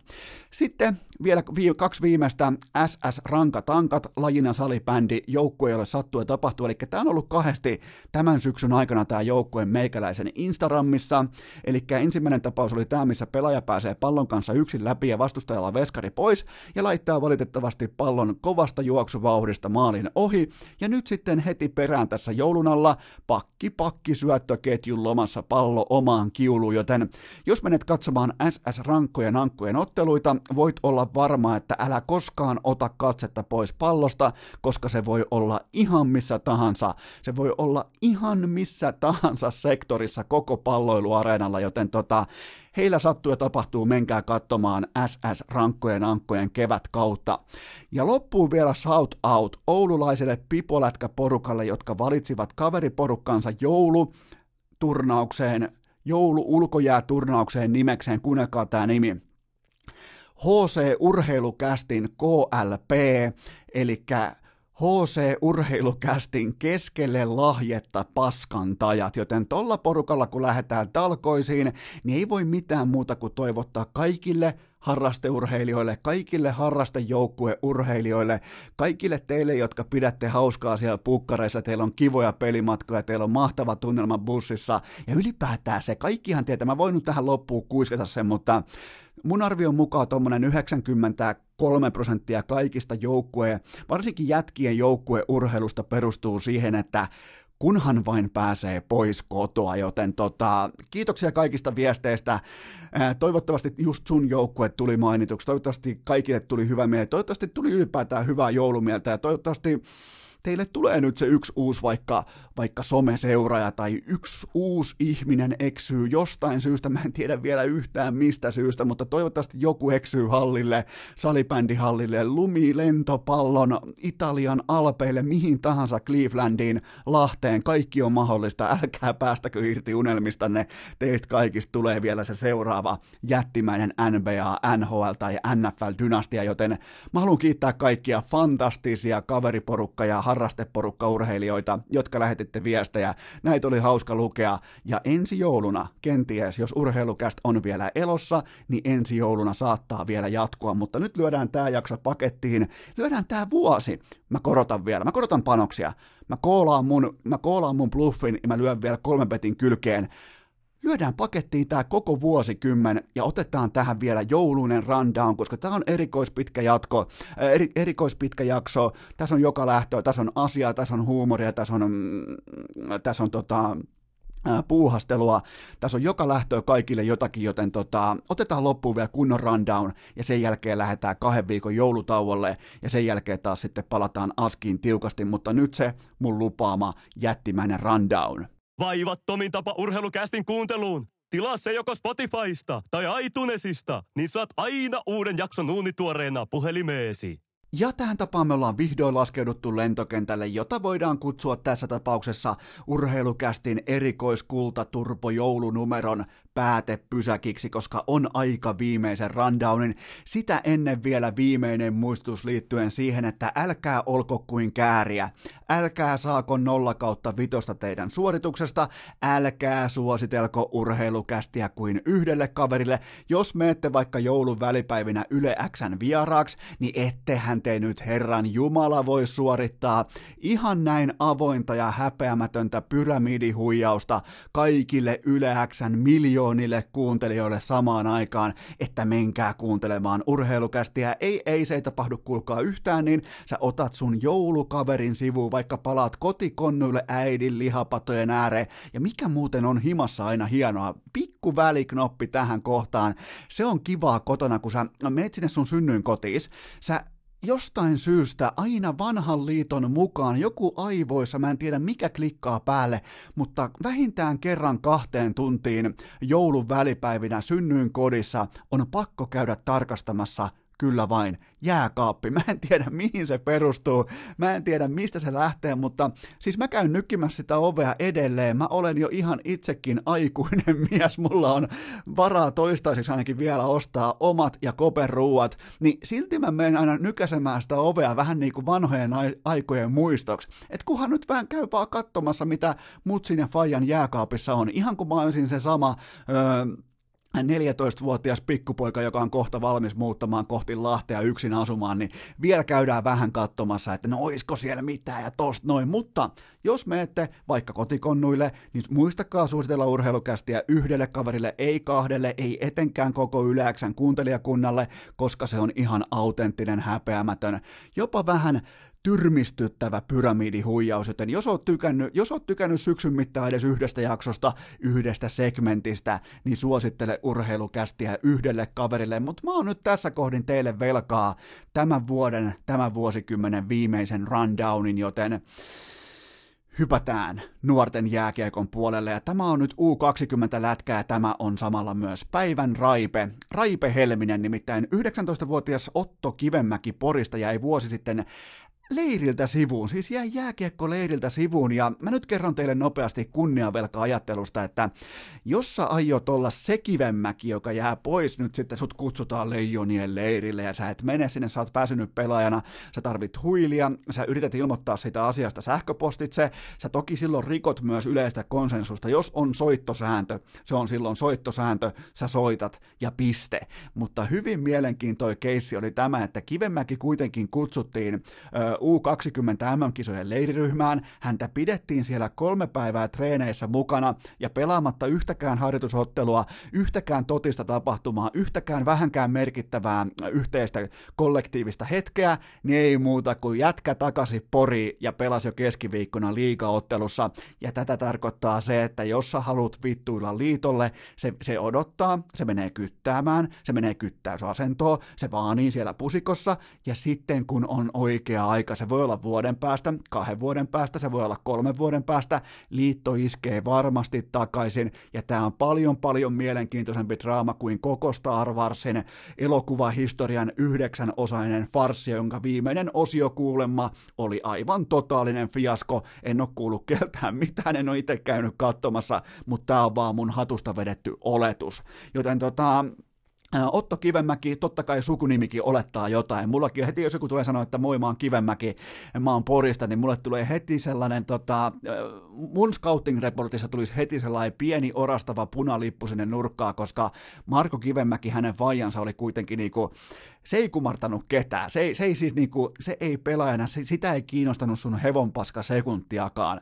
Joten tämä on hyvin mielenkiintoinen keissi, ja mun arvio on se, että liitto halusi näyttää Kivemäelle, että kuka on se kattojärjestö, kuka on se kuningas ja kuka on se renki. Ja Kivemäki löysi rengin pulpetin aika nopeasti. Tämä on, tämä on härskiä, tämä on kovaa peliä, mutta muistakaa myös se, kun menette torille keväisin, tämä on just se taho, mikä vuolee myös niitä MM-kultia, että sä et voi saada molemmin päin sitä asiaa, sä et voi saada sitä niin päin, että kaikilla on koko ajan kivaa, tai että ei synny tällaista niin kuin koska leijonathan myydään, niin kuin hyvin tiedetään, leijonat myydään junnuille kovina huumeina. Ne myydään siis niin kuin koko maailman suurimpana tavoitteena, mihin sä voit elämässä ohjata, on se, että sä pääset aikuisten maajoukkueeseen, olympialaisiin tai MM-kisoihin. Joten tota, tämä on vaan osa sitä, että miten halutaan osoittaa paikka yksittäiselle pelaajalle. Tämä on kovaa peliä, tämä on ankaraa peliä. Mä, no, tämä on mitä on, mutta Kiven, Kivenmäki mun mielestä vastasi ihan fiksusti niihin kysymyksiin, että että voiko tässä nyt oikein mitään sanoa, ja tota, totta kai tämä harmittaa, ja, ja tota, nyt ollaan sitten muka, mukana liikassa, ja nyt pelataan liikassa, ja valmennus tekee päätökset, mutta tota, sen mä vain sanon, mun on pakko sanoa sen verran tähän asiaan, että mm, jos on varaa jättää pois absoluuttisesti kiekollinen osaaja tuosta porukasta, niin mun on syytä silloin otaksua ja olettaa automaattisesti, oli Anton Lundell mukana tai ei. Mun on syytä olettaa, että tuo joukkue pelaa aivan saatanan hyvää kiekollista peliä. Ja mä oon muutaman kerran todistanut tällaisen samanlaisen ajatusnuoran mun elämän aikana. Muistan ikuisesti, kun äh, sellainen vipeltäjä kuin Kim Nappi ja oliko myös Filip Riska valittiin oliko RDn MM U20 MM-joukkueeseen ennen Juhamatti Aaltosta. Ja totta kai sä voit olla silloin sitä mieltä, että JMAlla ei ole työmoraalia, ei ole sitä niinku leijonaa rinnassa ja etenkään sydämessä, mutta tota, silloin oli kuitenkin jotain sellaista talenttia, mitä ei ollut 85 ikäluokassa kellään muulla.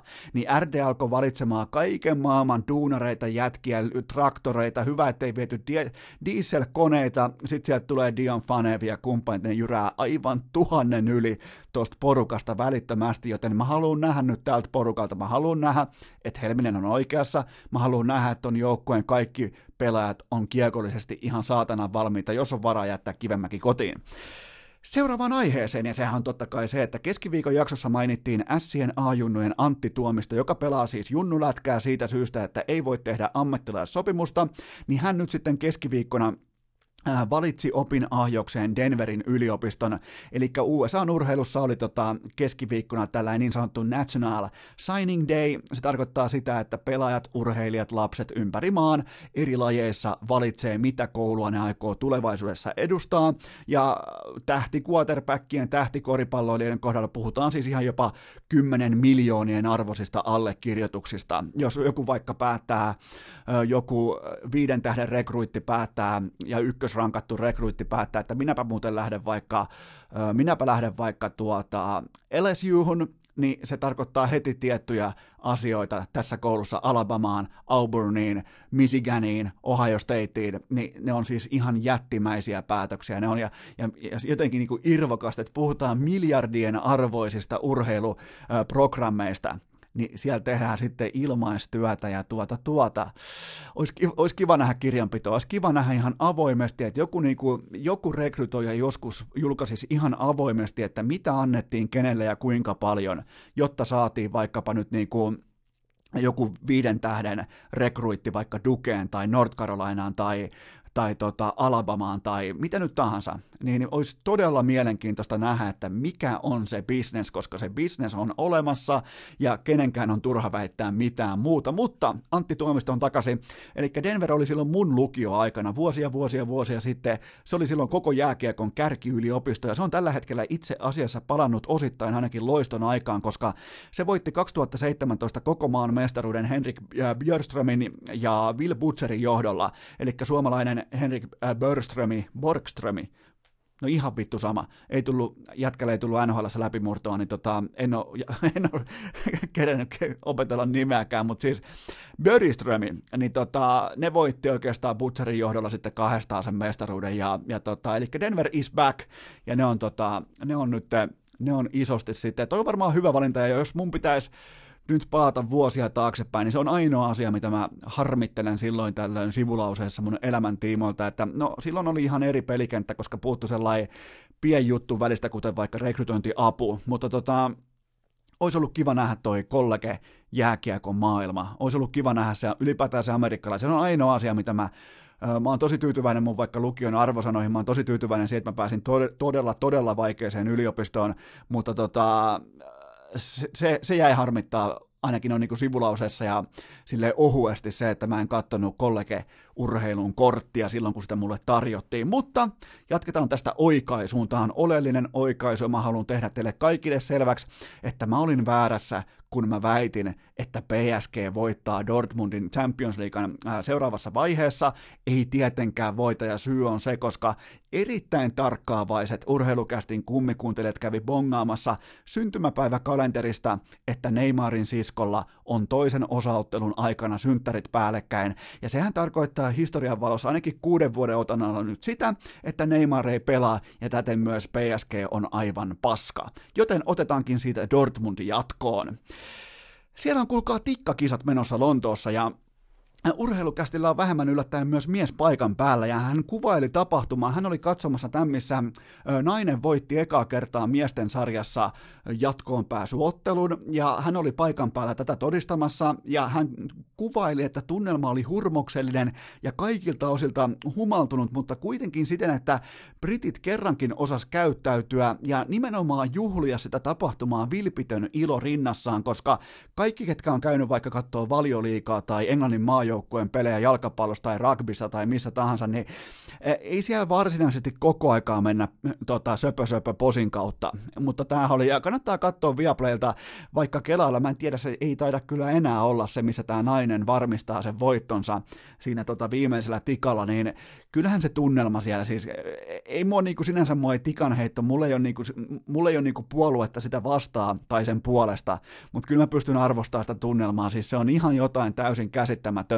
ja, ja tota, Sielläkin on muuten erikseen katkarapu katsomat ja siellä on jengi huutaa boring, boring, jos ei alakerran pöytä jengit pidä riittävästi mekkalaa silloin, kun tulee hienoja suorituksia. Siis yleisö vaatii toisiltaan ö, kovempia urotekoja tunnelman luonnin tiimoilta ja kaikilla on hauskaa, kaikilla on hyvä meininki, kaikilla on kylttejä ja tota, siis erittäin ja helvetin hyvä TV-laji. Ymmärrän siis täysin heitä, jotka katsoo tikan heittoa ö, telkkarista, että kyllä niin kuin täytyy sanoa, että kyllä sitä kaiken maailman touhua, touhua ihmiset harrastaa, mutta tikan heitto Lontoossa kisat menossa ja urheilukästillä on mies paikan päällä.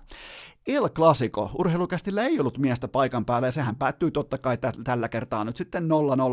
Taisi olla 50 matsia putkeen El Clasicoita kerran maalien ja nyt sitten ensimmäistä kertaa vuoden 2002 0-0 ja muista muuten myös sen 2002 ottelun ja riipaisi yhtä syvältä. Mä en voi ymmärtää, että kuitenkin 90 minuuttia tätä elämää on helvetin pitkä aika tehdä jotakin asiaa yhteen soittoon pienen väliajan kerran, joten tota, Mulle on täys mysteeri, että miten sä pystyt tankkaamaan koko maailman ää, prima-osaamisen samalle viheriölle ja ne ei saa sitä palloa sinne maaliin. Se ei, se ei vaan, mä olen pahoillani, mutta se ei mene mulle läpi. Se ei mene, missä ei ole ikinä mennyt läpi, se ei tule ikinä menemään läpi. On tiettyjä joukkueita, tietyt lajit, tietyt supertähti, kaikkien aikojen Goat-tason urheilijat, ne ei vaan voi tulla pois nollan maalin kerran, mutta Real Madrid plus puol osui kivasti niin kuin keskiviikon kästissä todettiin. Ja koko illan huipentumahan oli kuitenkin Tuomas Virkkunen vähemmän yllättäen, kun se tönäs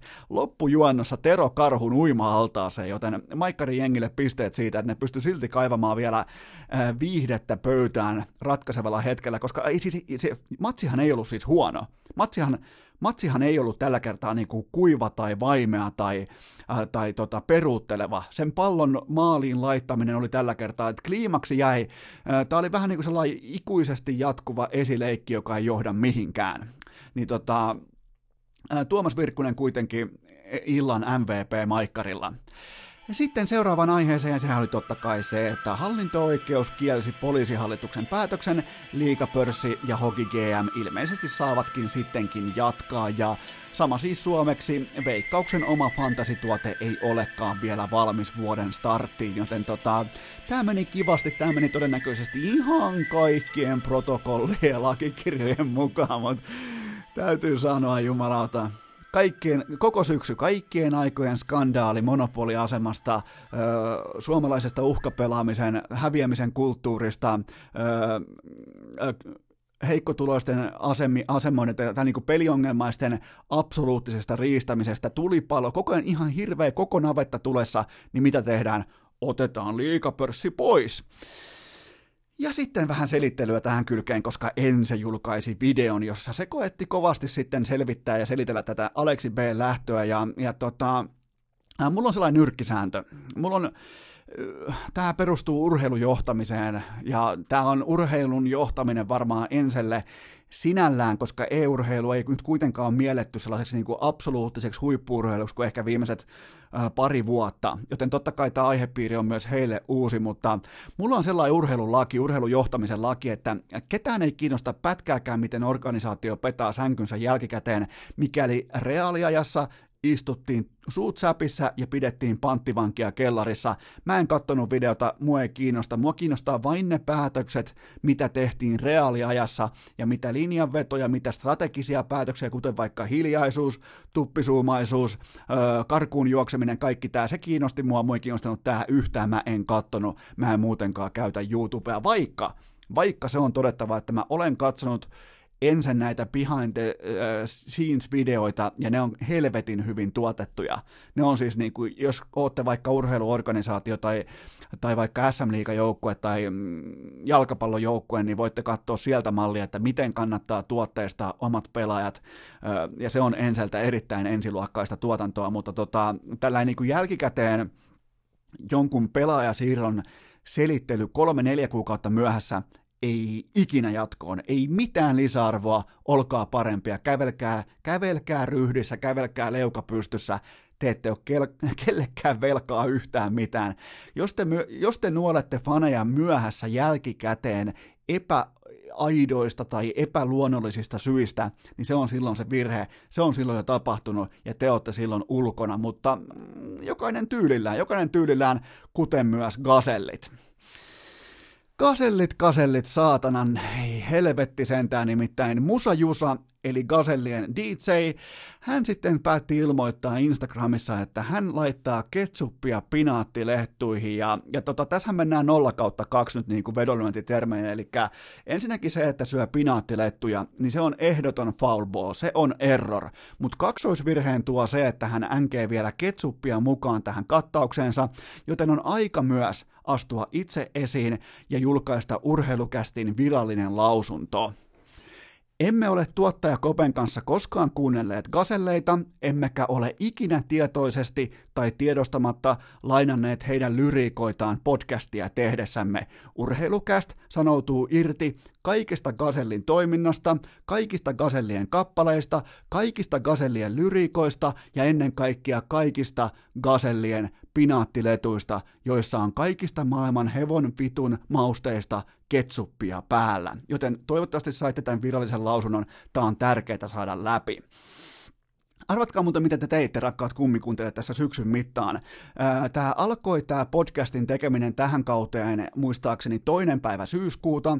Siitä sekunnista tähän hetkeen saakka te olette painaneet play-nappulaa yhteensä 2,16 miljoonaa kertaa, joten te olette myös tämän syksyn mitassa pelkästään tänä aikana kuunnelleet urheilukästille jälleen kerran yhden uuden kultalevyn, joten kiitoksia siitä ja otetaan sen kunniaksi. Mä oon jättänyt mun holdiin mun äh, va, oikein niin kuin voisi sanoa melkein varastoon, mä oon jättänyt pöytälaatikkoon muutaman kuuntelijapalautteen, joten tota, mä luen tähän, näitä on yhteensä viisi kappaletta, mä luen muutaman nyt, tää ei tule toistumaan, tää ei ole yleistä, mutta tällaisia niin kuin taukoa edeltäviin jaksoihin näille varmaan löytyy myös paikkansa. Ensimmäinen menee näin. Kuuntelin pari viikkoa sitten urheilukästiä synnytysosastolla ja nauroin kertaalleen ihan täysin väärään aikaan, kun vaimon kaikki hormonitasot löivät samaan aikaan vastapalloon, ja nyt me molemmat vihataan sua, mutta rakastetaan kopea, joten olkoon tämä plus miinus nolla nyt urheilukästin osalta. Näin lähetti Pete, ja mä haluan onnitella Peteä mahtavasta perheen lisäyksestä, ja nyt teet kuuntelijoita on siellä mun laskuopin mukaan kolme, ja varokaa pyramidihuijausta. Seuraava palaute menee näin, ja tähän on, pakko ottaa niin kuin äänensävyllinen muutos, koska osa tietää, mistä on kyse, mutta tota, tämä vaatii, niin kuin, tätä, ei voi vaan, tätä ei voi vaan sanoa tai lausua tätä viestiä, koska tämä tuli niin tunteella ja totta kai myös keskellä yötä. Tämä menee näin. Esko! Esko!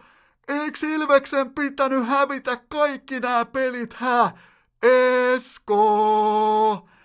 Kiitoksia tästä viestistä Emelille Nokialle. Äh, tota, joo, ootte ihan oikeassa. Mä olin väärässä Ilveksen tiimoilta ja sellaista on urheilu. Mulla on paljon kärkkäitä mielipiteitä, mä olen joskus oikeassa, mä olen joskus väärässä, ja ihan sama miten Ilves pelaa tästä eteenpäin, mä olin jo sen tiimoilta väärässä.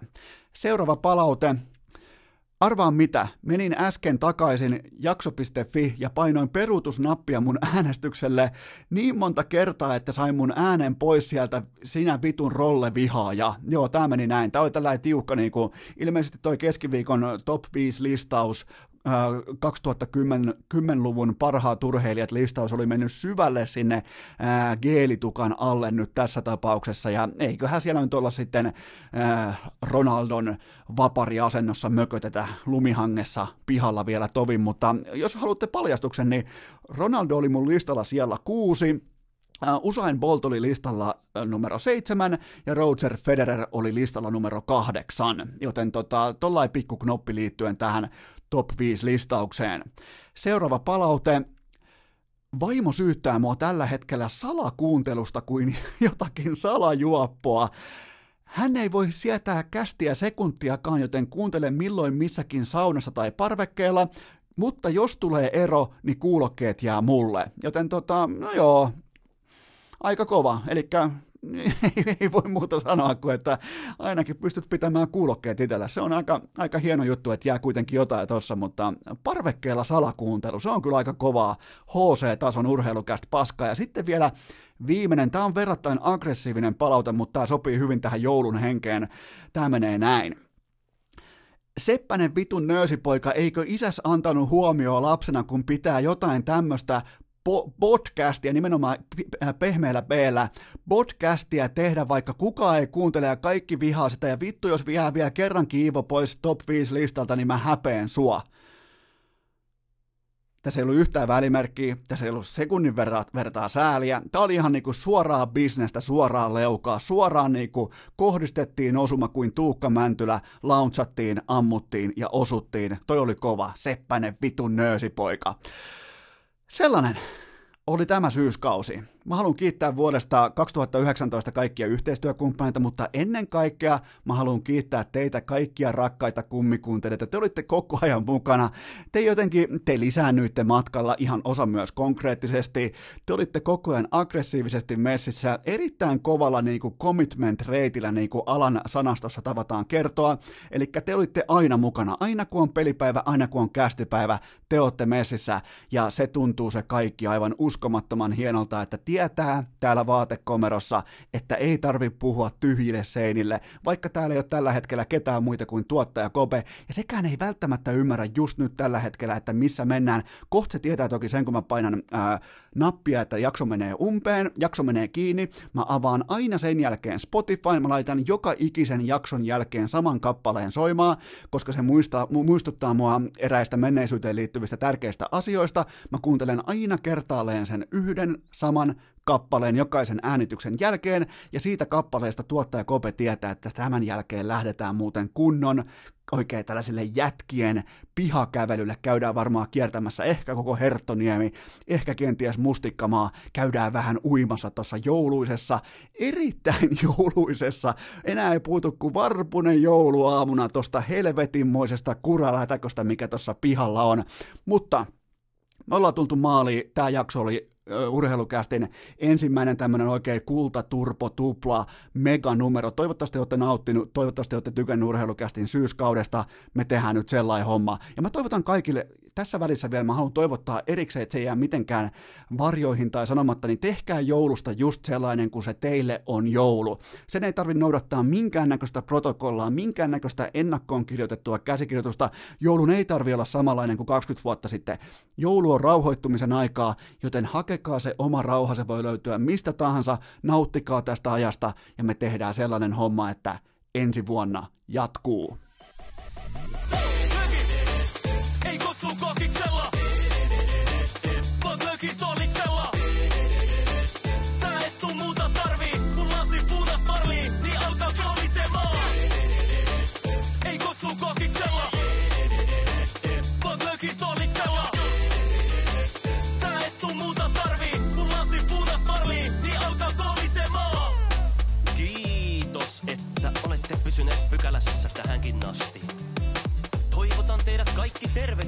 myös jatkossa. Muistakaa nauttia elämästä arjen vastoinkäymisistä huolimatta. Allekirjoittanut kiittää ja kuittaa.